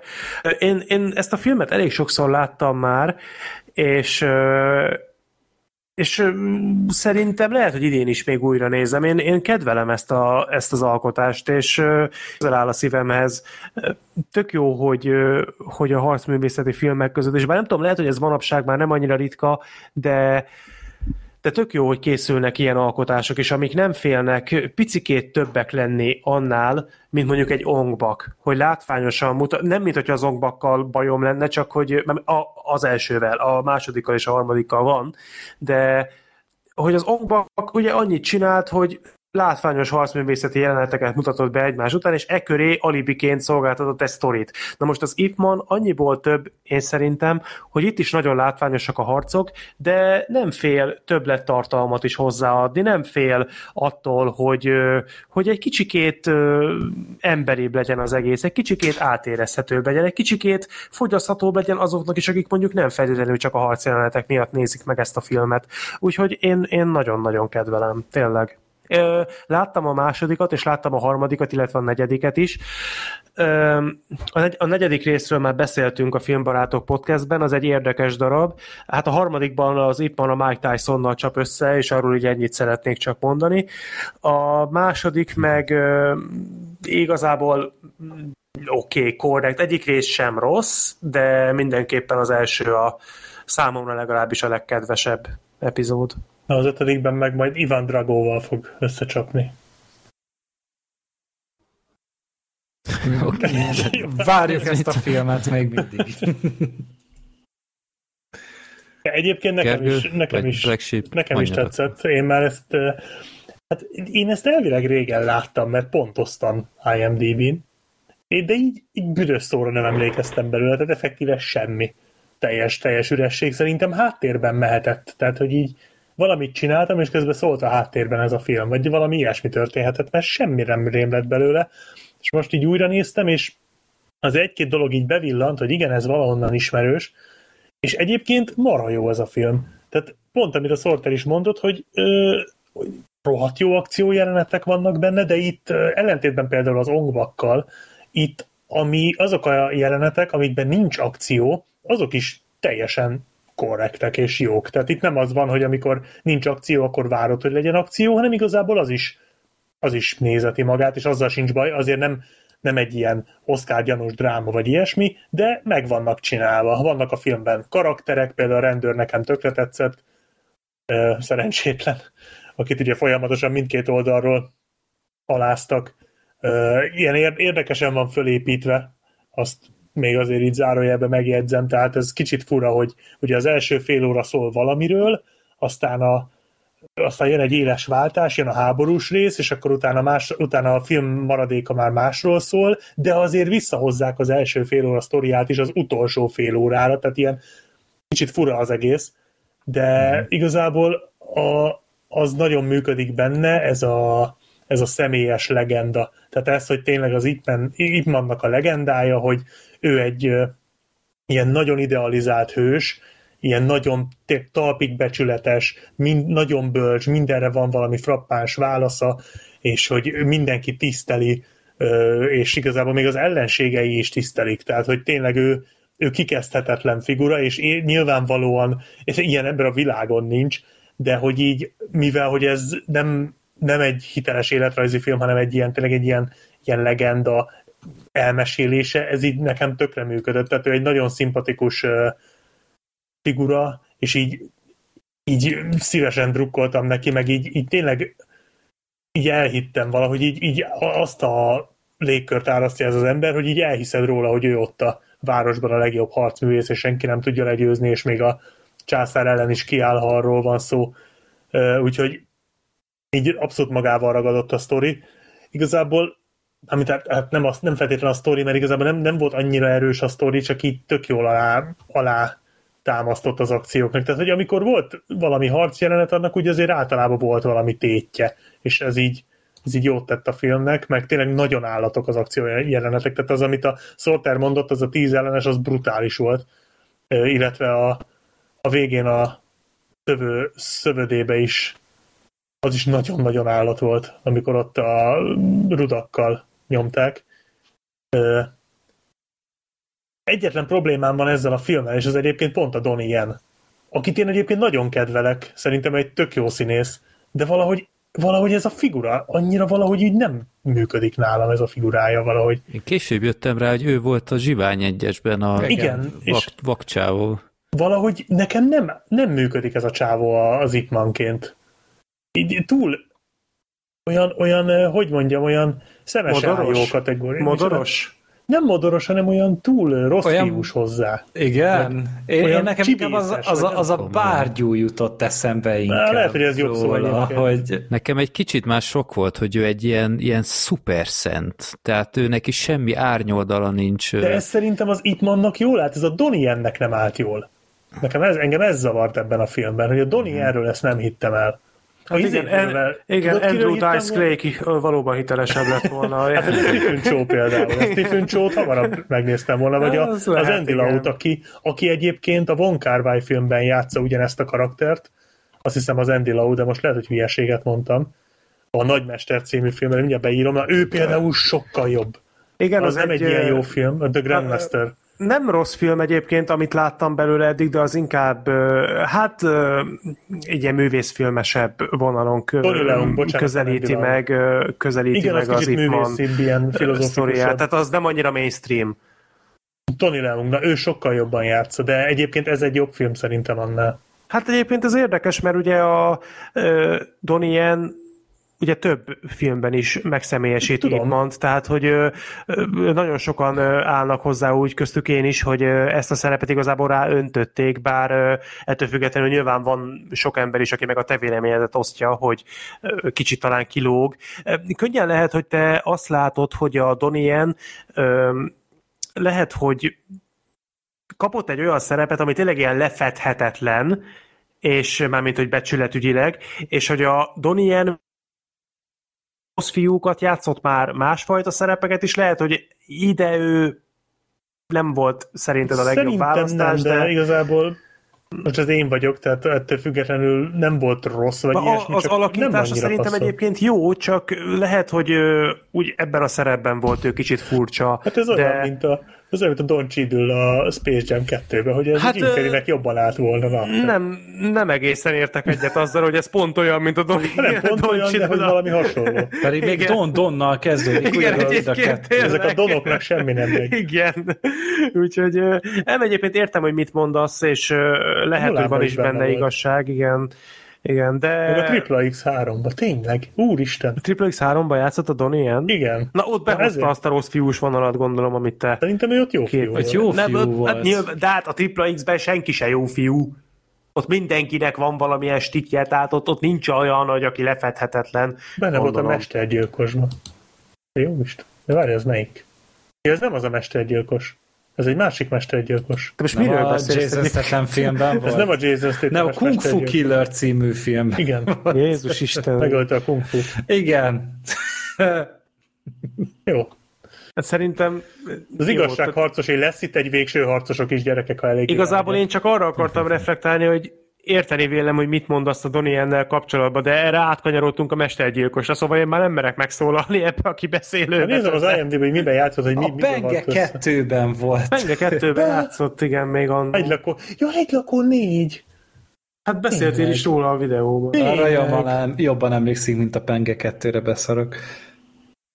De a Penge 2 is emlékszem úgy, ahogy. Gergő, neked hogy tetszett az Ip Man? Hát a...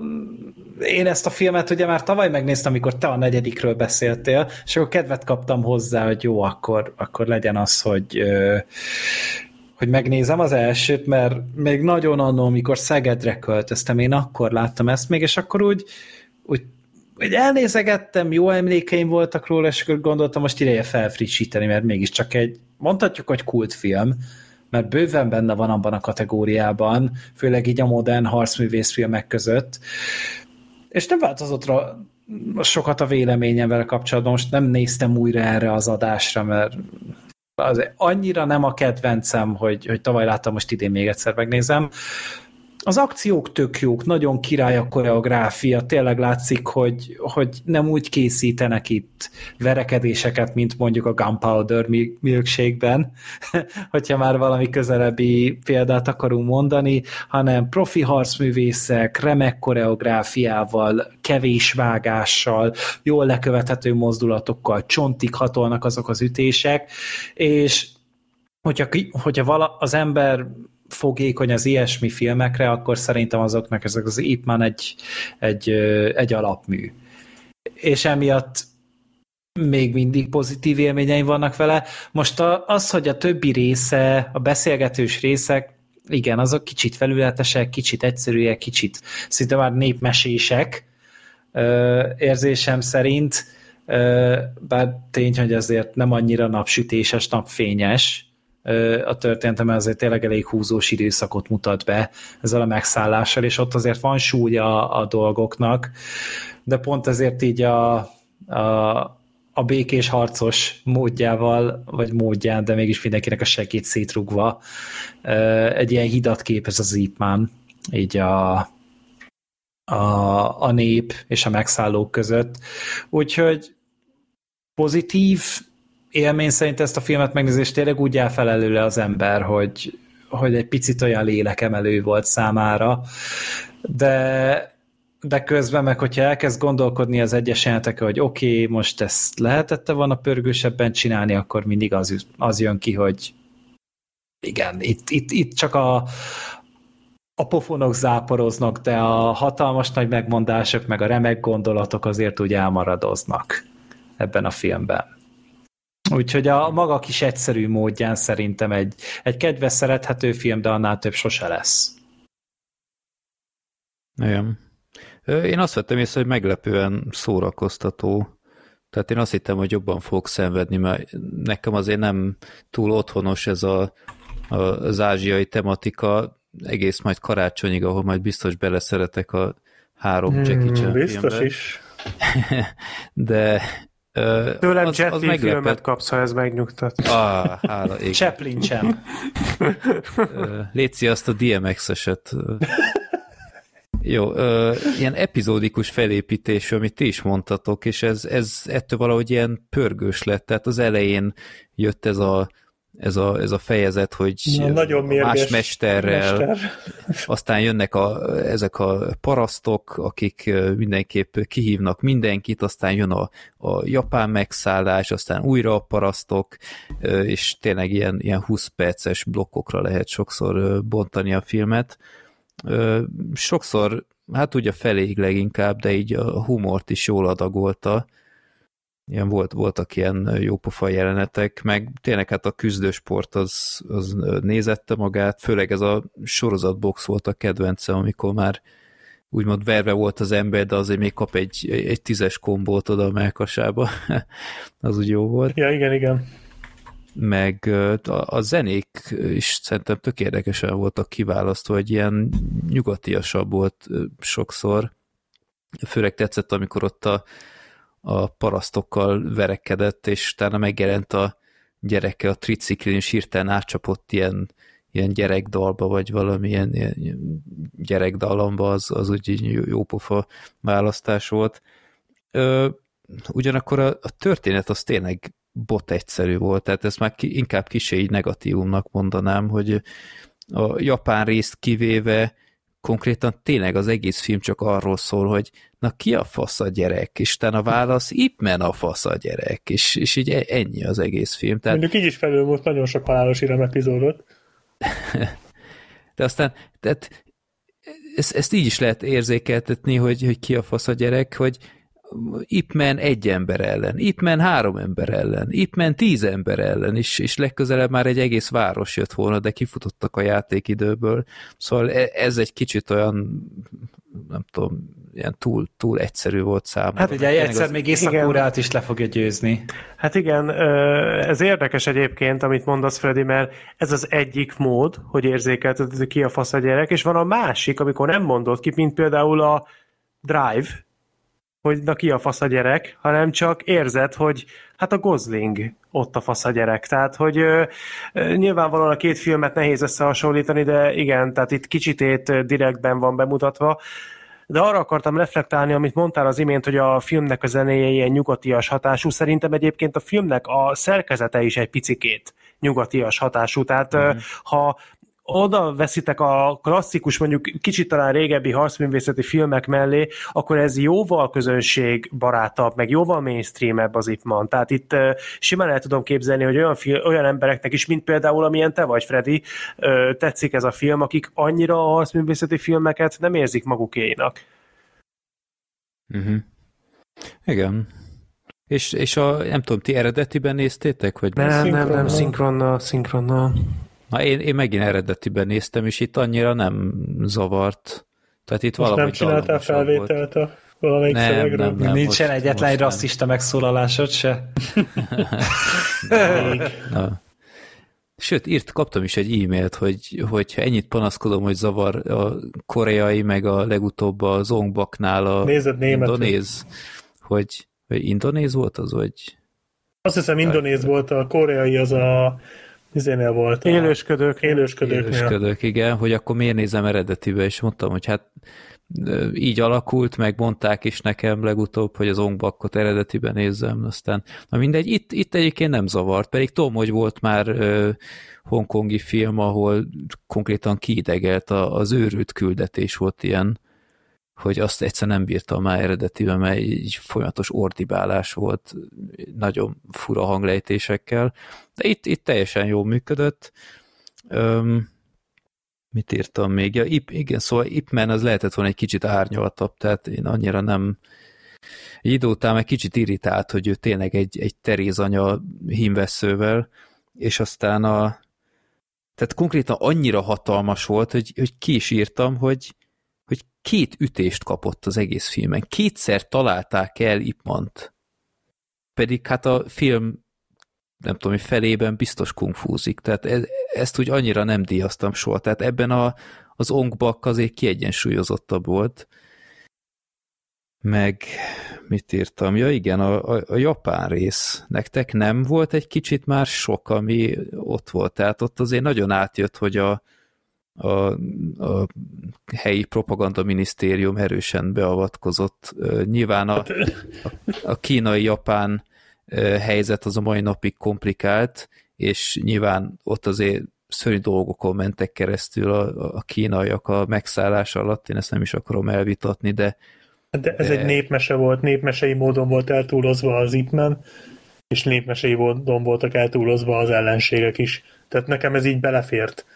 Tehát így, hogy ez nem, egy, nem, tudom, tehát, ez nem egy történelmi a... film volt. Jó, tudom, de ott volt ez a japán ö, nagyfőnök, a főgenya, aki ugye annyira ö, szerette volna, hogy a helyi kungfusok megküzdjenek az ő szuper karatései ellen, és ő mi a szent szart csinált ott egész nap, tehát konkrétan a megszállt területért kellett volna, hogy feleljen, és semmi más nem láttunk tőle, csak hogy felügyeli a harcokat. Gondolom voltak emberei, akik felügyelték a területet, vagy nem tudom. Hát azért ez, ez nem tudom, hogy tényleg így megy -e. Hát ott volt ez a félbolond, ott volt az a félbolond Igen, az kicsit fura volt az a csávó. Arról, arról van szó, akivel a végén az Ipman kiáll?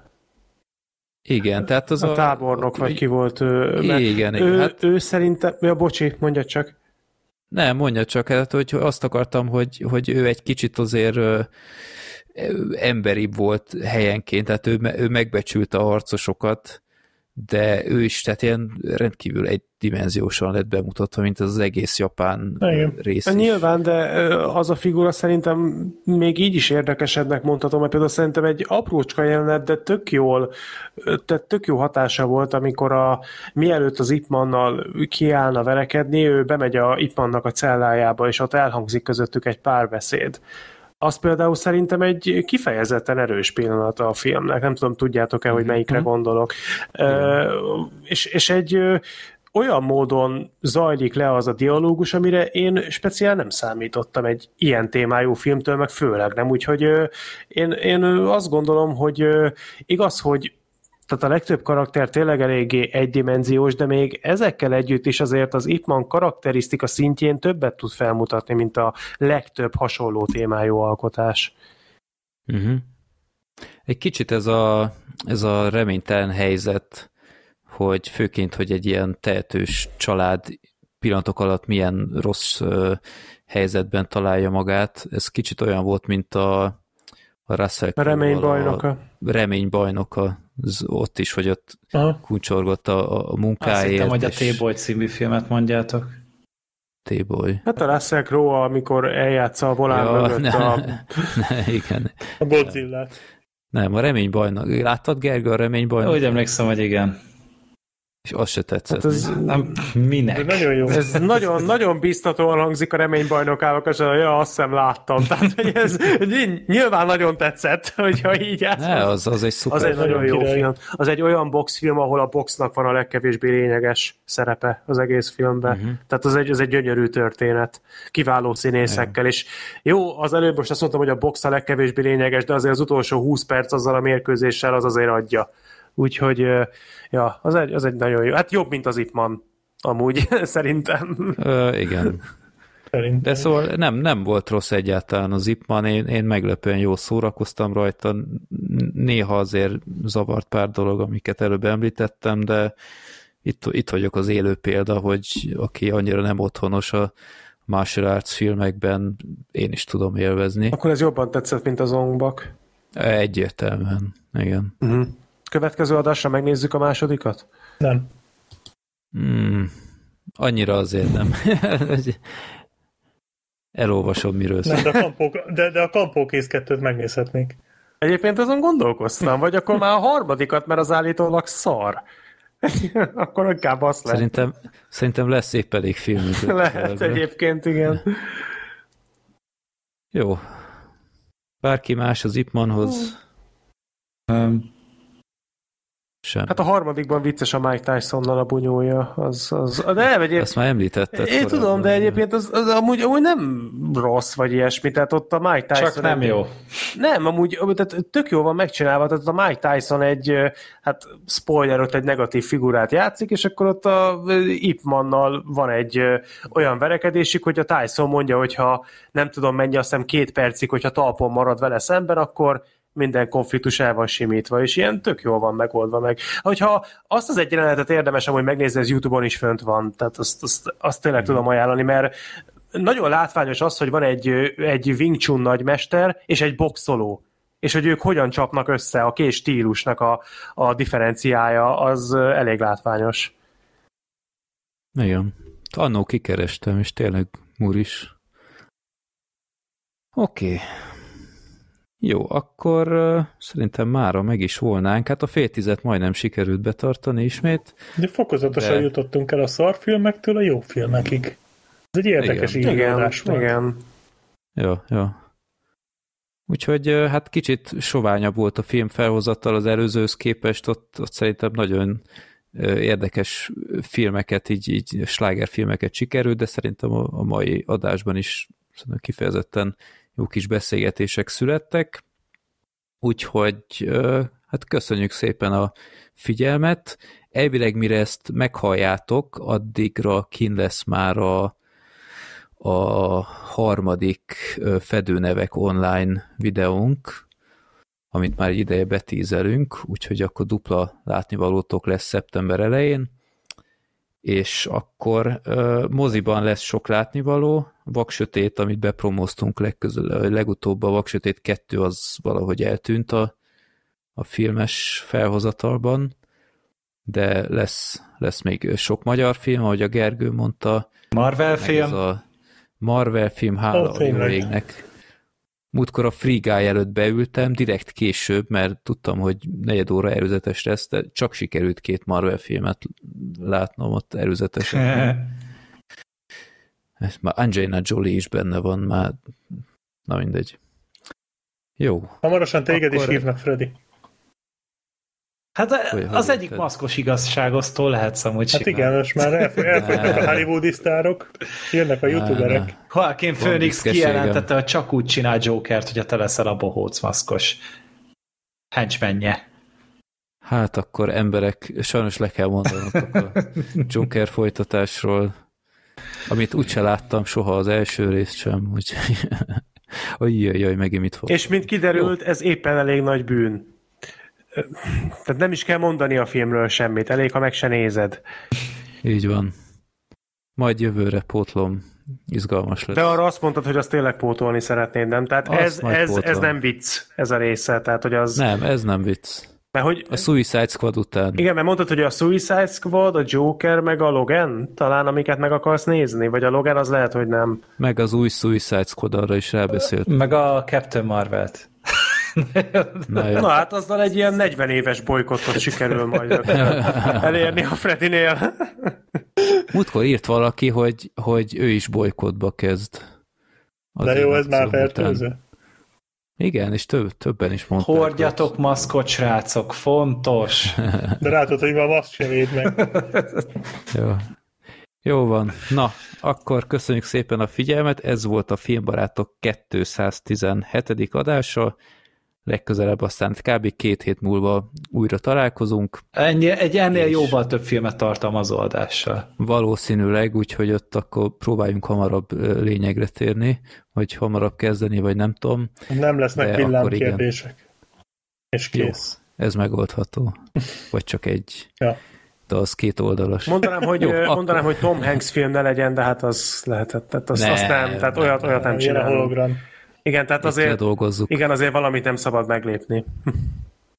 Jó, akkor ö, reméljük éveztétek, sziasztok! Sziasztok! Sziasztok! Sziasztok!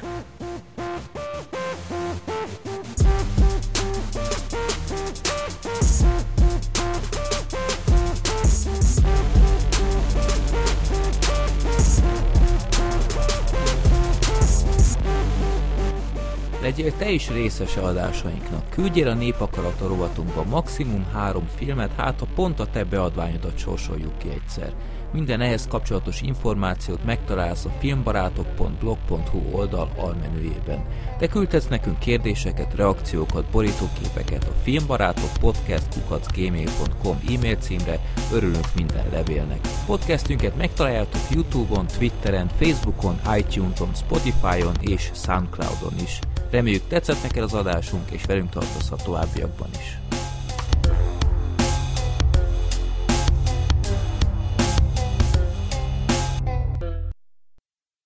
Reméljük éveztétek, sziasztok! Sziasztok! Sziasztok! Sziasztok!